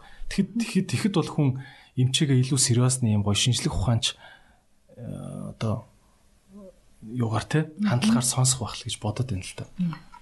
За а сорвны талаар та юу мэдээлэл өгөөч? Ер нь түлэгдсэн сорив яа гэв Монголд ийм гэр ахын түлэгдэл айгүйх байдаг те. Одоо жижигэн жижигэн түлэгдсэн те. Би хүртэл нэг хизээ хэл нэг өндөг шарж гаад гизрүүгээ тос өсрүүлээд одоо нэг юм бүрхий толб бид шүү дээ товчны чинь Нэг арилтын болов яа гэм бэ? Сорив болохоор ерөөсөө янз бүрийн юмнаас сорив үүсэж байгаа дээ. Тэгэхээр юунаас олж үүссэн бэ? Хэр талбайг хамарсан бэ гэдгээс шалтгаалаад соривны эмчилгээг шалтгаалдаг. Тэгэхээр сорвийг одоо төлжүүлэхэд лазер дахиад чухал нөлөөтэй байгаа байхгүй юу? Төлжилтийн лазер гэдээ яриад байгаа дээ. Мөсийн бус. Тэгэхээр тэр дахиад чухал нөлөөтэй байдаг. Нөхцөлтөнд хүртэл тийм байхгүй юу? Энэ сорив чинь одоо бид нар энэ дээр харж байгаа юм шиг боловч доошоогоо жалга болцсон юм уу те? Энэ наалдсан юм уу? Тэ гэдгээсээ шалтгаалаад эмчилгээний арга нь өөрлөлт. Тэгээ сорвоо ихлэ шинжилж таарах юм те. тэглгүй байх. Нөхцөлтийг хүртэл шинжилнэ. Энэ нөхцөлтөнд доороо залуудаа маш их батг гараад ийм лонхон лонхон хэлбэртэй дээрээ ам нь ийм харагдаад байгаа мó? Эсвэл ерөөсөө гурвалжин бүтцтэй зөвхөн өнгөн хэсэгт байгаад байгаа мó гэдгээс шалтгаалаад эмчилгээний арга технологи нь Бүр одоо ингээд амар батга матга шахуулаад те ингээд ийм жинхэнэ танил тэр лонхон юу байлаг. Тим сөрв арилт юм уу ер нь? Эмчлэн штэ тэр нь ч хугацаа орно. Тэ? Хүнийх ба штэ ийм сорвтой байх, ийм сорвтой байх нөхцөлт нь ийм байх, ийм нөхцөлтэй хоёр чинь эмчилгээ нь өөр үсттэй. Тэ? Тэгэхээр тэр нөгөө юг л хүн өөрөө а хүлийн зөвшөөрөх хэрэгтэй байхгүй юу. Тэгэхээр идрэгийн нүртээ барьцаад идрээ 3 удаа эмчлүүлсэн байхад би яхаараа 5 эмчлүүлд юм бэ гэдэг юм байж болохгүй л гэсэн үг байхгүй юу. Юм гэдэг чи олон төрлөө гэдгийг л ойлгох юм шүү дээ. Тий. За тэгвэл сивх арилт юм уу, сивх нөсөө арилт юм уу те? Тод харж явах миний хамар дээр ингээд сивх байх өстэй. Багасаа л би юм сэвхтэй байсан байхгүй газар дээр хамар дээр ингээд энэ од арилах болоо жишээ. Тий энэ сэвх нүүрэн дээр үсэж байгаа тол бол маш олон төрөл. 5 6 төрөл байгаа байхгүй юу. Тэгэхээр тэрийг таньж имчилнэ гэдэг маш чухал. Энэ тол болгон тол биш. Энэ сэвх гэж өөрөө нэрлэж байгаа юм болгон сэвхгүй шүүхгүй юу. Тэгэхээр энэ нөгөө ялгарн одоо ялган таних тэрийг яаж имчлэх үү гэдэг нэг асуудал байгаа. Хоёрдугаар сэвхийг үйлдвэрлэдэгээс өнгөн дээрээ бохи нац юм шиг байж идэггүй маа. Энийний доор одоо 6 дугаар давхраг буюу суурийн хальсан дээр одоо меланоцит гэдэг эс байдаг байхгүй юу. За энэ одоо нэг төсөөлүүлээд үзвэл 8 шиг юм хөлтэй. Эс. Тэгээ эс завсраар ингээ хөлөө оруулсан арсны өнгийг үйлдвэрлэж идэг гэсэн байхгүй юу. Арсны өнгийг. Тэгэхээр энд ингээ үйлдвэрлэж ирсэн чочрол аваад энэ олон юмар чочрол авна. Тэгээ энэ олон чочролн дотор гидснээс юм уу, илэгнээс юм уу, одоо тий цөснөөс юм уу, нар салхинаас юм уу, жирэмслэлтээс гормоноос юм уу гэл олон сэтрэл авахтаа нэг төрлийн эсийг очиж сэтэлжүүлдэг байхгүй. Тэгэхээр нөгөө эдс чинь бор өнгөө ялгаруулад эхлэн штэ. Ингээ бор өнгөө давмгаа ялгаруулад эхлэхээр эн чин одоо энэгээрч гарч ирээд тэргээрч гарч ирээд байгаа байхгүй юу? Тэ? Тэгэхээр бид нар энэ дээр хил авах гэдэг арайд идэг. Энийг ингээл юусаа хуулаад авчиж болохгүй юм чи, арсын сольжиж болохгүй юм чи гэдэг идэг. Наад борыгоос л нялга лазертаад алгуулах гэж алгуулах гэж ингээд идэг. Гэтэл хөлн цаанаа ингээд байж идэг байхгүй. Тэгэхээр энэ хөл рүү нэвчиж орж анхны тэр хөлний ширхэг дээр очдог хэмжээс нь тэр хэмжээс нь 330 пикосекунд хэмжээтэй байдаг. Тэр диаметр. За. Аа гэтэл нано ширхэг пико ширхгээс сая дахин том байхгүй юу? Пэ за. Сая дахин. Нано ч л одоо хүн болгоны мэддэг хамгийн жижигхэн зүйл өстэй. 10-ын хасах 9 зэрэгтэй байгаа шүү дээ. Пико хэмжээ чинь 10-ын хасах 12 зэрэгтэй байхгүй юу? Нано технологи чинь тэгвэл одоо бүр бүдүүн баг болцсон юм биш үү? Бүдүүн баг болчиход байгаа байхгүй юу? Гэтэл сэвхний эмчилгээнд ерөөсөө үр дүн өгч чаддаггүй байсан. Ягаад тэгэхээр нэгдүгээрт хүч нь хүрдэггүй арсны тэр гүнлүү орч чаддаггүй. Хоёрдугаарт тэр нөгөө депс мэпс гэж ингэж ярьж байгаа дээ. Тэгээд хоёрдугаарт тэр тэр анхны тэр диаметр дээр очиж нэвчиж чаддаггүй дандаа одоо ийм том юмар очиж ингэж түлээд идэг гэсэн байхгүй. Тэгэхээр нөгөө термал эффект буюу дулааны эффекттэй нөлөөлөд идэг гэсэн учраас сэвхээ очоод сэтэлжүүлээд улам ихсгээд идэг гэсэн. Өө за. Улам ихсгээд байсан. Одоо болохоор тэр эсийн мөчр дотор байгаа өнгөний энэ диаметр дотор нь нэвчиж чаддаг пико секунд хэмжээтэй энэ дотор орохын тулд 330-аас жижиг байх хэрэгтэй болно шүү дээ. Тэгэхээр энэ 300 гэдэг энэ лазер гарснараа сэвхний эмчилгээ суйраасаа шүүрдэж болж байна гэдэг ийм төвшөнд төрсэн байхгүй. Тэгэхээр тэр суйраас нь эхэлж цэвэрлдэг. Тэгэхгүй гадна талынхыг шууд авах гээд нэмэргүй. Одоо төлөөлүүлээд жишээ болгоод ярих юм бол энэ уурын зовхны утаа ингээд бүм гэж дэшээ шууд олгоодоо гарцсан байдгүй үстэй. Тэ? Тэгтэл хажуу тийшээ явал сарниал ингээ явцсан. Онгоцон дээрээс харуул ингээ цагаан дугуй юм тарагдж байгаа боловч төө тэр янт нь тэр доорч байж болно шүү дээ. Тэгэхээр тэр завсраарах бүх юм чи үйлдвэрлэх боломжтой байхгүй юу? Тэгэхээр тэрэнд хүрч энийг эмчилнэ гэдэг болохоор одоо шинжлэх ухааны маш өндөр технологи болчихсон. Тэгвэл яг тэр арсны доор байгаа тэр меланин те. Тийм, меласома гэдгийг эмчилдэг. Бүр тийшээ очдог. Дахиад нарийн лазер технологи болж тарж байгаа шүү. Одоо энэ технологи бол Монголд ганцхан байгаа. Тий. Тэгээд Pico гэдэг хэмжээстэй лазер бол байгаа. Тэгэхээр тэр нөгөө 450 750-га явчихаар алдах юм бол нөгөө сая руугаа даваад 1000 руугаа даваад нано ширхэг рүү алдаад байдаг учраас сэхэндээ үрдэн сайн өгдөггүй шивээсэнд сайн үрд өгчөдөг бол тэр Pico i 300 гэдэг болохоор яг тэр меласомоор нэвчиж чаддаг баггүй юу? Нэг төлөөлөлөд хэлэх юм бол нэг зүү ингээд нарийнхан зүүний сүгвч рүү тэмээний ноос уц чих гээд байхаар орохгүй да. Тэрэн шиг одоо өмнөх лазруудын хэмжээс тийм байсан юм а гэдгийг л хэлж байгаа байхгүй ойлголоо. А нөсөө гэж юм тэгвэл нөсөө ч бас ер нь төстэй л үстэй миний бодлоо нөсөө төстэй. Нөсөө гэхдээ энэ нөгөө хөл нь доошоо ихцээдэг сэвх сарнсан байна. Өөр хаанаас ч гарч ирэх боломжтой. Одоо чинь миний одоо энэ хамрын хамар дээр байгаа сэвх баг энэ хамрын хажуудлаас улбаатай ч үж болох юм биш тий. Болно. Тий. Яг ихц доороо байх албагүй. Өө зүц. Тий. Хаа. Тэгвэл одоо энийг арилгахын тулд миний хамрын хажуудлал дээр гэнэс үг. Тодорхой хэмжээгээр ингэ томруулж авна гэсэн үг. Томруулж явна гэсэн үг. Гэтэ түлэхгүй, гуужуулахгүй, одоо гэмтээхгүй доор байгаа хөлнөөс нь эхэлж цэвэрлэнэ гэсэн үг. Ялглаа. Одоо ингээд энэ энэ арсны тэр одоо доотлын EDC-г ингэж сэргээдэг те лазерыг ашиглаж сэргээж гин гэж ойлгоод байгаа юм. Наногоо алгасаад пико гэд бүр нарийн хэмжээсээр нь хийж гин те. А энэ аппаратууд яаж гин те. Миний бодлоор баахан аппаратууд байгаа байлгүй. Ер нь бол нэг ийм юм надад харагддаг байхгүй. Facebook ингээл ухаал гэж яхад чинь дэлхийн хамгийн шилдэг аппарат, тим ийм аппарат, ийм ийм аппаратаар таныг имжилнэ. Ийм аппаратаар гэл ерөөсөө яг хөө тэр эмч эмчин ер нь гадаадд бол зүгээр ажиглалт шүү. Одоо ингээл би яг хөө Герман юу л их явдаг л та Америк руу. Герман Америк руу явж явах дандаа юм эмчин зургнууд байдаг байхгүй альва нэг юм реклам дэр нэг юм эмч гарцсан. Тэр эмчийн ноу хау ноу хау тэр эмчийн юу гэлээ айгүйх юм эмчийн зургаараа илүү юм брендлж явдаг. А манай Монголд ингээ ирээд ирэхээр ерөөсөө одоо чинь Монголын хамгийн ууган эмнэлгүүд гэл ингээд яг алдартай лаг эмчин хийн яг энэ эмчин хийн ингээд ингээд юус эмчин зураг байдгүй. А тэгсэн мөртлөө ингээд рекламуудыг харахаар дандаа хамгийн шилдэг тим аппаратаар эмчилнэ тим аппаратаар яасан гисэн ийм аппарат яасан гисэн лазер гэл ингээд л идэг байхгүй нэгдүгээр энэ одоо яг нэг юм буруу байна уугүй гэж надаа нэгдэх асуулт би асуумаар хоёрт нь энэ аппаратны сайн мууг яаж мэдхий? Одоо энэ аппаратн дээр ингээд баркод үйт юм уншуулт юм уу? Бүгд л бүгдээр л манай аппарат бест гэл ингэж байгаа шүү дээ тий. Одоо нэг тий зүг буруу яаж ялахгүй ёстой чухал асуудал. За за одоо яагаад ингээд эмч биш аппарат сурчлаад байна гэхээр аппарат нэгдүгürt болж байгаа мөртлөө аппаратыг хүн л ажилуулдаг байхгүй юу? Хүн л ажилуулдаг. Тэр шилдэг аппарат юу аппарат гэж ингэж байгаа боловч одоо энэ аппаратыг эзэмших нь чухал байдаг Тэ машина барьж сурахын тулд бид нар ийм жолооны курст явдаг үстэй. За тэгэл лиценз аавна. Одоо жолооны үнэмлэх аавна. За энэ жолоо барьж чадна гэж юм. Тэгтэл аппарат ажилуулах чинь тэр чинь жолоодж байгаа гэсэн үг шүү дээ.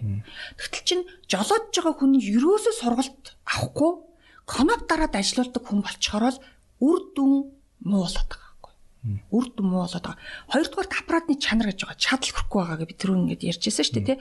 Тэгэхээр аппаратны чанар болоод чадал гэдэг чинь манайх чи ингээд урд хөрштэй ойрхон учраас дураамил юм ихтэй байхгүй юу? Дураамил юм ихтэй.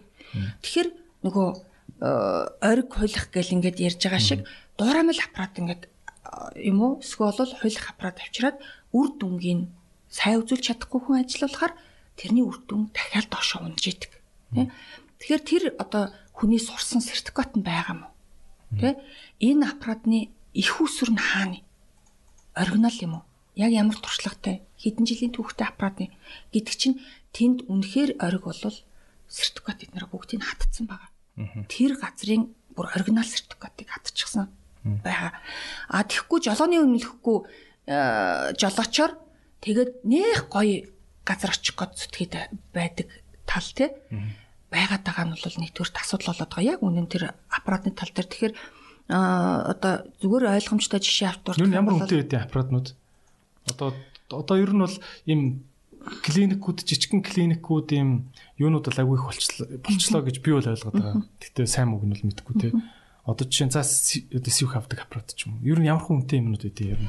Тэгэхээр одоо бол хамгийн сүүлийн үед энэ одоо хит болсон сүүхний аппарат бол дэлхийн зах зээл дээр 90 сая доллар байна. 90 сая доллар. А гэтэл энэ нөгөө түлж авдаг лазер болоод ирэхэр чинь ерөөсөө максимум 8 мянган доллар л байгаад байгаа байхгүй юу? 8 мянган доллар л байгаа. Тэгэнгүүт энэ хоёр чинь чанарын ялгаан тийм төвшөнд байгаа гэсэн үг. Тэр нэг оригинал гутал, брендийн оригинал гутал хулих тим копи гэл ингээд байдаг штэ. Тэгэхээр харахаар ингээл яг ижлэх юм шиг. За нэг хөлдөө тэр брендийн гутлын нөсөө нөгөө хөлдөө дуурамлын нөсөө явал тэр нөгөө өвдөгний үений гимтэл тэр өнгө зүсний байдал хурдан муудах чанар хүл дэвтэйхэн байдал эдгээр бүгд өөр байгаад байгаа шүү дээ тий. Яг тэрэн шиг тэр аппарат хаана очиж үйлчлэх вэ гэдэг амлалтаа биелүүлж чадахгүй болно л гэсэн. Хойлох аппарат чинь тий. Тэр чинь бол ингээд дуурайлгаа хийцэн л аппарат мөнгө олох гол хийцэн л аппарат байгаа болохоос биш мэрэгчлэн хандаагүй байхгүй. За одоо жишээлбэл барилга барилъя. Тий. За барилгын мэрэгжилтэй барилгын инженер хүн нэг өөр хандна дундуур нь бие чадны багийнхан ямар төвшний барилга барих уу? Яг л ийм л ялгаатай л гэсэн. Тэгэхээр ер нь танаас салбарт бас юу вэ те? Хил гайл дээр хил гайл дээр яг оригинал яг үйлдвэрээсээ орж ирж гин үү? Бас хяналт бас сул байт юм шиг байна те. Тий. Одоо эн чинь уг нь хүний нүүр царайг очиж да да да гэж байгаа аппарат чинь уг нь яг л хулах хизэж орж ирэхгүй л байх ёстой өстэй. Ер нь л тийм байхгүй. Тэгээ тэн дээр нөгөө яг л нөгөө боловсролол байгаад байгаа. Хоёрдугаарт нь яг одоо аппарат бол бүр сертификаттай тэрийг оруулж ирдэг эрхтэй компани оруулж ирэх хэрэгтэй байдаг. Гэтэл чинь манайхан нуугаад хулих ийм аппарат оруулж ирээд тэгээд сургалтанд суулгахгүй хүмүүсээ сурахгүй нөгөө сургалтанд сууж байгаа мөнгө нь хайрын санагддаг байж магадгүй. Тэгээд одоо YouTube хараад тэгээд дуурайлгаа хийгдэг ийм байдалд ажиллаж байгаа хүмүүс зөндөө байгаа байхгүй. Тэгэхээр эмчнэр ирдэг, сургалт авмаар байна. Тэ? Гэт ирдэг. Тэгтэл чин бүх хүнд би бүгдийн заавал би ч одоо ингээл сургалтаа л явуулж идэг хүн болох хэрэгтэй болно шүү дээ. Хэмжилгээ хийхгүй. Тэгэхээр чин бас нэг цензур тогтоох хэрэгтэй дээ. Тэгээд ирэхээр л нөгөө асуудлуудад нь шийдэгдэхгүй энээсээ болоод эмч өөртөө ихтгэлгүй үр дүн гарахтаа ихтгэлгүй юу хийгээд байгаагаа ойлгохгүй болоод ирэхэр чинь э, асуудал их үүсэж байгаа. Тийм ээ. Ер нь бол хүмүүс элдв нүүрэндээ өөрчлөлт оруулахаас өмнө ямар ч үсэн ямар аппаратаар хийж байгаа тэрийг маш сайн л одоо гарал үүслийн шалгаж аймаар юм байна те. Одоо ихэнх аппаратнууд юу гэдэг үстэй. Одоо миний л мэдхийн зүгээр нөгөө өөр салбарт салбарт шүү дээ те. Тоног төхөөрөмжүүд нөгөө тийм хулих тоног төхөөрөмж гарахаас сэргийлээд хажуу талдаа ингээ баартай.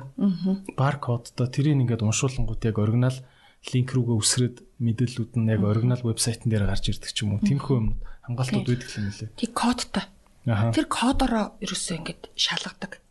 Тэр кодыг ингээл нөгөө евро тэр фирм рүү ингээд явуулна шүү дээ.